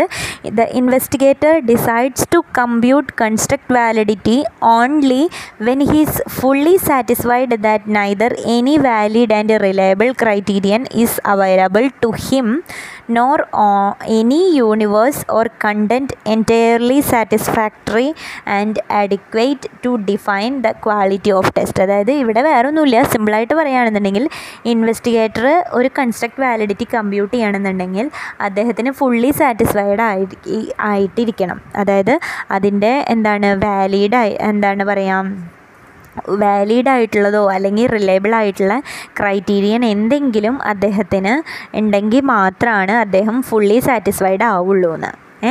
അല്ലെങ്കിൽ എന്താണ്? ഒരു യൂണിവേഴ്സ് ആയിട്ടുള്ള ഒരു എന്തെങ്കിലും ഒരു കണ്ടന്റ് അല്ലെങ്കിൽ ഒരു എന്താ പറയുക എനി യൂണിവേഴ്സ് ആയിട്ടുള്ള ഏത് യൂണിവേഴ്സ് ആയിട്ടുള്ള എന്തെങ്കിലും ഒരു സംഗതി ഉണ്ടെങ്കിൽ മാത്രം അഡിക്വേറ്റ് തിങ്സ് ഉണ്ടെങ്കിൽ മാത്രമാണ് ഒരു ക്വാളിറ്റി ഉണ്ടെങ്കിൽ മാത്രമാണ് എന്താണ് ഇവിടെ കൺസ്ട്രക്റ്റ് വാലിഡിറ്റി അദ്ദേഹം ഒരു ഇൻവെസ്റ്റിഗേറ്റർ കമ്പ്യൂട്ട് ചെയ്യുള്ളൂ എന്ന്. കൺസ്ട്രക്റ്റ് എന്ന് പറയുന്നത് എന്താണ്? The term construct means is a non observable non observable facts ആണ് കൺസ്ട്രക്റ്റ് കൊണ്ട് ഉദ്ദേശിക്കുന്നത്. ഓക്കെ അടുത്തത് കൺവേർജൻ വാലിഡി വാലിഡിറ്റിയാണ് ഓക്കെ കൺവേർജൻ വാലിഡിറ്റി എന്ന് പറഞ്ഞു കഴിഞ്ഞാൽ കൺവേർജൻ വാലിഡിറ്റി എന്ന് പറഞ്ഞു കഴിഞ്ഞാൽ വേറൊരു ടൈപ്പ് ഓഫ് വാലിഡിറ്റി ആണ്. ഇവിടെ പറയുന്നത് the measurement is correlated with other measure which is theoretically predicted to correlate with അതായത് വേറെ ഒന്നുമില്ല ഇവിടെ നമ്മൾ ഒരു മെഷർമെന്റ് നമ്മൾ വേറൊരു മെഷർമെന്റിനോട് കോറിലേറ്റ് ചെയ്യുന്നു. പക്ഷേ എന്നിരുന്നാലും ഇങ്ങനെയുള്ള ഈ ഒരു കോറിലേഷൻ തിയററ്റിക്കലി പ്രഡിക്റ്റ് ചെയ്തിട്ടുള്ള ഒരു കാര്യമാണ്. അതാണ് ഈ കൺവേർജൻ വാലിഡിറ്റി കൊണ്ട് ഉദ്ദേശിക്കുന്നത് അടുത്തത് ഡിസ്ക്രിമിനന്റ് വാലിഡിറ്റിയാണ് ഡിസ്ക്രിമിനന്റ് വാലിഡിറ്റി കൊണ്ട് ഉദ്ദേശിക്കുന്നത് എന്താണെന്ന് വെച്ചാൽ ഒരു ഒരു ഒരു കാര്യം അതായത് ഒരു മെഷർമെന്റ് വേറൊരു മെഷർമെന്റിനോട് എന്താ പറയുക ഇവിടെ ടേം യൂസ് ചെയ്തിട്ടുള്ള ഓപ്പറേഷണലൈസേഷൻ എന്നാണ്. സിംപ്ലി നമ്മൾ പറയണമെന്നുണ്ടെങ്കിൽ ഒരു മെഷർമെന്റ് വേറൊരു മെഷർമെന്റിനോട് എന്താ പറയുക correlate with other operation that is theoretically should not be correlated with അതായത് ഡിസ്ക്രിമിനന്റ് വാലിഡിറ്റിയിൽ സിമ്പിളായിട്ട് പറയുകയാണെന്നുണ്ടെങ്കിൽ വേറൊന്നുമില്ല. അതായത് ഇവിടെ എക്സ്പ്ലെയിൻ ചെയ്യുന്നത് ഒരു മെഷർമെന്റ് വേറൊരു മെഷർമെന്റിനോട് തീരെ എന്താ പറയുക റിലേറ്റഡ് അല്ല. അതായത് ബന്ധമില്ല. അപ്പോൾ തന്നെ എന്താണ് നമ്മൾ അത് അത് തന്നെ അത് കോറിലേറ്റും ചെയ്യണില്ല. ആ ഒരു സംഗതിയാണ് നമ്മൾ ഡിസ്ക്രിമിനന്റ് വാലിഡിറ്റി കൊണ്ട് നമ്മൾ എനിക്കൊന്ന് ജസ്റ്റ് ഒരു ഐഡിയ അങ്ങനെയാണ് കിട്ടിയത്. കാരണം ഞാൻ ഈ ഡിസ്ക്രിമിനന്റ് വാലിഡിറ്റി എന്നുള്ള ടേം ആദ്യമായിട്ടാണ് കിട്ടിയിട്ടുള്ളത്. ഞാൻ ജസ്റ്റ് പഠിച്ചപ്പോൾ എനിക്ക് കിട്ടി. വായിച്ചിട്ട് മനസ്സിലായത് ഇതാണ്. എന്തെങ്കിലും തെറ്റുണ്ടെന്നുണ്ടെങ്കിൽ അറിയാവുന്നവരാരെന്നുണ്ടെങ്കിൽ ഉണ്ടെങ്കിൽ ഉണ്ടെങ്കിൽ എനിക്കൊന്ന് ഡീറ്റെയിൽ ആയിട്ടൊന്ന് പറഞ്ഞു തരാം. ഡീറ്റെയിൽ അല്ല ജസ്റ്റ് അതിന്റെ ഒരു ഐഡിയ പറഞ്ഞുതരാം ഡിസ്ക്രിമിനൻ വാലിഡിറ്റി കൊണ്ട് ഞാൻ ഞാൻ മനസ്സിലാക്കിയിടത്തോളം ഇങ്ങനെയാണ് കേട്ടോ. അടുത്തത് ഫേസ് വാലിഡിറ്റി ആണ്. Okay what is face validity okay face validity it refers to measure to what appears to measure superficially okay depends upon judgment of the research based on the subjective opinion of the research അപ്പോൾ face validity ഉണ്ട് വളരെ ചെറിയ ഒരു സംഗതിയാണ് face validity എന്ന് പറയുന്നത്. Face validity എന്ന് പറഞ്ഞു കഴിഞ്ഞാൽ ഇവിടെ നമ്മൾ മെഷർ ചെയ്യുന്ന എന്താണ്? What is what appears to measure superficially okay ഇനി ഇവിടെ എന്താണ് നമ്മൾ ഡിപ്പെൻഡ് ചെയ്യുന്നത് അതായത് നമ്മുടെ ഫേസ് വാലിഡിറ്റി എന്തിനെ ഡിപ്പെൻഡ് ചെയ്യുന്നത് വെച്ചാൽ റിസർച്ചേഴ്സിന്റെ ജഡ്ജ്മെന്റിനെയാണ് ഇവിടെ ഡിപ്പെൻഡ് ചെയ്യുന്നത്. ഓക്കെ പിന്നെന്താണെന്ന് വെച്ചാൽ റിസർച്ചേഴ്സിന്റെ സബ്ജക്റ്റ് ഒപ്പീനിയനാണ് ഇവിടെ ബേസ് ചെയ്തിട്ടുള്ളത്. ഓക്കെ ഫേസ് വാലിഡിറ്റിയിൽ ബേസ് ചെയ്തിട്ടുള്ളത് സബ്ജക്റ്റീവ് ഒപ്പീനിയൻ ഓഫ് ദ റിസർച്ചറാണ് ഓക്കെ ഇനി അടുത്തത് ഇന്റേർണൽ വാലിഡിറ്റിയാണ് ഓക്കെ ഇന്റേർണൽ വാലിഡിറ്റി എന്ന് പറഞ്ഞു കഴിഞ്ഞാൽ it concerns the logic of the relationship between independent variable and dependent variable ഇവിടെ നമ്മൾ മെയിനായിട്ടുള്ള ഒരു ലോജിക് റിലേഷൻഷിപ്പ് പറയുന്നത് എന്താണ്? ഒരു ഇൻഡിപെൻഡന്റ് വാരിയബിളും അതുപോലെ ഡിപ്പെൻഡന്റ് വാരിയബിളും തമ്മിലുള്ള ഒരു റിലേഷൻഷിപ്പാണ് നമ്മൾ ഇന്റേർണൽ വാലിഡിറ്റിയിൽ പറയുന്നത്. പിന്നെ it is the type of validity is an estimate of the degree to which interference about causal relationship can be drawn based on the measure and employed and research design okay what is internal validity എന്ന് ചോദിച്ചു കഴിഞ്ഞാൽ വളരെ സിമ്പിളാണ് നമുക്ക് സിമ്പിളായിട്ട് പറയുകയാണെന്ന് വെച്ചാൽ അപ്പോൾ സിമ്പിളായിട്ട് പറയുകയാണെന്ന് വെച്ചാൽ ഇൻഡിപെൻഡന്റ് വാരി അല്ല നമ്മുടെ എന്താണ് പറഞ്ഞു വന്നത് ഇന്റേർണൽ വാലിഡിറ്റി ഓക്കെ അപ്പോൾ ഇടയ്ക്കൊരു ഇത് വരുന്നുണ്ട് കേട്ടോ അത് ഇവിടെ കുറച്ച് പ്രോബ്ലംസ് അതാണ്.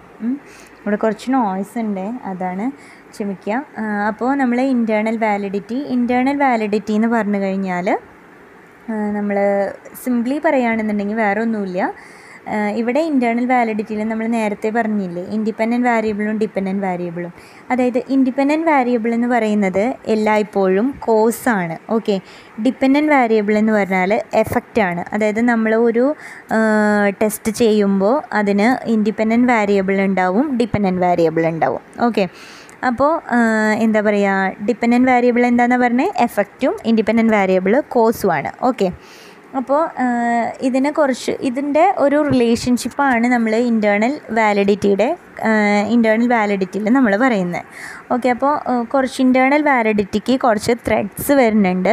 അതിലാദ്യത്തെയാണ് കോൺഫൗണ്ടിങ് ഓക്കെ കോൺഫൗണ്ടിങ് കോൺഫൗണ്ടിങ് എന്ന് പറഞ്ഞു കഴിഞ്ഞാൽ പറയാമെന്ന് വെച്ചാൽ എന്താണെന്ന് വെച്ചാൽ ഇപ്പോൾ നമ്മളൊരു ടെസ്റ്റ് ചെയ്യുമ്പോൾ നമ്മൾ രണ്ട് ഇൻഡിപെൻഡന്റ് വാരിയബിൾ എടുത്തിട്ടുണ്ട്. അതായത് ദാറ്റ് മീൻസ് കോസ് രണ്ട് ഇൻഡിപെൻഡന്റ് വാരിയബിൾ നമ്മൾ എടുത്തിട്ടുണ്ട്. ഒരു ഡിപ്പെൻഡന്റ് വാരിയബിളും ഡിപ്പെൻഡന്റ് വാരിയബിൾ ഒരെണ്ണം ഉള്ളൂ ഇൻഡിപെൻഡന്റ് വാരിയബിൾ രണ്ടെണ്ണം. ഓക്കെ അപ്പോൾ നമ്മൾ അത് നോക്കുമ്പോൾ ടെസ്റ്റ് സ്കോറൊക്കെ നമ്മൾ കോറിലേറ്റ് ചെയ്ത് നമ്മൾ കാര്യങ്ങളൊക്കെ നോക്കുമ്പോൾ നമുക്ക് ആദ്യത്തെ ഇൻഡിപെൻഡന്റ് വാരിയബിളാണോ അല്ലെങ്കിൽ രണ്ടാമത്തെ ഇൻഡിപെൻഡന്റ് വാരിയബിളാണോ ഡിപ്പെൻഡന്റ് വാരിയബിളിനെ എഫക്റ്റ് ചെയ്യണേ എന്ന് നമുക്കൊരു കൺഫ്യൂഷൻ വരും. മനസ്സിലായോ? അതായത് നമ്മളൊരു ടെസ്റ്റ് ചെയ്യുമ്പോൾ ആ ടെസ്റ്റിൽ നമ്മൾ രണ്ട് ഇൻഡിപെൻഡന്റ് വാരിയബിൾ ഉണ്ടെന്ന് വിചാരിക്കുക. അങ്ങനെ രണ്ട് ഇൻഡിപെൻഡന്റ് വേരിയബിൾ വരുമ്പോൾ നമുക്ക് ഡിപ്പെൻഡന്റ് വേരിയബിളിനെയും ഇൻഡിപെൻഡന്റ് വാരിയബിളിനെയും കമ്പയർ ചെയ്യുമ്പോൾ ആദ്യത്തെ ഇൻഡിപെൻഡന്റ് വേരിയബിളാണോ അല്ലേ രണ്ടാമത്തെ ഇൻഡിപെൻഡന്റ് വേരിയബിളാണോ എന്താണ് പറയുക? കോ ഈ എഫക്റ്റിന് ഡിപ്പെൻഡന്റ് വാരിയബിളിന് എഫക്റ്റിന് കാരണം എന്ന് നമുക്കൊരു എന്താ പറയുക ഒരു ഒരു ബുദ്ധിമുട്ട് വരും. നമുക്കത് കണ്ടുപിടിക്കാൻ വേണ്ടിയിട്ട്. അപ്പോൾ നമുക്ക് നമ്മുടെ വാലിഡിറ്റിയിലും ഡിഫറൻസ് വരും. അതാണ് കോഫൗണ്ടിങ് എന്ന് കോൺഫൗണ്ടിങ് എന്ന് പറയുന്നത്. ഓക്കെ ദെൻ നമുക്ക് വരുന്നത് സെലക്ഷൻ ബയാസ് ആണ്. ഓക്കെ സെലക്ഷൻ ബയാസ് എന്ന് പറഞ്ഞു കഴിഞ്ഞാൽ നമ്മൾ നമ്മളൊരു ടെസ്റ്റ് ചെയ്യാൻ വേണ്ടിയിട്ട് എടുക്കുന്ന ഗ്രൂപ്പ് ആ ഗ്രൂപ്പ് നമ്മൾ സെലക്ട് ചെയ്തിട്ടുള്ള ഗ്രൂപ്പ് നല്ലൊരു രീതിയിലുള്ള ഒരു ഗ്രൂപ്പല്ല നമുക്ക് പറ്റാത്ത ഒരു ഇതാണെന്നുണ്ടെങ്കിൽ നമുക്ക് എന്താണ് ബുദ്ധിമുട്ടായിരിക്കും. നമുക്ക് വാലിഡിറ്റി മെഷർ ചെയ്യാൻ വേണ്ടിയിട്ട് അല്ലെങ്കിൽ വാലിഡിറ്റി ആണോ നോക്കാൻ വേണ്ടിയിട്ട് നമുക്കത് ബുദ്ധിമുട്ടായിരിക്കും. അപ്പോൾ രണ്ടാമത്തെ selection bias okay then third one ഹിസ്റ്ററിയാണ് history എന്ന് പറഞ്ഞാൽ വേറെ ഒന്നുമില്ല ജസ്റ്റ് സിംപ്ലി പറയുകയാണെന്നുണ്ടെങ്കിൽ അതായത് നമ്മളൊരു ടെസ്റ്റ് ചെയ്യുന്ന ആ ഗ്രൂപ്പില്ലേ ആ ഗ്രൂപ്പിന്റെ എന്താ പറയുക ആ ഗ്രൂപ്പിന്റെ ഹിസ്റ്ററി ആ ഒരു ഗ്രൂപ്പ് ഒരു ഇൻഡിവിജ്വൽസിനെ നമ്മളിപ്പോൾ ഒരു ടെസ്റ്റ് ചെയ്യാൻ വേണ്ടിയിട്ട് നമ്മളൊരു എന്താ പറയുക ഒരു അറുപത് എഴുപത് വയസ്സായിട്ടുള്ള ഒരാളെ എടുത്തു നമ്മൾ നമ്മളൊരു ടെസ്റ്റ് ചെയ്യാൻ വേണ്ടിയിട്ട് നമ്മളെടുത്തു. ഒരു ക്വസ്റ്റനെയറൊക്കെ കൊടുത്തു. അവരുടെ എന്താ പറയുക അവരുടെ എന്താ പറയുക ക്യാ പേഴ്സണാലിറ്റി ക്യാരക്ടറിസ്റ്റിക്സ് അവരുടെ ഹിസ്റ്ററി എന്താണെന്ന് നമുക്കറിയില്ല. ഓക്കെ അപ്പോൾ അവരുടെ ഹിസ്റ്ററി അവരുടെ പാസ്റ്റ് ഉണ്ടായിട്ടുള്ള കാര്യങ്ങൾ നമ്മുടെ എന്താ പറയുക നമ്മുടെ വാലിഡിറ്റിനെ ബാധിക്കണം. ഓക്കെ അതാണ് ഹിസ്റ്ററി കൊണ്ട് ഉദ്ദേശിക്കുന്നത് ദെൻ അടുത്തത് മെച്ചുറേഷനാണ് മെച്ചുറേഷൻ എന്ന് പറഞ്ഞാൽ സിംപ്ലി പറയുകയാണെന്നുണ്ടെങ്കിൽ വേറെ ഒന്നുമില്ല നമ്മളൊരു സ്റ്റഡി നമ്മളൊരു ഇൻഡിവിജ്വൽസിൽ കുറച്ച് ഇൻഡിവിജ്വൽസിൽ നടത്തി. ദെൻ നമ്മൾ കുറച്ച് ഒരു ടൈം ഗ്യാപ്പ് വിട്ടിട്ട് ഒരു ടൈം ഗ്യാപ്പ് ഇട്ടിട്ട് നമ്മൾ കുറച്ച് കാലം കഴിഞ്ഞിട്ട് നമ്മളൊരു മൂന്നോ നാലോ വർഷം കഴിഞ്ഞിട്ട് നമ്മൾ വീണ്ടും നമ്മൾ ആ സ്റ്റഡി നടത്താണ്. ആ ഇൻഡിവിജ്വൽസിൽ തന്നെ നടത്തുമ്പോൾ അവരുടെ ഡെവലപ്മെന്റൽ ചേഞ്ചസ് ഉണ്ടാവും. ഓക്കെ അവർ കുറച്ചും കൂടെ മെച്യൂർഡ് ആവുന്നു. അവരുടെ തിങ്കിങ് കപ്പാസിറ്റി അവരുടെ എല്ലാ എബിലിറ്റീസും ചേഞ്ച് ആയി. അപ്പം നമുക്ക് കിട്ടുന്ന റിസൾട്ടിന്റെ വാലിഡിറ്റിയും അതുപോലെ അത്രയും ഇതായിട്ടായിരിക്കും ഉണ്ടാവുക. അതാണ് നമ്മൾ മെച്ചുറേഷനിൽ പറയുന്നത്. ദെൻ നമ്മൾ പറയുന്നത് എന്താണ്? റിപ്പീറ്റഡ് ടെസ്റ്റിംഗ് റിപ്പീറ്റഡ് ടെസ്റ്റിംഗ് എന്ന് പറഞ്ഞു കഴിഞ്ഞാൽ റിപ്പീറ്റഡ് ടെസ്റ്റിങ്ങിൽ പറയുന്നത് എന്താണ്? നമ്മുടെ പാർട്ടിസിപ്പൻസ് റിപ്പീറ്റായിട്ട് അത് ടെസ്റ്റ് ചെയ്യുമ്പോൾ അവർക്ക് എന്താ പറയുക അത്രത്തോളം കറക്റ്റായിട്ടുള്ളൊരു വാലിഡിറ്റി ആവില്ല നമുക്ക് കിട്ടുന്നത്. ഓക്കെ അടുത്തത് ഇൻസ്ട്രുമെന്റ് ചേഞ്ച് ആണ്. Instrument change okay instrument change എന്താണ് നോക്കാം. ഇൻസ്ട്രുമെന്റ് ചേഞ്ചിൽ പറയുന്നത് എന്താണെന്ന് വെച്ചാൽ ഇപ്പോൾ നമ്മൾ ഒരു ടെസ്റ്റ് നടത്താൻ വേണ്ടിയിട്ട് നമ്മളൊരു ആണ് യൂസ് ചെയ്തത്. ഓക്കെ ആ ഇൻസ്ട്രുമെന്റ് വെച്ച് തന്നെ നമ്മൾ നെക്സ്റ്റ് നമ്മളിപ്പോൾ ഒരു രണ്ടാമത് ചെയ്യുമ്പോഴും എന്താണ് ആ ഇൻസ്ട്രുമെന്റ് വെച്ച് തന്നെ ചെയ്യണം. ഓക്കെ അല്ലാന്നുണ്ടെങ്കിൽ അതിന്റെ വാലിഡിറ്റിയിൽ ഇൻസ്ട്രുമെന്റ് ചേഞ്ച് ആയി കഴിഞ്ഞ് കഴിഞ്ഞാൽ അതിന്റെ വാലിഡിറ്റിയിലും മാറ്റം സംഭവിക്കും. അടുത്ത് നമ്മൾ പറയുന്നത് മോർട്ടാലിറ്റിയാണ് മോർട്ടാലിറ്റി എന്ന് പറഞ്ഞു കഴിഞ്ഞാൽ വേറെ ഒന്നുമില്ല നമ്മളിപ്പോൾ ഒരു ടെസ്റ്റ് നടത്താൻ വേണ്ടിയിട്ട് നമ്മൾ കുറച്ച് സാമ്പിൾസിനെ യൂസ് ചെയ്തു. ആ സാമ്പിൾസ് തന്നെ നമ്മൾ രണ്ടാമത് ടെസ്റ്റ് ചെയ്യുമ്പോഴും വേറൊരു ടെസ്റ്റ് നടത്തുമ്പോഴും നമ്മൾ ആ സാമ്പിൾസിനെ തന്നെ യൂസ് ചെയ്തിട്ട് നമുക്ക് ആ സാമ്പിൾസിനെ കിട്ടിയില്ല എന്നുണ്ടെങ്കിൽ നമുക്കെന്താണ് നമ്മുടെ വാലിഡിറ്റിയിലും മാറ്റം വരുന്നു. അതാണ് നമ്മൾ മോർട്ടാലിറ്റി കൊണ്ട് ഉദ്ദേശിക്കുന്നത്. ദെൻ വരുന്നത് ഡിഫ്യൂഷനാണ് അതായത് നമ്മൾ നമുക്ക് ഒരു ടെസ്റ്റ് നടത്തുമ്പോൾ നമ്മൾ രണ്ട് ഗ്രൂപ്പ് രണ്ട് ഗ്രൂപ്പ് ഉണ്ട്. അതായത് എക്സ്പെരിമെന്റ് ഗ്രൂപ്പ് ഉണ്ട് കൺട്രോൾ ഗ്രൂപ്പ് ഉണ്ട്. അതായത് നമ്മുടെ കൺട്രോൾ ഗ്രൂപ്പ് എല്ലായ്പ്പോഴും നമ്മുടെ എക്സ്പെരിമെന്റ് ഗ്രൂപ്പിനോട് ചേർച്ചയുണ്ടെന്നുണ്ടെങ്കിൽ അതായത് രണ്ടും ഒരുപോലെ ഇരിക്കുകയാണെന്നുണ്ടെങ്കിൽ ഡിഫ്യൂഷൻ സംഭവിക്കണോ? അത് നമ്മുടെ വാലിഡിറ്റിനെ ബാധിക്കും. ഓക്കെ അടുത്തതെന്ന് പറഞ്ഞതിൽ കോമ്പൻസേറ്ററി റിവൈററി ആണ്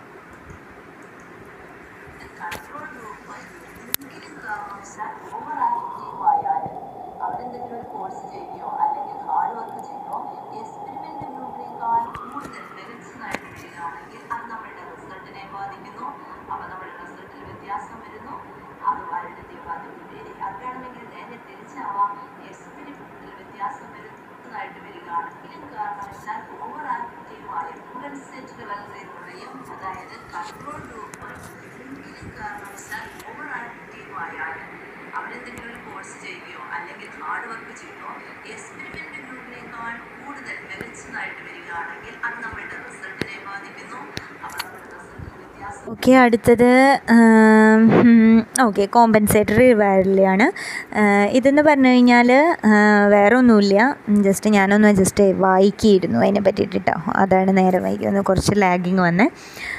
ഇതിൽ വേറെ ഒന്നും പറയണില്ല. നമ്മൾ രണ്ട് ഗ്രൂപ്പ് പറഞ്ഞല്ലോ കൺട്രോൾ ഗ്രൂപ്പും അതുപോലെ കോമ്പൻസേറ്ററി ഗ്രൂപ്പ് അല്ല കൺട്രോൾ ഗ്രൂപ്പും എക്സ്പെരിമെന്റ് ഗ്രൂപ്പും പറഞ്ഞല്ലോ ഈ കൺട്രോൾ ഗ്രൂപ്പ് ഏതെങ്കിലും കാരണവശാൽ അതായത് എന്തെങ്കിലും തരത്തിൽ ഈ കൺട്രോൾ ഗ്രൂപ്പ് നമ്മുടെ എക്സ്പെരിമെന്റ് ഗ്രൂപ്പിനേക്കാൾ കൂടുതൽ നന്നായി ചെയ്യുകയാണെന്നുണ്ടെങ്കിൽ എന്താണ് പറയുക? അവിടെ നമ്മുടെ വാലിഡിറ്റീനെ അത് എന്താ പറയുക? വാലിഡിറ്റീനെ വാലിഡിറ്റീനെ ബാധിക്കും. അതായത് കൺട്രോൾ ഗ്രൂപ്പ് നന്നായിട്ട് അതായത് എക്സ്പെരിമെന്റ് ഗ്രൂപ്പിനേക്കാൾ നന്നായിട്ട് കൺട്രോൾ ഗ്രൂപ്പാണ് എന്തെങ്കിലും കാരണങ്ങൾ കാര്യങ്ങൾ ചെയ്യണമെന്നുണ്ടെങ്കിൽ അതിനെ അത് നമ്മുടെ വാലിഡിറ്റീനെ ബാധിക്കും. ഓക്കെ അടുത്തത് എക്സ്പെരിമെന്റർ ബയാസ് ആണ്. എക്സ്പെരിമെന്റർ ബയാസ് എന്ന് പറഞ്ഞാൽ വേറെ ഒന്നുമില്ല എക്സ്പെരിമെന്റേഴ്സ് അതായത് നമ്മൾ ചെയ്യുന്ന എക്സ്പെരിമെന്റേഴ്സിൽ ഇപ്പോൾ നമ്മൾ ടെസ്റ്റ് ചെയ്യുകയാണെന്നുണ്ടെങ്കിൽ നമ്മൾ നമ്മൾ ടെസ്റ്റ് ചെയ്യണം നമ്മൾക്ക്. ഏതെങ്കിലും തരത്തിലുള്ള ആറ്റിറ്റ്യൂഡ് ചേഞ്ചോ അങ്ങനെ എന്തെങ്കിലും തരത്തിലുള്ള ഒരു ഇത് വരികയാണെന്നുണ്ടെങ്കിൽ അതും. അതാ അതും എക്സ്പെരിമെന്ററിന്റെ ഭയ എന്താ എക്സ്പെരിമെന്റിന്റെ എന്തെങ്കിലും തരത്തിലുള്ള ഒരു ആറ്റിറ്റ്യൂഡ് എന്തെങ്കിലും ഒരു തരത്തിലുള്ള ഒരു തെറ്റ് സംഭവിച്ചാൽ അതും നമ്മുടെ വാലിഡിറ്റീനെ എന്താ പറയുക എഫക്റ്റ് ചെയ്യും. അപ്പോൾ നമ്മുടെ internal validity and threats to internal validity കഴിഞ്ഞു. നമ്മൾ നെക്സ്റ്റ് എക്സ്റ്റേണൽ വാലിഡിറ്റി ആണ് പറയുന്നത്. എക്സ്റ്റേണൽ വാലിഡിറ്റി എന്ന് പറഞ്ഞാൽ നമ്മൾ ഒരു ടെസ്റ്റ് നമ്മളൊരു കുറച്ച് ആൾക്കാരിൽ നമ്മൾ ചെയ്തു. ദെൻ നമ്മൾ എന്താണ് വേറൊരു ഡിഫറെന്റ് സബ്ജക്ട്സിൽ ഡിഫറെന്റ് സെറ്റ് സെറ്റിങ്സിൽ ഡിഫറെന്റ് ടൈംസിൽ നമ്മൾ ഒരു ഡിഫറെന്റ് സിറ്റുവേഷനിൽ നമ്മൾ ആ ഒരു ടെസ്റ്റ് നടത്തുന്നതാണ് എക്സ്റ്റേണൽ വാലിഡിറ്റി എന്ന് പറയുന്നത്. ഓക്കെ ഇവിടെ കുറച്ച് ത്രെട്ടുകൾ വരുന്നുണ്ട്. Aptitude treatment interaction situations pre test effects post test effects Rosenthal effect okay? ഇതൊക്കെയാണ് നമ്മുടെ എക്സ്റ്റേണൽ വാലിഡിറ്റിയുടെ എന്താ പറയുന്ന ത്രെട്ടുകൾ പറയുന്നത്. ഓക്കെ അപ്പോൾ നമുക്ക് നോക്കാം. എന്താണ് ഇത് ഡീറ്റെയിൽ ആയിട്ട് നമുക്ക് നോക്കാം. ഓക്കെ ദെൻ ആദ്യത്തെ ആപ്റ്റിറ്റ്യൂഡ് ട്രീറ്റ്മെന്റ് ഇൻട്രാക്ഷൻ ആണ്. Okay? What is aptitude treatment interaction? അപ്പോൾ ഈ ഒരു ഇതിൽ പറയുന്നത് എന്താണെന്ന് വെച്ചാൽ നമ്മളിപ്പോൾ ആദ്യം ടെസ്റ്റ് നടത്തിയത് ഇപ്പോൾ എക്സാമ്പിളായിട്ട് നമ്മൾ ആദ്യം ടെസ്റ്റ് നടത്തിയിട്ടുള്ളത് ഒരു സ്മോൾ ഗ്രൂപ്പ് ഓഫ് ഇൻഡിവിജ്വൽസിൽ അതായത് ഒരു ചെറിയ ഒരു ഗ്രൂപ്പിലാണ് നമ്മൾ ആദ്യം എക്സ്പെരിമെന്റ് നടത്തിയിട്ടുള്ളത്. ദെൻ നമ്മൾ വലിയൊരു ഗ്രൂപ്പിൽ അതായത് കൂടുതൽ ആൾക്കാരുള്ള വേറൊരു ഗ്രൂപ്പിൽ നമ്മളത് നടത്തുമ്പോൾ നമുക്ക് കിട്ടുന്ന സ്കോഴ്സ് എന്താണ് പറയുക ഒരു ചേഞ്ച് ഉണ്ടാവും. അതായത് അവരുടെ ഒരു ഇത് ചേഞ്ച് ഉണ്ടാവും. ഓക്കെ ആ ഒരു ചേഞ്ച് നമ്മുടെ എന്താ പറയുക ആ ഒരു ഇൻട്രാക്ഷൻ നമ്മുടെ എന്താണ് നമ്മുടെ വാലിഡിറ്റീനെ ബാധി എഫക്റ്റ് ചെയ്യും. അതാണ് നമ്മളെ ആപ്റ്റിറ്റ്യൂഡ് ട്രീറ്റ്മെന്റ് ഇൻട്രാക്ഷൻ എന്ന് പറയുന്നത്. ദെൻ സിറ്റുവേഷൻസ് സിറ്റുവേഷൻസും അങ്ങനെ തന്നെയാണ്. നമ്മുടെ ചെറിയ ഗ്രൂപ്പിൽ ചെയ്ത ഒരു സിറ്റുവേഷൻ ആയിരിക്കില്ല. നമുക്ക് ദെൻ ഒരു വലിയ ഗ്രൂപ്പിൽ പോകുമ്പോൾ കിട്ടുന്ന ഒരു എഫക്റ്റ് അപ്പോൾ അതും നമ്മുടെ വാലിഡിറ്റീനെ റിലേറ്റ് ചെയ്യുന്നതാണ്. ഓക്കെ അപ്പോൾ എന്താ പറയുക അടുത്തത് ആ അപ്പോൾ സിറ്റുവേഷൻസിനെ പറ്റി വേറൊരു പോയിന്റ് കൂടിയുണ്ട് അതായത് ഇപ്പോൾ അവരുടെ സിറ്റുവേഷൻസ് ഇപ്പം സാമ്പിൾസിന്റെ സിറ്റുവേഷൻസ് ശരിയല്ല എന്നുണ്ടെങ്കിൽ അതായത് ഇപ്പോൾ ആദ്യം ഗ്രൂപ്പിൽ ചെയ്ത സാമ്പിൾസിന്റെ ഒരു സിറ്റുവേഷൻ വളരെ നല്ല സിറ്റുവേഷൻ ആയിരിക്കാം. അതായത് ഇപ്പോൾ അവർ വളരെ ഹാപ്പി ആയിട്ടുള്ള ആൾക്കാരായിരിക്കാം. അതുപോലെ എന്താണ് അവർ നോയ്സി ഒന്നും ഉണ്ടാവില്ല. അവർ വളരെ ഇതായിട്ട് ചെയർഫുള്ളായിട്ടിരിക്കുന്ന കുറച്ച് ആൾക്കാരാണ് നമ്മൾ ആദ്യം ചെയ്തത്. പക്ഷേ നമുക്കറിയില്ല അവരുടെ സിറ്റുവേഷൻ എന്താണെന്ന് ഓക്കെ ഇനി നെക്സ്റ്റ് നമ്മൾ അത് വലിയൊരു വേറൊരു ഗ്രൂപ്പിൽ ചെയ്യുമ്പോൾ ആ സിറ്റുവേഷൻസ് അവിടുത്തെ സിറ്റുവേഷൻസ് ചിലപ്പോൾ ചില ആൾക്കാർ ഹാപ്പി ആയിരിക്കില്ല. ചിലർ അത് ചെയ്യുന്ന നേരം അവരുടെ ഹാപ്പി ആയിരിക്കണമെന്നില്ല. നമുക്കറിയാൻ പറ്റില്ലല്ലോ അതൊന്നും. അതുകൊണ്ട് തന്നെ സിറ്റുവേഷൻസ് ആവുമ്പോഴാണ് നമുക്ക് നമ്മുടെ വാല സിറ്റുവേഷൻസ് ചേഞ്ച് ആവുമ്പോൾ അല്ലെങ്കിൽ സിറ്റുവേഷൻസ് കൊണ്ടുള്ള കാരണം കൊണ്ട് നമ്മുടെ എക്സ്റ്റേണൽ വാലിഡിറ്റീനെ ബാധിക്കുന്നുണ്ട്. ഓക്കെ അടുത്തത് പ്രീ ടെസ്റ്റ് എഫക്ട്സ് ആണ്. പ്രീ ടെസ്റ്റ് എഫക്റ്റ് നമ്മൾ മെയിനായിട്ട് പ്രീ ടെസ്റ്റ് എന്തിനാണ് ചെയ്യുന്നതെന്ന് വെച്ചാൽ നമ്മളൊരു എക്സ്പെരിമെന്റ് ചെയ്യണേക്കാൾ മുന്നേ ജസ്റ്റ് അവരെ കൊണ്ടൊന്ന് ടെസ്റ്റ് ചെയ്യിപ്പിക്കുന്നതാണ് ഓക്കെ. ഈ പ്രീ ടെസ്റ്റിന്റെ എഫക്ട്സ് ഉണ്ടെന്നുണ്ടെങ്കിൽ അത് വാലിഡിറ്റീനെ റിലേറ്റ് ചെയ്യും. ഓക്കെ. അടുത്തത് പോസ്റ്റ് ടെസ്റ്റ് എഫക്റ്റ് ആണ്. Okay. Post test effects okay അടുത്തത് നമ്മൾ പറയുമ്പോൾ പോസ്റ്റ് ടെസ്റ്റ് എഫക്ട്സിനെ പറ്റിയിട്ട് നമ്മൾ പറയുകയാണെന്നുണ്ടെങ്കിൽ അതായത് നമ്മളിപ്പോൾ കുറച്ച് ട്രെയിനിങ്ങും കുറച്ച് കാര്യങ്ങളൊക്കെ നമ്മൾ കുറച്ച് പ്രാക്ടീസൊക്കെ ചെയ്തതിന് ശേഷം നമ്മൾ അതിനെ പറ്റിയിട്ട് നമ്മൾ അവർക്ക് ഒരു ടെസ്റ്റ് നടത്താൻ കൊടുക്കുമ്പോൾ അവർ വളരെ നല്ല രീതിയിൽ ചെയ്യും. അതും ഈ പോസ്റ്റ് ടെസ്റ്റ് എഫക്ട്സും നമ്മുടെ വാലിഡിറ്റിനെ റിലേറ്റ് ചെയ്യുന്നുണ്ട്. ഓക്കെ അടുത്ത ലാസ്റ്റ് വൺ റോസന്തൽ എഫക്റ്റ് ആണ്. Okay what is Rosenthal effect okay അപ്പോൾ റസന്തൽ എഫക്റ്റ് എന്ന് പറഞ്ഞു കഴിഞ്ഞാൽ വേറൊന്നുമില്ല. അതായത് ഒരു ഒരു റിസർച്ചർ ഇപ്പോൾ ഞാൻ ഒരു ക്വസ്റ്റിനെയർ ഉണ്ടാക്കി ഞാനത് ചെയ്തു. ഓക്കെ ഞാനത് ചെയ്തതിന് ശേഷം വേറൊരാൾക്ക് എന്താണ് ആ ഒരു റിസർച്ച് വേറൊരു റിസർച്ചറിന് ഇതുപോലെ തന്നെ എന്താണ് പറയുക ഈ ക്വസ്റ്റിനെയർ ചെയ്യാനോ അല്ലെങ്കിൽ അതൊന്ന് ചെയ്യാനോ അല്ലെങ്കിൽ ചെയ്യാൻ പറ്റാത്തൊരവസ്ഥ നമ്മുടെ എക്സ്റ്റേണൽ വാലിഡിറ്റീനെ എഫക്റ്റ് ചെയ്യണ ഒരു കാര്യമാണ്. ഓക്കെ അപ്പോൾ ഇതൊക്കെയാണ് റിലയബിലിറ്റി ആൻഡ് വാലിഡിറ്റിയിൽ വരുന്ന കുറച്ച് കാര്യങ്ങൾ താങ്ക് യു ഓക്കെ അപ്പോൾ നമ്മൾ ആദ്യം പറയുന്നത് കോഗ്നേറ്റീവ് സൈക്കോളജിയാണ് അപ്പോൾ cognitive സൈക്കോളജിയിലെ block one unit one okay cognitive psychology okay what is cognitive psychology so cognitive സൈക്കോളജിനെ പറ്റിയിട്ട് നമ്മൾ വളരെ സിമ്പിളായിട്ട് പറയുകയാണെന്നുണ്ടെങ്കിൽ it is a study of mental process such as perceiving remembering and reasoning അതായത് പേജ് നമ്പർ അഞ്ചിൽ first തുടങ്ങുമ്പോൾ തന്നെ ഇൻട്രൊഡക്ഷനിലെ ആദ്യത്തെ വരിയാണ് ഈ വരി.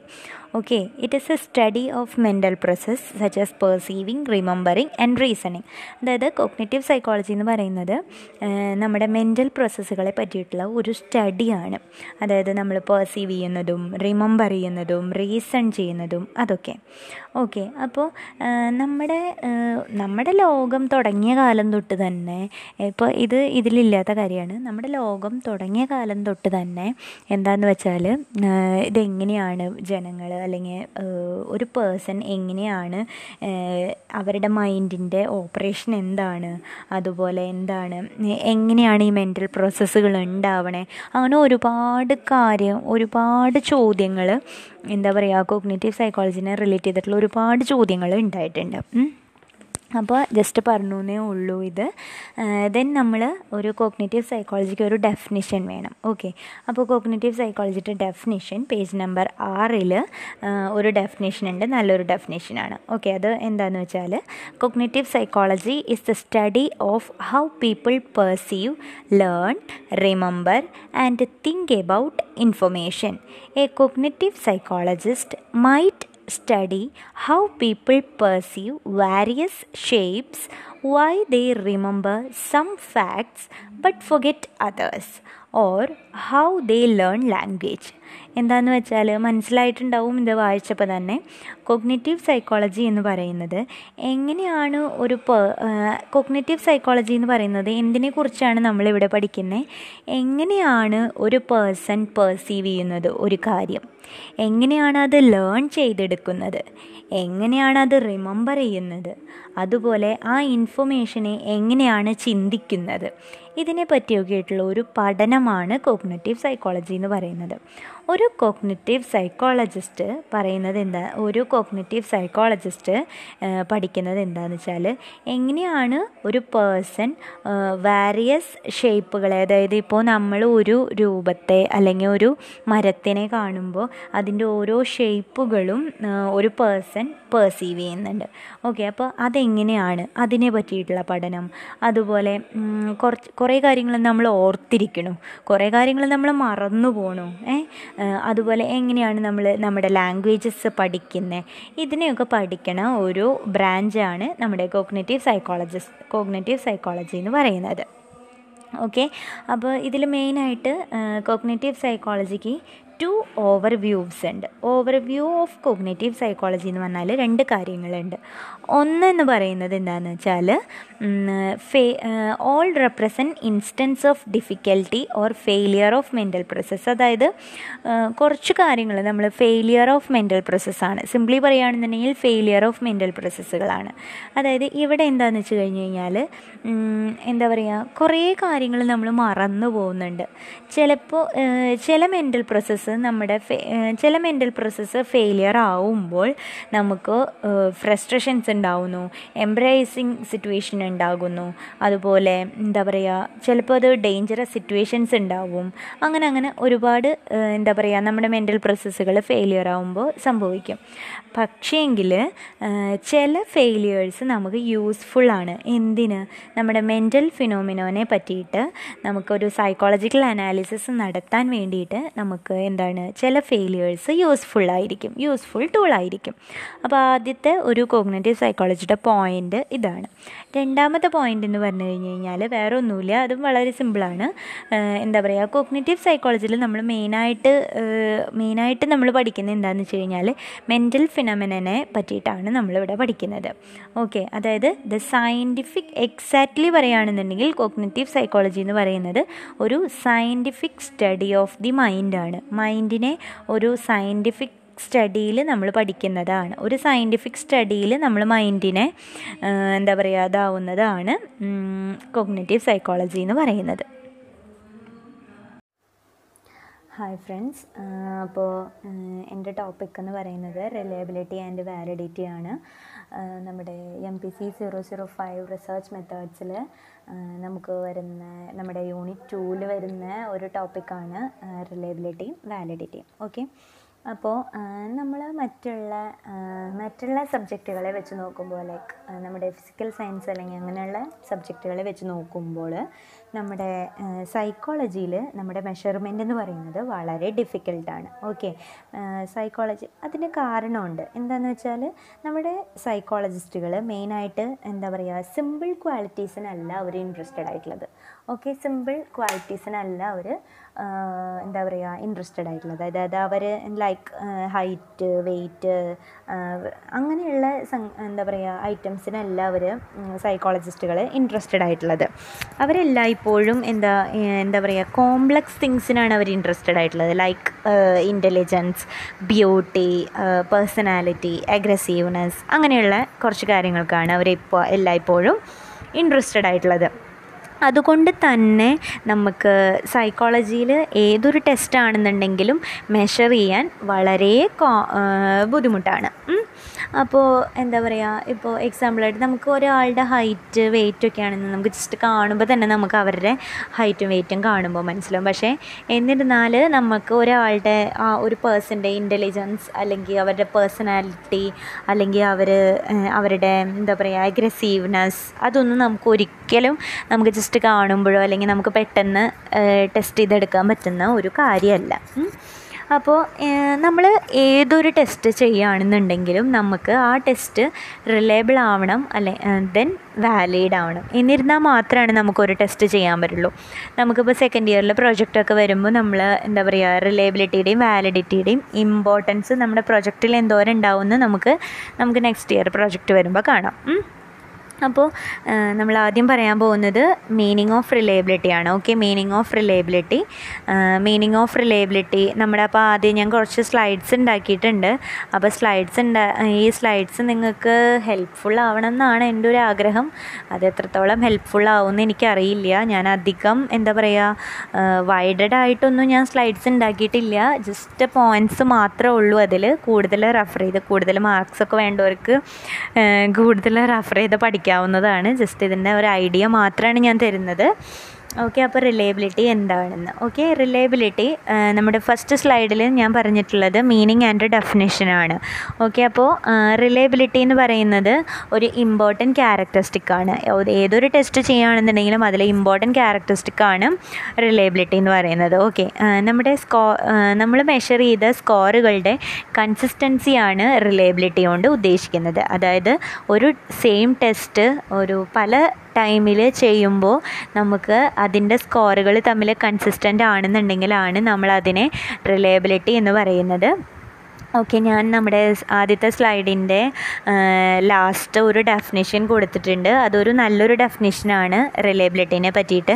പരമാവധി അത് നന്നായി പഠിക്കാൻ നോക്കുക. കാരണം നമുക്കിപ്പോൾ പ്രൊജക്റ്റൊക്കെ വരുമ്പോൾ നമുക്ക് വൈവ എക്സാമൊക്കെ വരുമ്പോൾ നമുക്ക് അവർ ഓരോ ഡെഫിനിഷൻസൊക്കെ ചോദിക്കും. ഇപ്പോൾ റിലയബിലിറ്റിയുടെയോ വാലിഡിറ്റിയുടെയോ അതായത് നമ്മുടെ ടോപ്പിക്ക് എന്തിന്റെ ആയാലും അവർ ഓരോ ഡെഫിനിഷൻസ് ചോദിക്കും. അപ്പോൾ നമുക്ക് ഡെഫിനിഷൻസൊക്കെ ചോദിക്കുമ്പോൾ നമുക്ക് എല്ലായ്പ്പോഴും ഇങ്ങനെ ഏതെങ്കിലും റിസർച്ചേഴ്സ് പ്രപ്പോസ് ചെയ്തിട്ടുള്ള എന്തെങ്കിലും ഡെഫിനിഷൻസ് പറയുകയാണെന്നുണ്ടെങ്കിൽ നമുക്ക് അവർ കൂടുതൽ അവർ അവരത് എന്താ പറയുക കൂടുതൽ ഫോക്കസ് ചെയ്യും. മാത്രമല്ല നമുക്ക് എന്താ പറയുക ഇപ്പോൾ എക്സാമിന് നമ്മൾക്ക് എഴുതുകയാണെങ്കിലും നമുക്ക് കൂടുതൽ മാർക്ക് സ്കോർ ചെയ്യാനുള്ള ഒരു വഴിയാണ് ഏതെങ്കിലും റിസർച്ചേഴ്സ് പ്രപ്പോസ് ചെയ്തിട്ടുള്ള ഒരു ഡെഫിനിഷൻ എഴുതുന്നതൊക്കെ ഓക്കെ അപ്പോൾ റിലയബിലിറ്റി എന്ന് പറഞ്ഞാൽ വേറെ ഒന്നുമില്ല ഒരു സെയിം ടെസ്റ്റ് ഒരു പല സമയങ്ങളിൽ ഒരു സെയിം സാമ്പിളിൽ അല്ലെങ്കിൽ സാമ്പിൾസിൽ ചെയ്യും ഒരു സെയിം സാമ്പിൾസിൽ ചെയ്യുമ്പോൾ നമുക്ക് കിട്ടുന്ന സ്കോറിന്റെ കൺസിസ്റ്റൻസിയാണ് റിലയബിലിറ്റി കൊണ്ട് നമ്മൾ ഉദ്ദേശിക്കുന്നത്. ഓക്കെ ദെൻ നമ്മൾ അടുത്ത സ്ലൈഡിലേക്ക് പോകുന്നത് ടൈപ്സ് ഓഫ് റിലയബിലിറ്റി ആണ്. ടൈപ്സ് ഓഫ് റിലയബിലിറ്റി എന്ന് പറഞ്ഞു കഴിഞ്ഞാൽ test retest reliability internal consistency reliability parallel form of reliability scorer reliability okay അപ്പോൾ ടൈപ്സ് ഓഫ് റിലയബിലിറ്റിയിൽ ഇതൊക്കെയാണ് വരുന്നത്. നാല് ടൈപ്പ് റിലയബിലിറ്റികളാണ് വരുന്നത്. ഇതിലെ ലാസ്റ്റ് വൺ സ്കോറർ റിലയബിലിറ്റി നമ്മുടെ ടെക്സ്റ്റിലില്ല ഞാൻ വേറൊരു ടെക്സ്റ്റിന് ആഡ് ചെയ്ത് എഴുതിയിട്ടുള്ള ആഡ് ചെയ്തിട്ടുള്ളതാണ്. ഓക്കെ അപ്പോൾ ആദ്യം test retest reliability okay test retest reliability എന്താണെന്ന് പറയാം. ഓക്കെ ടെസ്റ്റ് റീടെസ്റ്റ് റിലയബിലിറ്റി എന്ന് പറഞ്ഞു കഴിഞ്ഞാൽ ഒരു സെയിം സാമ്പിളിൽ ഒരു റീസണബിൾ ടൈം ഗ്യാപ്പിൽ രണ്ട് തവണ നമ്മളൊരു ടെസ്റ്റ് അഡ്മിനിസ്ട്രേറ്റ് ചെയ്യുന്നതാണ് ടെസ്റ്റ് റീടെസ്റ്റ് റിലയബിലിറ്റി കൊണ്ട് ഉദ്ദേശിക്കുന്നത് ഓക്കെ ഇങ്ങനെ രണ്ട് അഡ്മിനിസ്ട്രേഷൻ നമ്മൾ ഒരു സെയിം ടെസ്റ്റിൽ നടത്തുമ്പോൾ നമുക്ക് രണ്ട് ഇൻഡിപെൻഡന്റ് സെറ്റ് ഓഫ് സ്കോഴ്സ് നമുക്ക് കിട്ടുകയാണ്. ഈ രണ്ട് സ്കോഴ്സ് നമ്മൾ ഈ രണ്ട് സെറ്റിലുള്ള സ്കോഴ്സ് നമ്മൾ കോറിലേറ്റ് ചെയ്യുമ്പോൾ നമുക്ക് ഒരു വാല്യൂ കിട്ടും. അതാണ് നമ്മൾ റിലയബിലിറ്റി ക്വാഫിഷ്യന്റ് എന്ന് പറയുന്നത്. ഓക്കെ അപ്പോൾ എന്താണ് നമ്മൾ ടെസ്റ്റ് റീടെസ്റ്റ് റിലയബിലിറ്റിയിൽ പറഞ്ഞത്? അതായത് ഒരു റീസണബിൾ ആയിട്ടുള്ള ഒരു ടൈം ഗ്യാപ്പിൽ നമ്മളൊരു സെയിം സാമ്പിളിൽ രണ്ട് തവണ നമ്മളൊരു ടെസ്റ്റ് അഡ്മിനിസ്ട്രേറ്റ് ചെയ്യുന്നതാണ് ടെസ്റ്റ് റീടെസ്റ്റ് റിലയബിലിറ്റി ഓക്കെ ഈ രണ്ട് ടെസ്റ്റുകൾ ഈ രണ്ട് ടെസ്റ്റുകൾ സെയിം ടെസ്റ്റ് രണ്ട് തവണ നമ്മൾ ചെയ്യുമ്പോൾ നമുക്ക് കിട്ടുന്ന ഒരു സ്കോർ ഉണ്ട്. ആ സ്കോറ് നമ്മൾ കോറിലേറ്റ് ചെയ്യുമ്പോൾ നമുക്ക് എന്താണ്? രണ്ട് സെറ്റ് ഓഫ് സ്കോർസ് നമ്മൾ കോറിലേറ്റ് ചെയ്യുമ്പോൾ നമുക്ക് ഒരു റിലയബിലിറ്റി ക്വാഫിഷ്യന്റിന്റെ വാല്യൂ കിട്ടുകയാണ് ഓക്കെ അപ്പോൾ ഈ റിലയബിലിറ്റി ക്വാഫിഷനെ നമ്മൾ ടെമ്പോറൽ സ്റ്റെബിലിറ്റി ക്വാഫിഷ്യൻ എന്നാണ് പറയുന്നത്. ഓക്കെ ഇനി എങ്ങനെയാണ് ഒരു ഹൈ ടെസ്റ്റ് റീടെസ്റ്റ് റിലയബിലിറ്റി എന്ന് പറയുന്നത്? എന്താണെന്നാണ് ഉദ്ദേശിക്കുന്നത്? അതായത് ഹൈ ടെസ്റ്റ് റീടെസ്റ്റ് റിലയബിലിറ്റി എന്ന് ഉദ്ദേശിക്കുന്നത് എന്താണെന്ന് വെച്ചാൽ ഒരു എക്സാമിന് ആദ്യത്തെ അഡ്മിനിസ്ട്രേഷനിൽ ലോ സ്കോറാണ് കിട്ടിയത് ദെൻ സെക്കൻഡ് അഡ്മിനിസ്ട്രേഷനിലും ലോ സ്കോർ തന്നെയാണ് കിട്ടണമെന്നുണ്ടെങ്കിൽ അത് ഹൈ ടെസ്റ്റ് റീടെസ്റ്റ് റിലേബിലിറ്റിയാണ് അതായത് ഒരു എക്സാമിനിക്ക് ഒരു തവണ അഡ്മിനിസ്ട്രേറ്റ് ചെയ്തപ്പോൾ ഇപ്പോൾ എന്താ പറയുക ഹൈ സ്കോർ കിട്ടി. അല്ലെങ്കിൽ ദെൻ രണ്ടാമത്തെ തവണ നമ്മൾ ആ രണ്ടാമത്തെ തവണ ആ ടെസ്റ്റ് അഡ്മിനിസ്ട്രേറ്റ് ചെയ്യുമ്പോൾ ഹൈ സ്കോർ തന്നെ. അതായത് ആദ്യം ഹൈ സ്കോർ കിട്ടി പിന്നെ രണ്ടാമത് ഹൈ സ്കോർ തന്നെ കിട്ടിയെന്ന് വെച്ചാൽ എന്താണ്? അത് ഹൈ ടെസ്റ്റ് റീ ടെസ്റ്റ് ആണ് പറയുന്നത്. ഓക്കെ ഇനി ഈ high test retest reliability high test retest reliability എന്ന് പറയുമ്പോൾ എന്താണ്? അത് കമ്പ്യൂട്ട് ചെയ്യാൻ വേണ്ടിയിട്ട് അല്ലെങ്കിൽ എസ്റ്റിമേറ്റ് ചെയ്യാൻ വേണ്ടിയിട്ട് ഇൻവെസ്റ്റിഗേറ്റേഴ്സിന് ഒരുപാട് പ്രോബ്ലംസ് ഉണ്ട്. ഓക്കെ എന്താണ് പറയുക ഈ ഒരു ടൈം ഗ്യാപ്പിന്റെ ഉള്ളിൽ വരുന്ന ഒരുപാട് പ്രോബ്ലംസ് ഒക്കെ എന്താണ്? ഈ അല്ല ഹൈ ടെസ്റ്റ് റീ ടെസ്റ്റ് അല്ല ടെസ്റ്റ് റീ ടെസ്റ്റ് റിലയബിലിറ്റിയിൽ പ്രോബ്ലംസ് ഉണ്ട് ലിമിറ്റേഷൻസ് ഉണ്ട്. ഓക്കെ അതിൽ ലിമിറ്റേഷൻസ് എന്ന് പറഞ്ഞു കഴിഞ്ഞാൽ ടൈം വളരെ ഷോർട്ട് ആണെന്നുണ്ടെങ്കിൽ റിലയബിലിറ്റി ക്വാഫിഷ്യന്റ് അതായത് ഇവിടെ ടൈം ടു നമുക്കിപ്പോൾ കൊടുക്കുന്ന ടൈം ഗ്യാപ്പ് വളരെ ഷോർട്ടാണ് വളരെ കുറച്ച് ടൈമാണ് നമ്മൾ കൊടുക്കുന്നതെന്നുണ്ടെങ്കിൽ നമുക്ക് എന്താണ് നമ്മുടെ റിലയബിലിറ്റി ക്വാഫിഷ്യന്റിനെ നന്നായി അത് റിലയബിലിറ്റി ക്വാഫിഷ്യൻ നന്നായി കൂട്ടും. അതായത് ഡ്യൂ ടു ക്യാരി ഓവർ അല്ലെങ്കിൽ memory effect and practice effect and absence okay okay അപ്പോൾ നമ്മൾ നെക്സ്റ്റ് പറയാൻ പോകുന്നത് എന്താണ്? ക്യാരി ഓവർ അല്ലെങ്കിൽ മെമ്മറി എഫക്റ്റ് ഓക്കെ അടുത്തത് മെമ്മറി എഫക്റ്റ് എന്താണ് മെമ്മറി എഫക്റ്റ് എന്നുള്ളത്? മെമ്മറി എഫക്റ്റ് എന്ന് പറഞ്ഞു കഴിഞ്ഞ് കഴിഞ്ഞാൽ വേറെ ഒന്നുമില്ല. ജസ്റ്റ് ഇപ്പോൾ നമ്മൾ ഒരു സാമ്പിളിൽ നമ്മൾ രണ്ട് തവണ ടൈം വളരെ കുറച്ച് അതായത് ഒരു പത്ത് മിനിറ്റ് കൊടുക്കുന്നത് നമ്മളൊരു അഞ്ച് മിനിറ്റൊക്കെയാണ് നമ്മളൊരു ടൈം ഗ്യാപ്പ് കൊടുത്തിരുന്നുണ്ടെങ്കിൽ അവിടെ റീകോളിങ് വരും. അതായത് നമുക്ക് അത് അവർക്ക് ഓർമ്മിക്കാനുള്ള പെട്ടെന്ന് അവർക്ക് മുന്നേ ചെയ്ത ടെസ്റ്റ് അവർക്ക് പെട്ടെന്ന് ഓർമ്മയിൽ വരും. അങ്ങനെ ഓർമ്മയിൽ വരുമ്പോൾ നമുക്ക് കിട്ടുന്ന റിലയബിലിറ്റി എക്സാക്റ്റ് ആവണമെന്നില്ല. അതാണ് ഈ മെമ്മറി എഫക്റ്റ് കൊണ്ട് പറയുന്നത്. ദെൻ പ്രാക്ടീസ് എഫക്റ്റ് ആണ്. പ്രാക്ടീസ് എഫക്റ്റ് എന്ന് പറഞ്ഞു കഴിഞ്ഞാൽ നമ്മുടെ പ്രാക്ടീസ് അതായത് ഒരു ടെസ്റ്റ് നമ്മൾ ആദ്യത്തെ തവണ ചെയ്തു പിന്നീട് രണ്ടാം തവണ ചെയ്യുമ്പോൾ നമുക്ക് പ്രാക്ടീസ് അത് പ്രാക്ടീസ് ആവും. അപ്പം നമുക്ക് ഒരു എക്സാക്റ്റ് റിലയബിലിറ്റി വരണമെന്നില്ല ആബ്സെൻസ് എന്ന് പറഞ്ഞു കഴിഞ്ഞാൽ വേറെ ഒന്നുമില്ല അതായത് ചില കുറച്ച് ആൾക്കാർ പറയും എന്നാൽ ഒരു ടെസ്റ്റ് ആദ്യത്തെ വട്ടം ഞാൻ ചെയ്തു. ഇനി ഞാൻ ചെയ്യില്ല അല്ലെങ്കിൽ അത് രണ്ടാമത്തെ വട്ടം അത് ചെയ്തില്ല എന്നുണ്ടെങ്കിൽ ഒരു ആബ്സെൻസ് വരികയാണെന്നുണ്ടെങ്കിൽ അതും നമുക്ക് റിലയബിലിറ്റി എക്സാക്റ്റ് ആയിട്ട് കിട്ടില്ല. ഓക്കെ ഇനി റിലയബിലിറ്റി അതായത് ഈ ടെസ്റ്റ് റീടെസ്റ്റ് റിലയബിലിറ്റി എന്ന് പറഞ്ഞു കഴിഞ്ഞാൽ റിലയബിലിറ്റി എസ്റ്റിമേറ്റ് ചെയ്യുന്ന അതായത് സ്പീഡ് ടെസ്റ്റിലും പവർ ടെസ്റ്റിലും റിലയബിലിറ്റി എസ്റ്റിമേറ്റ് ചെയ്യാൻ യൂസ് ചെയ്യുന്ന ഒരു മെത്തേഡാണ് ടെസ്റ്റ് റീടെസ്റ്റ് റിലയബിലിറ്റി ഓക്കെ ഇനി അടുത്തത് ഇന്റേർണൽ കൺസിസ്റ്റൻസി റിലയബിലിറ്റി ആണ്. Okay what is internal consistency reliability internal consistency reliability എന്ന് പറഞ്ഞാൽ ഹോമോജിനിറ്റി ഓഫ് ദ ടെസ്റ്റ് ആണ്. അതായത് ഹോമോജിനിറ്റി എന്ന് പറഞ്ഞു കഴിഞ്ഞാൽ എന്താണ്? അതായത് നമ്മളൊരു ടെസ്റ്റ് മെഷർ ചെയ്യാൻ വേണ്ടിയിട്ട് അതിലുള്ള എല്ലാ ഐറ്റംസും സെയിം ഫങ്ഷൻ അല്ലെങ്കിൽ ഒരു സെയിം ട്രൈറ്റ് ആണെന്നുണ്ടെങ്കിൽ നമ്മളതിനെ ഹോമോജിനിറ്റി എന്ന് പറയും. ഓക്കെ ഇന്റേർണൽ കൺസിസ്റ്റൻസി മെഷർ ചെയ്യാൻ എസ്റ്റിമേറ്റ് ചെയ്യാൻ വേണ്ടിയിട്ട് കുറച്ച് കോമൺ കോമൺ ആയിട്ടുള്ള മെത്തേഡ്സ് ഉണ്ട്. അതായത് split half method Rulon and Flanagan formula കൊണ്ടോ Richardson estimate reliability Cronbach's alpha. Okay. ഇതിലെ Rulon and Flanagan formula എന്ന് പറയുന്നത് വേറെ ഞാൻ പറഞ്ഞില്ലേ ഞാൻ വേറൊരു ടെക്സ്റ്റിന് ആഡ് ചെയ്ത് എഴുതിയിട്ടുള്ള ആഡ് ചെയ്തിട്ടുള്ളതാണ്. ജസ്റ്റ് വായിച്ചു പോണേന്ന് നമുക്ക് വായിക്കാം. കൂടുതൽ ഇമ്പോർട്ടൻസ് ഒന്നുമില്ല. നമ്മുടെ ടെക്സ്റ്റിൽ അത് പറഞ്ഞിട്ടില്ല. ഓക്കെ. അത്രേ ഉള്ളൂ. Split half method okay. നമ്മൾ ആദ്യം സ്പ്ലിറ്റ് ഹാഫ് മെത്തേഡിലേക്ക് പോവാണ്. സ്പ്ലിറ്റ് ഹാഫ് മെത്തേഡ് എന്ന് പറഞ്ഞു കഴിഞ്ഞാൽ ഡെഫിനിഷൻ കൊടുത്തിട്ടുണ്ട് we randomly divide all items that intends to measure same construct into two sets. The complete instrument is administrated on same sample of people and total scores are calculated for each randomly divided half. The split half reliability is then the simply the correlation between these two scores. Okay അപ്പോൾ just ഒരു idea ഉണ്ടായോ? എന്താണ് split half reliability എന്ന് പറഞ്ഞു കഴിഞ്ഞാൽ split okay നമ്മളതിന് split half മെത്തേഡാണ് okay എന്താണ് സ്പ്ലിറ്റ് ഹാഫ് മെത്തേഡ് നമ്മൾ ഡെഫിനേഷൻ ജസ്റ്റ് വായിച്ചു. ഇനി split half method split half method എന്ന് പറഞ്ഞു കഴിഞ്ഞാൽ നമ്മളൊരു ടെസ്റ്റ് ചെയ്യുമ്പോൾ അതിലെ ഒരു ക്വസ്റ്റനെയർ ഓക്കെ ആ ക്വസ്റ്റനെയർ നമ്മൾ രണ്ട് സെറ്റാക്കി നമ്മളതിനെ തിരിച്ചു. അതായത് ഒരു ക്വസ്റ്റനെയറിനെ നമ്മൾ രണ്ട് സെറ്റാക്കി തിരിച്ചു. അത് കഴിഞ്ഞിട്ട് നമ്മൾ ആ ഓരോ സെറ്റിൽ നിന്നും നമ്മൾ റാൻഡംലി ക്വസ്റ്റ്യൻസ് ഡിവൈഡ് ചെയ്തെടുത്തു. ഓക്കെ എന്നിട്ടും നമുക്ക് കിട്ടുന്ന സ്കോറ് എന്താണ്? എന്താ പറയുക റിലേറ്റഡ് ആണ് അല്ലെങ്കിൽ റിലയബിലിറ്റി അതായത് നമുക്ക് കിട്ടുന്ന സ്കോറുകൾ നമ്മൾ എന്താണ് കോറിലേറ്റ് ചെയ്യുമ്പോൾ നമുക്ക് കിട്ടുന്ന എന്താ രണ്ട് സ്കോറുകൾ ഓക്കെ. ജസ്റ്റ് എല്ലാം മാച്ചുകളാട്ടോ.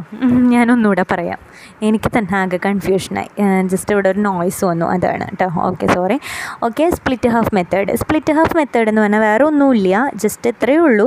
നമ്മൾ ഒരു ടെസ്റ്റ് ചെയ്യാൻ വേണ്ടിയിട്ട് നമ്മളൊരു ക്വസ്റ്റിനെയർ ഉണ്ട്. ആ ക്വസ്റ്റിനെയറിൽ നമ്മൾ ആ ക്വസ്റ്റിനെയറിനെ നമ്മൾ പാർട്ട് എയും പാർട്ട് ബിയും ആക്കി തിരിച്ചു. അതായത് രണ്ട് സെറ്റാക്കി നമ്മൾ തിരിച്ചു. ഈ രണ്ട് സെറ്റിൽ നിന്നും നമ്മൾ എന്ത് ചെയ്തു?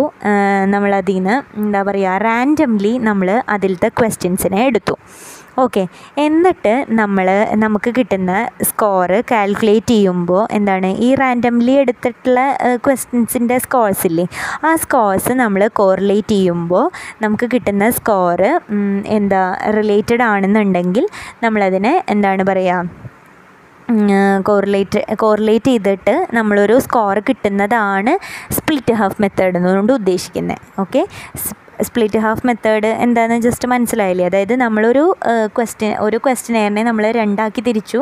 ആ രണ്ടാക്കി തിരിച്ചിട്ട് നമ്മൾ അതിൽ നിന്ന് റാൻഡംലി നമ്മൾ ക്വസ്റ്റ്യൻസ് എടുത്തു.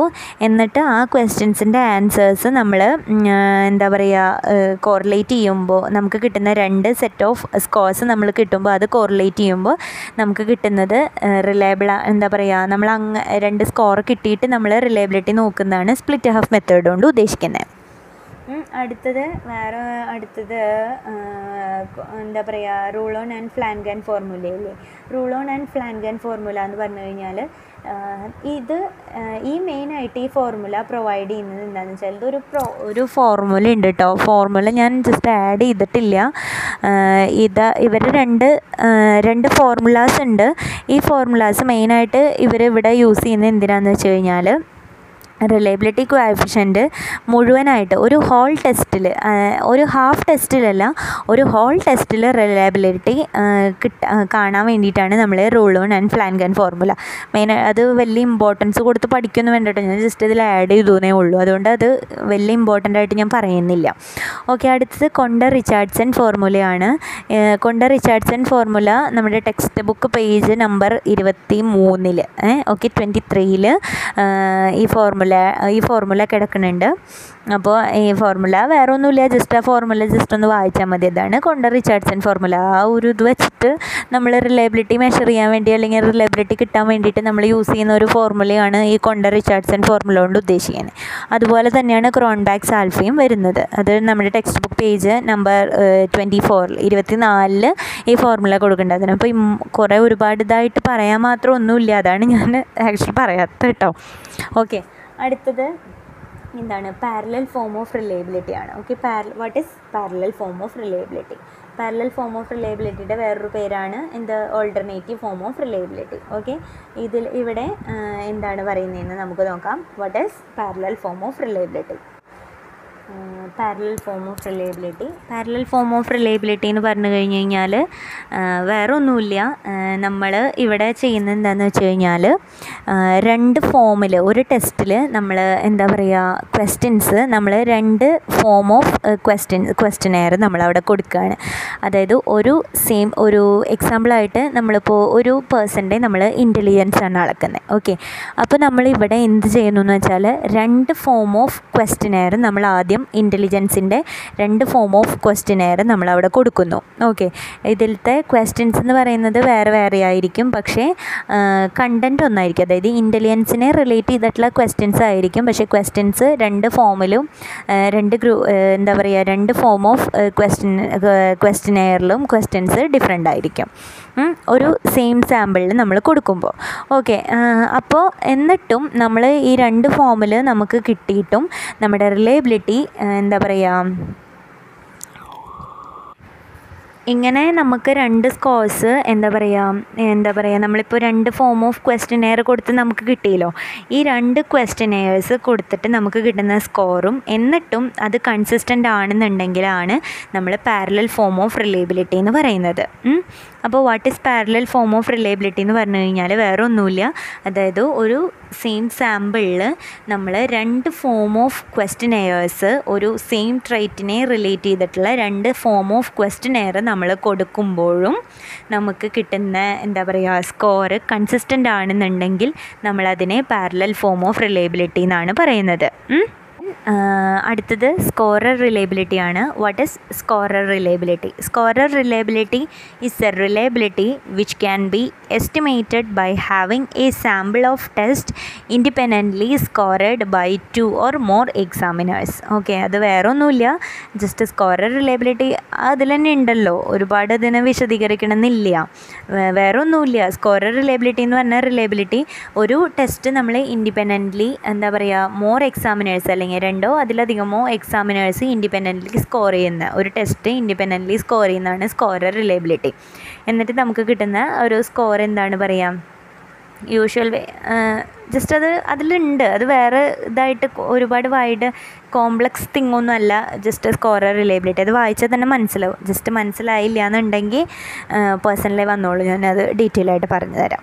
ഓക്കെ നെക്സ്റ്റ് നമ്മൾ അടുത്ത സ്ലൈഡിലേക്ക് പോവാണ്. Factors influencing reliability of scores okay factors അതായത് നമ്മുടെ റിലയബിലിറ്റിയുടെ സ്കോഴ്സിനെ റിലേറ്റ് ഇൻഫ്ലുവൻസ് ചെയ്യുന്ന കുറച്ച് ഫാക്ടേഴ്സ് ഉണ്ട്.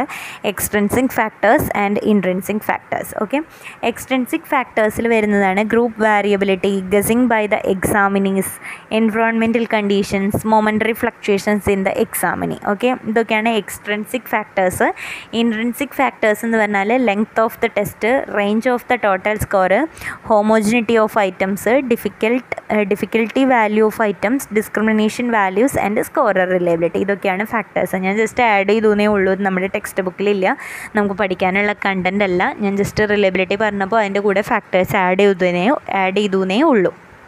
ഓക്കെ അടുത്തത് നമ്മുടെ റിലയബിലിറ്റി ടെസ്റ്റ് സ്കോർ എങ്ങനെ നമുക്ക് ഇമ്പ്രൂവ് ചെയ്യാമെന്ന് ഓക്കെ അതിൽ പറയുന്നത് ഒന്നാമത്തെ എന്താണ്? The group of examinees should be heterogeneous that is the examinees should vary widely in their ability or test being measured അതായത് എന്താണ് പറയുക നമ്മുടെ ഗ്രൂപ്പ് അതായത് നമ്മുടെ എക്സാമിനീസിന്റെ ഗ്രൂപ്പ് ഹെട്രോജീനിയസ് ആവുന്നത് നമ്മുടെ reliability of test score improve ചെയ്യാൻ ഹെൽപ്പാണ് പിന്നെ എന്താണ്? അടുത്തതെന്ന് പറഞ്ഞാൽ ഐറ്റംസ് ഷുഡ് ബി ഹോമോജീനിയസ് അതായത് ഗ്രൂപ്പ് ഓഫ് എക്സാമിനീസ് ആണ് ഹെട്രോജീനിയസ് ആവേണ്ടത്. ഐറ്റംസ് ഹോമോജീനിയസ് ആവണം. ഓക്കെ ഇനി test should preferably a longer one അതായത് എപ്പോഴും ടെസ്റ്റ് എങ്ങനെ ലോങ്ങർ വൺ ആയിരിക്കണം. അല്ലെങ്കിൽ നമ്മൾ നേരത്തെ പറഞ്ഞ പോലെ പല പ്രശ്നങ്ങളും ഉണ്ടാവും. ഓക്കെ ഇനി അടുത്തത് items should be discriminatory ones അതായത് ഓരോ ഐറ്റംസും ഡിസ്ക്രിമിനേറ്റ് ചെയ്യാൻ പറ്റണം.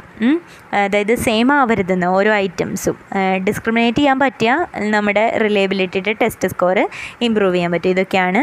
ഇത് നമ്മുടെ ടെക്സ്റ്റിലില്ല. ഞാൻ ജസ്റ്റ് ആഡ് ചെയ്തതേ ഉള്ളൂ. ഇനി അടുത്തത് നമ്മൾ വാലിഡിറ്റി ആണ് പറയുന്നത്. നമ്മുടെ ഒരു ടെസ്റ്റ് ചെയ്യുമ്പോൾ നമുക്ക് നെക്സ്റ്റ് ആവശ്യമുള്ള മെയിൻ ആയിട്ടുള്ള ഒരു ഇമ്പോർട്ടന്റ് ക്യാരക്ടറിസ്റ്റിക് ആണ് എന്താണ് വാലിഡിറ്റി എന്ന് പറയുന്നത്. വാലിഡിറ്റി എന്ന് പറഞ്ഞു കഴിഞ്ഞാൽ എന്താണ് ഉദ്ദേശിക്കുന്നത്? Means truth or fidelity okay truth valid truth ഇതൊക്കെയാണ് നമ്മൾ വാലിഡിറ്റി കൊണ്ട് ഉദ്ദേശിക്കുന്നത്. ഓക്കെ ഇവിടെ അനസ്തസി പറയുന്നത് എന്താണെന്ന് വെച്ച് കഴിഞ്ഞാൽ validity of a test concerns what the test measures and how well it does so അതായത് വാലിഡിറ്റി എന്ന് പറഞ്ഞാൽ വാലിഡ് ആയിരിക്കണം. അതാണ് നമ്മൾ വാലിഡിറ്റി കൊണ്ട് ഉദ്ദേശിക്കുന്നത് ദെൻ നമ്മൾ ടൈപ്സ് ഓഫ് വാലിഡിറ്റി ആണ് പറയുന്നത് ടൈപ്സ് ഓഫ് വാലിഡിറ്റി നമുക്ക് കുറച്ച് ടൈപ്പുകളുണ്ട് content validity criterion related validity concurrent validity predictive validity construct validity convergent validity discriminative validity face validity internal validity then last one external validity okay content validity ആദ്യം ഇതൊക്കെയാണ് മെയിനായിട്ടുള്ള types of വാലിഡിറ്റിയിൽ വരുന്നത് then നമ്മൾ പറയുന്നത് content validity ആണ്. What is content validity okay okay then content validity content validity എന്ന് പറഞ്ഞു കഴിഞ്ഞാൽ content validity is the degree to which a test measures and intend content area അതായത് വേറെ ഒന്നുമില്ല കണ്ടന്റ് വാലിഡിറ്റി കൊണ്ട് ഉദ്ദേശിക്കുന്നത് ഒരു ടെസ്റ്റ് മെഷർ ചെയ്യുമ്പോൾ അതിലെ കണ്ടന്റ് ഏരിയ അല്ലെങ്കിൽ കണ്ടന്റ് വെച്ചിട്ട് നമ്മൾ മെഷർ ചെയ്യില്ലേ? ഒരു ടെസ്റ്റ് മെഷർ ചെയ്യണില്ലേ? അതാണ് കണ്ടന്റ് വാലിഡിറ്റി കണ്ടന്റ് വാലിഡിറ്റിയിൽ നമ്മൾ മെയിനായിട്ട് കൺസേൺ ചെയ്യുന്നത് എന്തൊക്കെയാണ്? റെലവൻസ് ഓഫ് ദി കണ്ടൻസ് അതായത് ഐറ്റംസിന്റെ ഐറ്റം ഐറ്റം അതായത് നമുക്ക് നമ്മുടെ ആ ഒരു ടെസ്റ്റ് ചെയ്യുമ്പോൾ അതിലുള്ള ഐറ്റത്തിന്റെ കണ്ടന്റിന്റെ എന്താ പറയുക റെലവൻസ് ആ റെലവൻസ് ആണ് നമ്മൾ എന്താണ് കണ്ടന്റ് വാലിഡിറ്റി കൊണ്ട് ഇവിടെ പറയുന്നത് ഇനി കണ്ടന്റ് വാലിഡിറ്റി രണ്ട് തരത്തിൽ നമുക്ക് എക്സാമിൻ ചെയ്യാൻ പറ്റും. എക്സ്പേർട്സ് ജഡ്ജ്മെന്റ് കൊണ്ടും അതുപോലെ സ്റ്റാറ്റിസ്റ്റിക്കൽ അനാലിസിസ് വെച്ചിട്ടും. ഓക്കെ കണ്ടന്റ് വാലിഡിറ്റി മെയിനായിട്ട് അപ്ലൈ ചെയ്യുന്നത് achievement ടെസ്റ്റിലും proficiency ടെസ്റ്റിലൊക്കെയാണ് content validity apply ചെയ്യുന്നത്. കണ്ടന്റ് വാലിഡിറ്റിയുടെ വേറൊരു പേരാണ് കരിക്കുലാർ വാലിഡിറ്റി ഓക്കെ ദെൻ നമ്മൾ നെക്സ്റ്റ് ക്രൈറ്റീരിയൻ റിലേറ്റഡ് വാലിഡിറ്റി ആണ്. ക്രൈറ്റീരിയൻ റിലേറ്റഡ് വാലിഡിറ്റി എന്ന് പറഞ്ഞാൽ വളരെ സിമ്പിളാണ് ഇതൊരു പോപ്പുലർ ടൈപ്പ് ഓഫ് വാലിഡിറ്റി ആണ്. ദെൻ നെക്സ്റ്റ് പോയിന്റ് പറയുന്നത് it is obtained by comparing the test scores with the scores obtained on a criterion available at present or to be available in the future okay ഇവിടെ നമ്മൾ എന്താണ് നമ്മുടെ test score compare ചെയ്യുന്നത് എങ്ങനെയാണെന്ന് വെച്ചാൽ ഒരു criterion അതായത് ഒരു നമുക്ക് പ്രസന്റ്ലി പ്രസന്റ്ലി അവൈലബിൾ ആയിട്ടുള്ളതും മാത്രമല്ല അല്ലെങ്കിൽ ഫ്യൂച്ചർലി അവൈലബിൾ ആയിട്ടുള്ള ഒരു ക്രൈറ്റീരിയൻ വച്ചിട്ട് നമ്മൾ നമുക്ക് കിട്ടിയ സ്കോറിനെ നമ്മൾ എന്താ പറയുക കമ്പയർ ചെയ്യുന്നതാണ് criterion related validity okay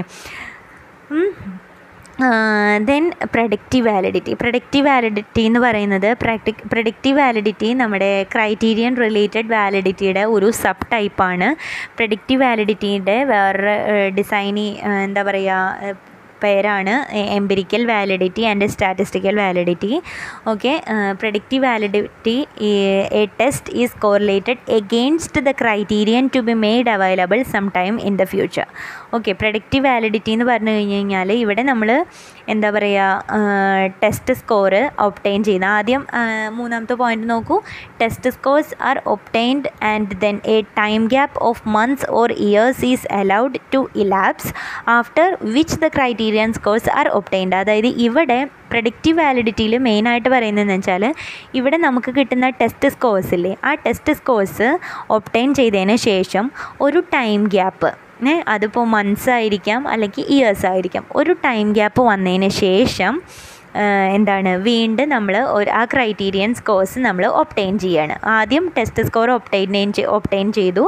then നമ്മൾ ഒരു ടൈം ഗ്യാപ്പ് ഒരു ടൈം ഗ്യാപ്പ് ഇട്ടിട്ട് നമ്മൾ കുറച്ച് കാലം കഴിഞ്ഞിട്ട് നമ്മൾ ക്രൈറ്റീരിയൻ സ്കോഴ്സ് ഒപ്റ്റൈൻ ചെയ്തു. ഓക്കെ ഇങ്ങനെ ഇങ്ങനെ കിട്ടുന്ന നമുക്ക് എന്താ ടെസ്റ്റ് സ്കോഴ്സും ക്രൈറ്റീരിയൻ സ്കോഴ്സും കോറിലേറ്റ് ചെയ്യുമ്പോൾ നമുക്ക് എന്താണ് കോറിലേ കോറിലേറ്റ് ചെയ്യുന്ന കോറിലേറ്റ് ചെയ്യുമ്പോൾ കിട്ടുന്നതാണ് എന്ത്?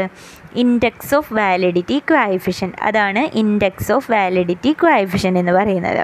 ഓക്കെ അപ്പോൾ അതാണ് പ്രഡിക്റ്റീവ് വാലിഡിറ്റി കൊണ്ട് ഉദ്ദേശിക്കുന്നത് നമ്മുടെ പ്രൊഡക്റ്റീവ് വാലിഡിറ്റി എന്ന് പറയുമ്പോൾ ജസ്റ്റ് ഇതിൽ തന്നെ ആ ടൈപ്പിൽ തന്നെ ആ ഒരു കാര്യത്തിൽ തന്നെ പ്രഡിക്റ്റ് വാലിഡിറ്റി എന്താ പറയുക ആ പേരിൽ തന്നെ ഉണ്ട് അതിന്റെ അർത്ഥം. ഓക്കെ പ്രഡിക്റ്റ് വാലിഡിറ്റി എന്ന് പറയുന്നത്. ഓക്കെ കൺകറൻ അടുത്തത് കൺകറൻ വാലിഡിറ്റിയാണ് കൺകറൻ വാലിഡിറ്റിയും ക്രൈറ്റീരിയൻ റിലേറ്റഡ് വാലിഡിറ്റിയുടെ ഒരു സബ് ടൈപ്പാണ് ഇത് നമ്മുടെ പ്രഡിക്റ്റീവ് വാലിഡിറ്റിയോട് സിമിലർ ആണ്.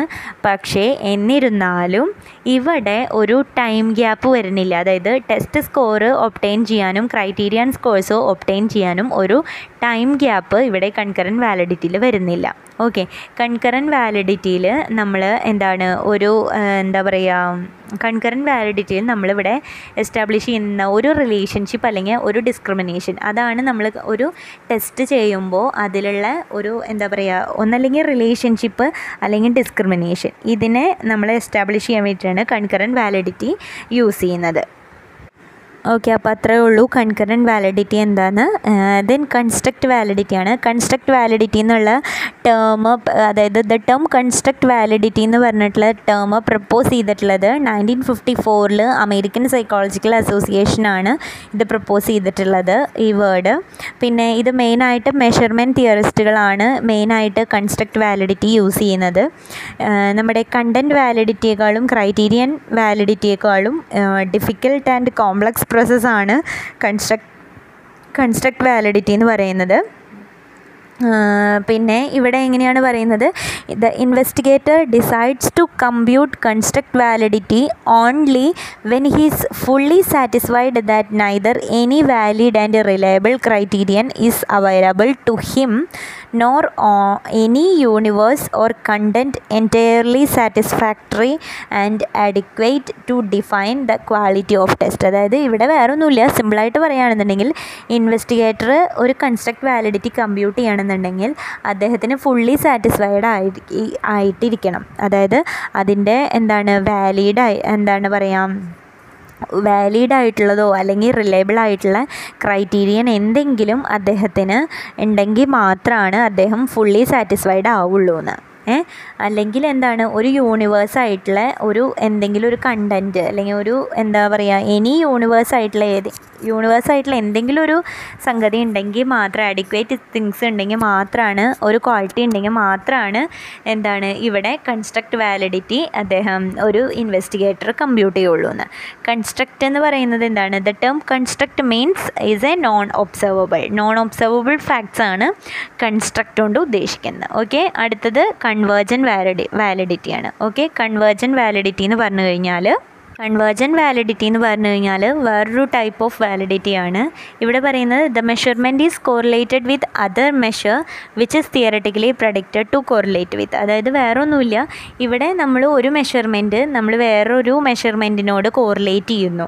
പക്ഷേ എന്നിരുന്നാലും ഇങ്ങനെയുള്ള ഈ ഒരു കോറിലേഷൻ തിയററ്റിക്കലി പ്രഡിക്റ്റ് ചെയ്തിട്ടുള്ള ഒരു കാര്യമാണ്. അതാണ് ഈ കൺവേർജൻ വാലിഡിറ്റി കൊണ്ട് ഉദ്ദേശിക്കുന്നത് അടുത്തത് ഡിസ്ക്രിമിനന്റ് വാലിഡിറ്റിയാണ് ഡിസ്ക്രിമിനന്റ് വാലിഡിറ്റി കൊണ്ട് ഉദ്ദേശിക്കുന്നത് എന്താണെന്ന് വെച്ചാൽ ഒരു ഒരു ഒരു കാര്യം അതായത് ഒരു മെഷർമെന്റ് വേറൊരു മെഷർമെന്റിനോട് എന്താ പറയുക ഇവിടെ ടേം യൂസ് ചെയ്തിട്ടുള്ള ഓപ്പറേഷണലൈസേഷൻ എന്നാണ്. സിംപ്ലി നമ്മൾ പറയണമെന്നുണ്ടെങ്കിൽ ഒരു മെഷർമെന്റ് വേറൊരു മെഷർമെന്റിനോട് എന്താ പറയുക correlate with other operation that is theoretically should not be correlated with അതായത് ഡിസ്ക്രിമിനന്റ് വാലിഡിറ്റിയിൽ സിമ്പിളായിട്ട് പറയുകയാണെന്നുണ്ടെങ്കിൽ വേറൊന്നുമില്ല. അതായത് ഇവിടെ എക്സ്പ്ലെയിൻ ചെയ്യുന്നത് ഒരു മെഷർമെന്റ് വേറൊരു മെഷർമെന്റിനോട് തീരെ എന്താ പറയുക റിലേറ്റഡ് അല്ല. അതായത് ബന്ധമില്ല.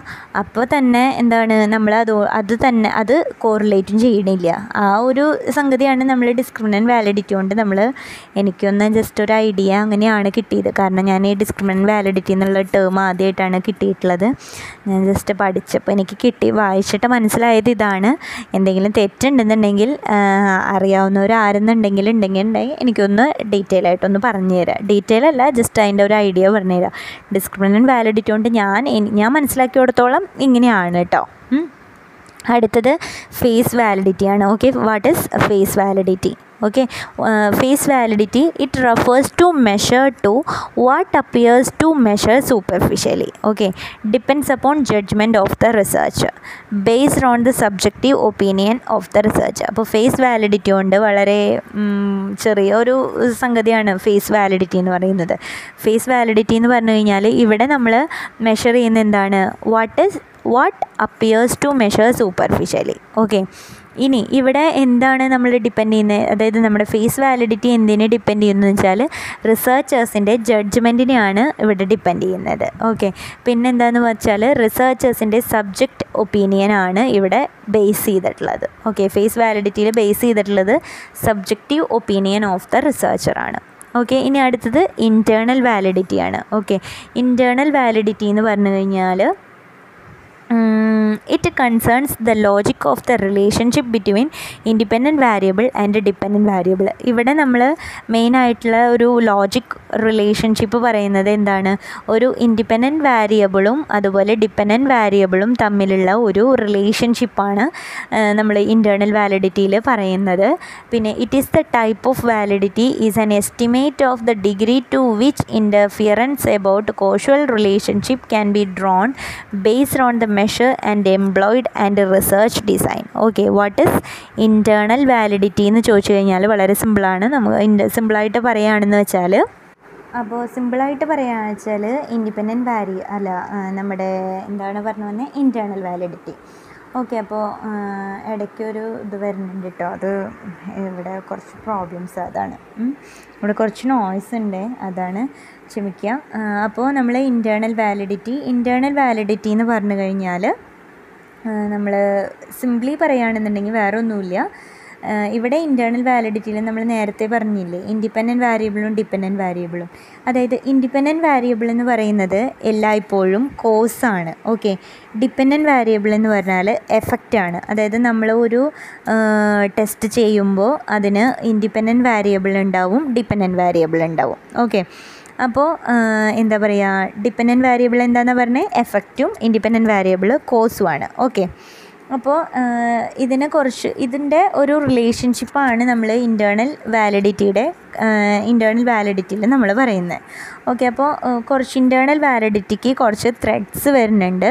അതിലാദ്യത്തെയാണ് കോൺഫൗണ്ടിങ് ഓക്കെ കോൺഫൗണ്ടി കോൺഫൗണ്ടിങ് എന്ന് പറഞ്ഞു കഴിഞ്ഞാൽ പറയാമെന്ന് വെച്ചാൽ എന്താണെന്ന് വെച്ചാൽ ഇപ്പോൾ നമ്മളൊരു ടെസ്റ്റ് ചെയ്യുമ്പോൾ നമ്മൾ രണ്ട് ഇൻഡിപെൻഡന്റ് വാരിയബിൾ എടുത്തിട്ടുണ്ട്. അതായത് ദാറ്റ് മീൻസ് കോസ് രണ്ട് ഇൻഡിപെൻഡന്റ് വാരിയബിൾ നമ്മൾ എടുത്തിട്ടുണ്ട്. ഒരു ഡിപ്പെൻഡന്റ് വാരിയബിളും ഡിപ്പെൻഡന്റ് വാരിയബിൾ ഒരെണ്ണം ഉള്ളൂ ഇൻഡിപെൻഡന്റ് വാരിയബിൾ രണ്ടെണ്ണം. ഓക്കെ അപ്പോൾ നമ്മൾ അത് നോക്കുമ്പോൾ ടെസ്റ്റ് സ്കോറൊക്കെ നമ്മൾ കോറിലേറ്റ് ചെയ്ത് നമ്മൾ കാര്യങ്ങളൊക്കെ നോക്കുമ്പോൾ നമുക്ക് ആദ്യത്തെ ഇൻഡിപെൻഡന്റ് വാരിയബിളാണോ അല്ലെങ്കിൽ രണ്ടാമത്തെ ഇൻഡിപെൻഡന്റ് വാരിയബിളാണോ ഡിപ്പെൻഡന്റ് വാരിയബിളിനെ എഫക്റ്റ് ചെയ്യണേന്ന് നമുക്കൊരു കൺഫ്യൂഷൻ വരും.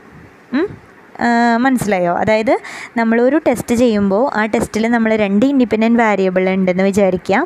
അങ്ങനെ രണ്ട് ഇൻഡിപെൻഡന്റ് വേരിയബിൾ വരുമ്പോൾ നമുക്ക് ഡിപ്പെൻഡന്റ് വേരിയബിളിനെയും ഇൻഡിപെൻഡന്റ് വാരിയബിളിനെയും കമ്പയർ ചെയ്യുമ്പോൾ ആദ്യത്തെ ഇൻഡിപെൻഡന്റ് വേരിയബിളാണോ അല്ലേ രണ്ടാമത്തെ ഇൻഡിപെൻഡന്റ് വേരിയബിളാണോ എന്താണ് പറയുക ഈ എഫക്റ്റിന് ഡിപ്പെൻഡന്റ് വാരിയബിളിന് എഫക്റ്റിന് കാരണം എന്ന് നമുക്കൊരു എന്താ പറയുക ഒരു ഒരു ബുദ്ധിമുട്ട് വരും. നമുക്കത് കണ്ടുപിടിക്കാൻ വേണ്ടിയിട്ട്. അപ്പോൾ നമുക്ക് നമ്മുടെ വാലിഡിറ്റിയിലും ഡിഫറൻസ് വരും. അതാണ് കോഫൗണ്ടിങ് എന്ന് കോൺഫൗണ്ടിങ് എന്ന് പറയുന്നത്. ഓക്കെ ദെൻ നമുക്ക് വരുന്നത് സെലക്ഷൻ ബയാസ് ആണ്. ഓക്കെ സെലക്ഷൻ ബയാസ് എന്ന് പറഞ്ഞു കഴിഞ്ഞാൽ നമ്മൾ നമ്മളൊരു ടെസ്റ്റ് ചെയ്യാൻ വേണ്ടിയിട്ട് എടുക്കുന്ന ഗ്രൂപ്പ് ആ ഗ്രൂപ്പ് നമ്മൾ സെലക്ട് ചെയ്തിട്ടുള്ള ഗ്രൂപ്പ് നല്ലൊരു രീതിയിലുള്ള ഒരു ഗ്രൂപ്പ് അല്ല നമുക്ക് പറ്റാത്തൊരു ഇതാണെന്നുണ്ടെങ്കിൽ നമുക്ക് എന്താണ് ബുദ്ധിമുട്ടായിരിക്കും. നമുക്ക് വാലിഡിറ്റി മെഷർ ചെയ്യാൻ വേണ്ടിയിട്ട് അല്ലെങ്കിൽ വാലിഡിറ്റി ആണോ നോക്കാൻ വേണ്ടിയിട്ട് നമുക്കത് ബുദ്ധിമുട്ടായിരിക്കും. അപ്പോൾ രണ്ടാമത്തെ selection bias okay then third one ഹിസ്റ്ററിയാണ് history എന്ന് പറഞ്ഞാൽ വേറെ ഒന്നുമില്ല ജസ്റ്റ് സിംപ്ലി പറയുകയാണെന്നുണ്ടെങ്കിൽ അതായത് നമ്മളൊരു ടെസ്റ്റ് ചെയ്യുന്ന ആ ഗ്രൂപ്പില്ലേ ആ ഗ്രൂപ്പിന്റെ എന്താ പറയുക ആ ഗ്രൂപ്പിന്റെ ഹിസ്റ്ററി ആ ഒരു ഗ്രൂപ്പ് ഒരു ഇൻഡിവിജ്വൽസിനെ നമ്മളിപ്പോൾ ഒരു ടെസ്റ്റ് ചെയ്യാൻ വേണ്ടിയിട്ട് നമ്മളൊരു എന്താ പറയുക ഒരു അറുപത് എഴുപത് വയസ്സായിട്ടുള്ള ഒരാളെ എടുത്തു നമ്മൾ നമ്മളൊരു ടെസ്റ്റ് ചെയ്യാൻ വേണ്ടിയിട്ട് നമ്മളെടുത്തു. ഒരു ക്വസ്റ്റനെയറൊക്കെ കൊടുത്തു. അവരുടെ എന്താ പറയുക അവരുടെ എന്താ പറയുക ക്യാ പേഴ്സണാലിറ്റി ക്യാരക്ടറിസ്റ്റിക്സ് അവരുടെ ഹിസ്റ്ററി എന്താണെന്ന് നമുക്കറിയില്ല. ഓക്കെ അപ്പോൾ അവരുടെ ഹിസ്റ്ററി അവരുടെ പാസ്റ്റ് ഉണ്ടായിട്ടുള്ള കാര്യങ്ങൾ നമ്മുടെ എന്താ പറയുക നമ്മുടെ വാലിഡിറ്റിനെ ബാധിക്കണം. ഓക്കെ അതാണ് ഹിസ്റ്ററി കൊണ്ട് ഉദ്ദേശിക്കുന്നത് ദെൻ അടുത്തത് മെച്ചുറേഷനാണ് മെച്ചുറേഷൻ എന്ന് പറഞ്ഞാൽ സിംപ്ലി പറയുകയാണെന്നുണ്ടെങ്കിൽ വേറെ ഒന്നുമില്ല നമ്മളൊരു സ്റ്റഡി നമ്മളൊരു ഇൻഡിവിജ്വൽസിൽ കുറച്ച് ഇൻഡിവിജ്വൽസിൽ നടത്തി. ദെൻ നമ്മൾ കുറച്ച് ഒരു ടൈം ഗ്യാപ്പ് വിട്ടിട്ട് ഒരു ടൈം ഗ്യാപ്പ് ഇട്ടിട്ട് നമ്മൾ കുറച്ച് കാലം കഴിഞ്ഞിട്ട് നമ്മളൊരു മൂന്നോ നാലോ വർഷം കഴിഞ്ഞിട്ട് നമ്മൾ വീണ്ടും നമ്മൾ ആ സ്റ്റഡി നടത്താണ്. ആ ഇൻഡിവിജ്വൽസിൽ തന്നെ നടത്തുമ്പോൾ അവരുടെ ഡെവലപ്മെന്റൽ ചേഞ്ചസ് ഉണ്ടാവും. ഓക്കെ അവർ കുറച്ചും കൂടെ മെച്യൂർഡ് ആവുന്നു. അവരുടെ തിങ്കിങ് കപ്പാസിറ്റി അവരുടെ എല്ലാ എബിലിറ്റീസും ചേഞ്ച് ആയി. അപ്പം നമുക്ക് കിട്ടുന്ന റിസൾട്ടിന്റെ വാലിഡിറ്റിയും അതുപോലെ അത്രയും ഇതായിട്ടായിരിക്കും ഉണ്ടാവുക. അതാണ് നമ്മൾ മെച്ചുറേഷനിൽ പറയുന്നത്. ദെൻ നമ്മൾ പറയുന്നത് എന്താണ്? റിപ്പീറ്റഡ് ടെസ്റ്റിംഗ് റിപ്പീറ്റഡ് ടെസ്റ്റിംഗ് എന്ന് പറഞ്ഞു കഴിഞ്ഞാൽ റിപ്പീറ്റഡ് ടെസ്റ്റിങ്ങിൽ പറയുന്നത് എന്താണ്? നമ്മുടെ പാർട്ടിസിപ്പൻസ് റിപ്പീറ്റായിട്ട് അത് ടെസ്റ്റ് ചെയ്യുമ്പോൾ അവർക്ക് എന്താ പറയുക അത്രത്തോളം കറക്റ്റായിട്ടുള്ള ഒരു വാലിഡിറ്റി ആവില്ല നമുക്ക് കിട്ടുന്നത്. ഓക്കെ അടുത്തത് ഇൻസ്ട്രുമെന്റ് ചേഞ്ച് ആണ്. Instrument change okay instrument change എന്താണ് നോക്കാം. ഇൻസ്ട്രുമെന്റ് ചേഞ്ചിൽ പറയുന്നത് എന്താണെന്ന് വെച്ചാൽ ഇപ്പോൾ നമ്മൾ ഒരു ടെസ്റ്റ് നടത്താൻ വേണ്ടിയിട്ട് നമ്മളൊരു ഇൻസ്ട്രുമെന്റാണ് യൂസ് ചെയ്തത്. ഓക്കെ ആ ഇൻസ്ട്രുമെന്റ് വെച്ച് തന്നെ നമ്മൾ നെക്സ്റ്റ് നമ്മളിപ്പോൾ ഒരു രണ്ടാമത് ചെയ്യുമ്പോഴും എന്താണ് ആ ഇൻസ്ട്രുമെന്റ് വെച്ച് തന്നെ ചെയ്യണം. ഓക്കെ അല്ലാന്നുണ്ടെങ്കിൽ അതിന്റെ വാലിഡിറ്റിയിൽ ഇൻസ്ട്രുമെന്റ് ചേഞ്ച് ആയി കഴിഞ്ഞ് കഴിഞ്ഞാൽ അതിന്റെ വാലിഡിറ്റിയിലും മാറ്റം സംഭവിക്കും. അടുത്ത് നമ്മൾ പറയുന്നത് മോർട്ടാലിറ്റിയാണ് മോർട്ടാലിറ്റി എന്ന് പറഞ്ഞു കഴിഞ്ഞാൽ വേറെ ഒന്നുമില്ല നമ്മളിപ്പോൾ ഒരു ടെസ്റ്റ് നടത്താൻ വേണ്ടിയിട്ട് നമ്മൾ കുറച്ച് സാമ്പിൾസിനെ യൂസ് ചെയ്തു. ആ സാമ്പിൾസ് തന്നെ നമ്മൾ രണ്ടാമത്തെ ടെസ്റ്റ് ചെയ്യുമ്പോഴും വേറൊരു ടെസ്റ്റ് നടത്തുമ്പോഴും നമ്മൾ ആ സാമ്പിൾസിനെ തന്നെ യൂസ് ചെയ്തിട്ട് നമുക്ക് ആ സാമ്പിൾസിനെ കിട്ടിയില്ല എന്നുണ്ടെങ്കിൽ നമുക്കെന്താണ് നമ്മുടെ വാലിഡിറ്റിയിലും മാറ്റം വരുന്നു. അതാണ് നമ്മൾ മോർട്ടാലിറ്റി കൊണ്ട് ഉദ്ദേശിക്കുന്നത് ദെൻ വരുന്നത് ഡിഫ്യൂഷനാണ് അതായത് നമ്മൾ നമുക്ക് ഒരു ടെസ്റ്റ് നടത്തുമ്പോൾ നമ്മൾ രണ്ട് ഗ്രൂപ്പ് രണ്ട് ഗ്രൂപ്പ് ഉണ്ട്. അതായത് എക്സ്പെരിമെന്റ് ഗ്രൂപ്പ് ഉണ്ട് കൺട്രോൾ ഗ്രൂപ്പ് ഉണ്ട്. അതായത് നമ്മുടെ കൺട്രോൾ ഗ്രൂപ്പ് എല്ലായ്പ്പോഴും നമ്മുടെ എക്സ്പെരിമെന്റ് ഗ്രൂപ്പിനോട് ചേർച്ചയുണ്ടെന്നുണ്ടെങ്കിൽ അതായത് രണ്ടും ഒരുപോലെ ഇരിക്കുകയാണെന്നുണ്ടെങ്കിൽ ഡിഫ്യൂഷൻ സംഭവിക്കണോ? അത് നമ്മുടെ വാലിഡിറ്റീനെ ബാധിക്കും. ഓക്കെ അടുത്തതെന്ന് പറഞ്ഞതിൽ കോമ്പൻസേറ്ററി റിവൈററി ആണ്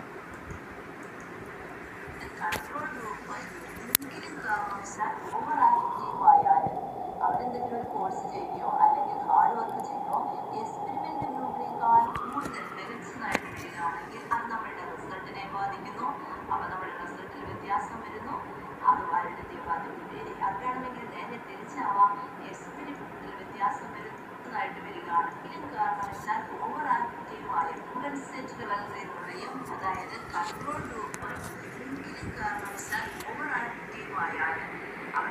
കോഴ്സ് അല്ലെങ്കിൽ വർക്ക് കൂടുതൽ വരികയാണെങ്കിൽ ബാധിക്കുന്നു വ്യത്യാസം ഓക്കെ അടുത്തത് ഓക്കെ കോമ്പൻസേറ്ററി വയറിലാണ് ഇതെന്ന് പറഞ്ഞു കഴിഞ്ഞാൽ വേറെ ഒന്നുമില്ല ജസ്റ്റ് ഞാനൊന്ന് ജസ്റ്റ് വായിക്കിയിരുന്നു. അതിനെ പറ്റിയിട്ട് കേട്ടോ അതാണ് നേരെ വായിക്കുന്നത് കുറച്ച് ലാഗിങ് വന്നേ. ഇതിൽ വേറെ ഒന്നും പറയണില്ല. നമ്മൾ രണ്ട് ഗ്രൂപ്പ് പറഞ്ഞല്ലോ കൺട്രോൾ ഗ്രൂപ്പും അതുപോലെ കോമ്പൻസേറ്ററി ഗ്രൂപ്പ് അല്ല കൺട്രോൾ ഗ്രൂപ്പും എക്സ്പെരിമെന്റ് ഗ്രൂപ്പും പറഞ്ഞല്ലോ ഈ കൺട്രോൾ ഗ്രൂപ്പ് ഏതെങ്കിലും കാരണവശാൽ അതായത് എന്തെങ്കിലും തരത്തിൽ ഈ കൺട്രോൾ ഗ്രൂപ്പ് നമ്മുടെ എക്സ്പെരിമെന്റ് ഗ്രൂപ്പിനേക്കാൾ കൂടുതൽ നന്നായിട്ട് ചെയ്യുകയാണെന്നുണ്ടെങ്കിൽ എന്താണ് പറയുക അവിടെ നമ്മുടെ വാലിഡിറ്റീനെ അത് എന്താ പറയുക വാലിഡിറ്റീനെ വാലിഡിറ്റീനെ ബാധിക്കും. അതായത് കൺട്രോൾ ഗ്രൂപ്പ് നന്നായിട്ട് അതായത് എക്സ്പെരിമെന്റ് ഗ്രൂപ്പിനേക്കാൾ നന്നായിട്ട് കൺട്രോൾ ഗ്രൂപ്പാണ് എന്തെങ്കിലും കാരണങ്ങൾ കാര്യങ്ങൾ ചെയ്യണമെന്നുണ്ടെങ്കിൽ അതിനെ അത് നമ്മുടെ വാലിഡിറ്റീനെ ബാധിക്കും. ഓക്കെ അടുത്തത് എക്സ്പെരിമെന്റർ ബയാസാണ് എക്സ്പെരിമെന്റർ ബയാസ് എന്ന് പറഞ്ഞാൽ വേറെ ഒന്നുമില്ല എക്സ്പെരിമെന്റേഴ്സ് അതായത് നമ്മൾ ചെയ്യുന്ന എക്സ്പെരിമെന്റേഴ്സിൽ ഇപ്പോൾ നമ്മൾ ടെസ്റ്റ് ചെയ്യുകയാണെന്നുണ്ടെങ്കിൽ നമ്മൾ നമ്മൾ ടെസ്റ്റ് ചെയ്യണ നമ്മൾക്ക് ഏതെങ്കിലും തരത്തിലുള്ള ആറ്റിറ്റ്യൂഡ് ചേഞ്ചോ അങ്ങനെ എന്തെങ്കിലും തരത്തിലുള്ള ഒരു ഇത് വരികയാണെന്നുണ്ടെങ്കിൽ അതും അതാ അതും എക്സ്പെരിമെന്ററിന്റെ ഭയ എന്താ എക്സ്പെരിമെന്റിന്റെ എന്തെങ്കിലും തരത്തിലുള്ള ഒരു ആറ്റിറ്റ്യൂഡ് എന്തെങ്കിലും ഒരു തരത്തിലുള്ള ഒരു തെറ്റ് സംഭവിച്ചാൽ അതും നമ്മുടെ വാലിഡിറ്റീനെ എന്താ പറയുക എഫക്റ്റ് ചെയ്യും. അപ്പോൾ നമ്മുടെ internal validity and threats to internal validity കഴിഞ്ഞു. നമ്മൾ നെക്സ്റ്റ് എക്സ്റ്റേണൽ വാലിഡിറ്റി ആണ് പറയുന്നത്. എക്സ്റ്റേണൽ വാലിഡിറ്റി എന്ന് പറഞ്ഞാൽ നമ്മൾ ഒരു ടെസ്റ്റ് നമ്മളൊരു കുറച്ച് ആൾക്കാരിൽ നമ്മൾ ചെയ്തു. ദെൻ നമ്മൾ എന്താണ് വേറൊരു ഡിഫറെന്റ് സബ്ജക്ട്സിൽ ഡിഫറെന്റ് സെറ്റ് സെറ്റിങ്സിൽ ഡിഫറെന്റ് ടൈംസിൽ നമ്മൾ ഒരു ഡിഫറെന്റ് സിറ്റുവേഷനിൽ നമ്മൾ ആ ഒരു ടെസ്റ്റ് നടത്തുന്നതാണ് എക്സ്റ്റേണൽ വാലിഡിറ്റി എന്ന് പറയുന്നത്. ഓക്കെ ഇവിടെ കുറച്ച് ത്രെട്ടുകൾ വരുന്നുണ്ട്. Aptitude treatment interaction situations pre test effects post test effects Rosenthal effect okay ഇതൊക്കെയാണ് നമ്മുടെ എക്സ്റ്റേണൽ വാലിഡിറ്റിയുടെ എന്താ പറയുന്ന ത്രെട്ടുകൾ പറയുന്നത്. ഓക്കെ അപ്പോൾ നമുക്ക് നോക്കാം. എന്താണ് ഇത് ഡീറ്റെയിൽ ആയിട്ട് നമുക്ക് നോക്കാം. ഓക്കെ ദെൻ ആദ്യത്തെ ആപ്റ്റിറ്റ്യൂഡ് ട്രീറ്റ്മെന്റ് ഇൻട്രാക്ഷൻ ആണ്. Okay what is aptitude treatment interaction അപ്പോൾ ഈ ഒരു ഇതിൽ പറയുന്നത് എന്താണെന്ന് വെച്ചാൽ നമ്മളിപ്പോൾ ആദ്യം ടെസ്റ്റ് നടത്തിയത് ഇപ്പോൾ എക്സാമ്പിളായിട്ട് നമ്മൾ ആദ്യം ടെസ്റ്റ് നടത്തിയിട്ടുള്ളത് ഒരു സ്മോൾ ഗ്രൂപ്പ് ഓഫ് ഇൻഡിവിജ്വൽസിൽ അതായത് ഒരു ചെറിയ ഒരു ഗ്രൂപ്പിലാണ് നമ്മൾ ആദ്യം എക്സ്പെരിമെന്റ് നടത്തിയിട്ടുള്ളത്.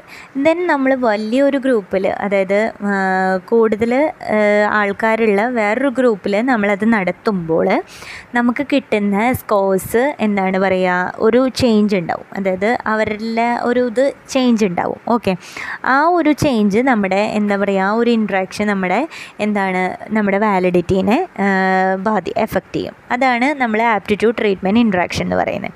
ദെൻ സിറ്റുവേഷൻസ് സിറ്റുവേഷൻസും അങ്ങനെ തന്നെയാണ്. നമ്മുടെ ചെറിയ ഗ്രൂപ്പിൽ ചെയ്ത ഒരു സിറ്റുവേഷൻ ആയിരിക്കില്ല നമുക്ക് ദെൻ ഒരു വലിയ ഗ്രൂപ്പിൽ പോകുമ്പോൾ കിട്ടുന്ന ഒരു എഫക്റ്റ് അപ്പോൾ അതും നമ്മുടെ വാലിഡിറ്റീനെ റിലേറ്റ് ചെയ്യുന്നതാണ്.